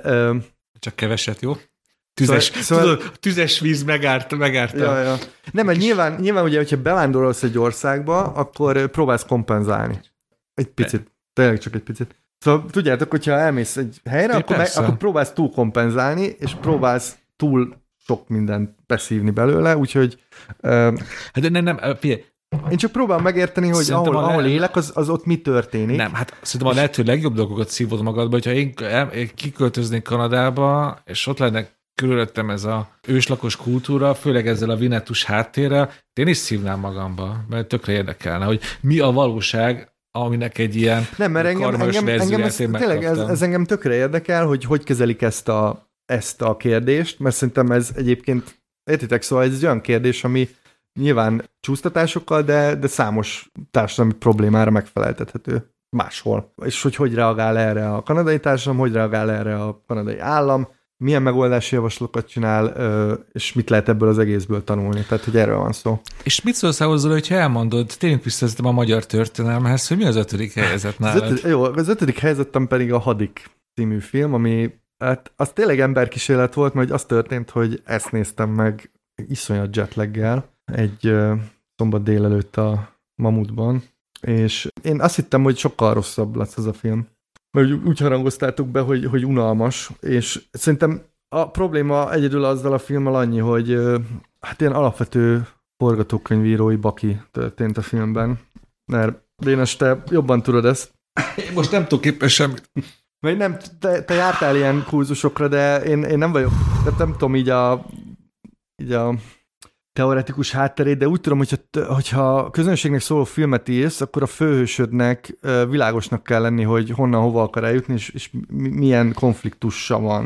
Na most ebben a filmben hadik, az, az szerintem borzasztóan unalmas. Egy ilyen, azért, nem is tudom, papírfigura. Az, teljesen És én, én konkrétan én a Szabó Győző száz gyalogos kapitányáról akartam nézni a filmet, mert hogy ő két percet van a filmben, de kurva, sokkal izgalmasabb, mint mint, mint bárki más a filmben. Hát én ezt most kicsit hazabeszélek, de ezt a kritikámban is leírtam, hogy itt, ha itt van izgalmas, izgalmas karakteri, vagy izgalmas barátság kezdemény, amit ki lehetett volna Na, fejteni, így van, így van. akkor az a Molnár Áron Szabó győző. Pontosan. Ugye van, a, van ez, a, ez, a, ez a forróvérő szoknyabolond huszártiszt a Molnár Áron, meg van a száz zsoldos, akik elején utálják egymást, és akkor nyilván lehetett volna ebből kihozni egy ilyen Igen, szóval vérben szerintem valami olyasmit kellett, hogy ők a főhősök, és akkor hadik ott van a háttérben, meg egyébként én nem vagyok, hogy azért összefoglalták volna, hogy mi az Isten az a porosz Habsburg örökösödési háború, mert nekem nem világos az se, hogy de, de ez nagyon jó, hogy mondod, mert szerintem ez nagyon vicces, hogy ebben a filmben nekünk azért kell szurkolnunk,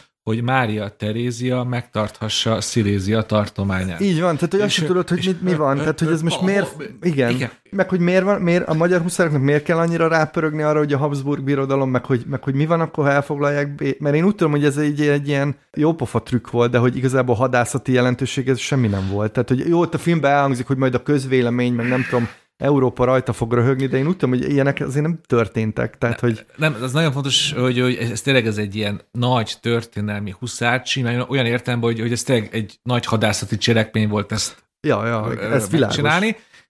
Azt a film elfejti elmondani, hogy van a végén ugye az a békeszerződés, amikor ugye a Mária Terézia és a képzarosan egy nagy mellénnyel mosolyogva aláírja a békeszerződést. Ott azt a film elfejti elmondani, hogy ott neki olyan sok oka nem volt a mosolygása, mert amúgy a Habsburg birodalom, mondhatjuk, hogy mi, mert ugye mi is ugye a Habsburg birodalom részei voltunk, amúgy elvesztette Sziléziát, szóval abból a háborúból mi, vagy perje a Habsburg birodalom vesztesen jött ki, és a film ezt mégis valahogy ezt így elfejti elmondani, és csak az marad meg bennünk, hogy Mária Terézia ugye azzal a kesztyűvel a kezén írja alá. Igen, ez is, meg a másik problémám, hogy történelem órákról még rémlik, hogy ez a magyar nemzettudat azért ez inkább a 19. század terméke. Ezek az emberek az 1700-as években én úgy tudom, hogy nem feltétlenül úgy gondoltak magukra, mint magyarul beszélő magyar ö, emberekre, hanem inkább volt nemzetközibb, mármint, hogyha ilyen mai szót akarsz használni, tehát mindenki különféle származási és nyelvi ö, izékből keveredett össze, és nyilván mondjuk azt el tudom képzelni, hogy felesküdtek a királynőre, de hogy nekem ez így mindig zavaros, amikor így belevetítünk ilyen későbbi fogalmakat. Hát persze, e- e- egyértelműen ilyen 19. századi nacionalista, romantikus Na, igen, ezt... nemzet fogalma Na látod, neked, neked jobban megy a kígyó méreg után, szóval erre gondolok én is, hogy, hogy egy ilyen romantikus ezért, hevületet beletesznek. És erre csak azt tudom mondani, hogy oké, okay, erről elfejtkezhetnénk, hogyha amúgy kapnánk egy ilyen pörgős, fordulatos, itt tudjátok, ilyen, ilyen Jean-Paul belmondós kalandfilmet. Igen, igen, nekem, nem, a, nekem ez a nagy nem. kaland hiányzott, hogy egy kicsit olyan, izé, a meh volt, viszont cserébe szerintem nagyon szép vágóképek voltak, tehát, hogy így a, nem tudom, nekem így azok tetszettek, vagy így lovagolnak a szálló izé, de jó, neked, pusztán, engem de mondom jetlaggel a, a lengyel határőrök vegzálása után másnap az így jól esett, de hát ezt mondom ötödik, tehát hogy így ennyi. Úgyhogy érdekes ember kísérlet volt, és nagyon kellemes, csalódtam amúgy, mert mondom, a, igazából az első mondjuk négyet, az bármikor ajánlom mindenkinek, hogy nézze meg. Nekem Ez a... ettől függetlenül, hogy most itt fikázgattam egy csomó minden, de... Két dolog, én tényleg csak azért pályás szívem, hogy a negyedik helyre rakta csak a kojotot. A másik, hogy Sanyu, ebből szerintem csinálhatnánk egy ilyen sorozatot, hogy évente egyszer hazajön a Zoli, bepótolja az elmaradt magyar filmeket, és csinál egy ilyen gyors talpaló monológot. Várj, még nincs vége amúgy, mármint, mi, hogy mi, mi, már mi, nem mi, láttam mi? többet, de még megyek majd. Mire? Mert hogy lesz a Bogyó és Babócok következő része. Azt mondok, akkor egy, az és... egy másik podcastben, jó? Köszönjük. Igen, igen. De nyugodtan elmondhatod. Nem, ennyi. Úgy döntöttem, hogy a lányom első mozi élmény az akkor Budapesten lesz. Na, nagyon jó. Lehet, hogy meg ki kell vele jönni, de és itt érteni kell, hogy mi történt az előző részekben, vagy nem? ne, ne, annyira nem, nincsenek ilyen hatalmas cliffhangerök. Tehát, hogy... tehát ez nem mint a halálos iramban sorozat. Nem, nem, nem, nem olyan. Egészségetek, nem? Egészség. Igen. Ez nagyon durva ez a, ez a löty. Hát most jönne az a rész, hogy még ajánlunk dolgokat, de szerintem ettől most eltekintettünk, és akkor majd... Kiméljük meg. ez, ez tényleg kígyó méreg. Csináltunk ilyen sorozatot, hogy kígyómérget iszunk, és De ez kicsit olyan, megbeszélünk mint, valamit. Tudod, van az, a, van az a nagyon népszerű videós sorozat, amikor uh, híres színészek elmennek ilyen csípős csirkeszárnyakat ja, tenni. E, ezzel a kígyóméreg itallal lehetne hasonlót csinálni. Ja, amúgy általában a legújabb részben Florence Pugh van, és annyira szégyellem magam, még nem néztem meg, de most megjegyzem, nem hogy hazamegyek, most kiasszom ezt a kígyómérget, és megnézem Florence Pugh. Hát ha hazajutsz, tehát ez Igen. Most hívnák egy taxit, csak, csak nagyon, amit travis kapjak. Jó, hát akkor a következő epizódban is még itt lesz az Oli személyesen, és hogy miről fogunk beszélni, azt hát még nem, nem tudom. Biztos.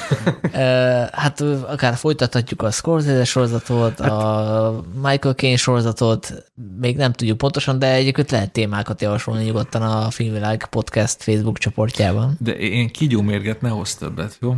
Jó, oké. Okay. Hát igazából azt azért elárulhatom, hogy ez egy 0,33-as üveg, és 20 ezer forint volt, úgyhogy nem fogok rendszert csinálni belőle. És ha már itt, itt, itt a maszkulinitás csődjéről beszélgettünk nagyon sok filmen keresztül, azért el kell, hogy mondjuk, hogy ebből a 3,3 deciből még most mennyit ittunk, még mennyi, mennyit, mennyitől készültünk ki? Ez a fele, nem? Vagy a fele tudja? Hát, ez a fele hát, is elég, elég, elég volt. Bátor túlzás. Na, hát akkor most még megmutattuk a maszkulinitás csődjét. Szép. Ja, úgyhogy köszönjük szépen a figyelmet, sziasztok!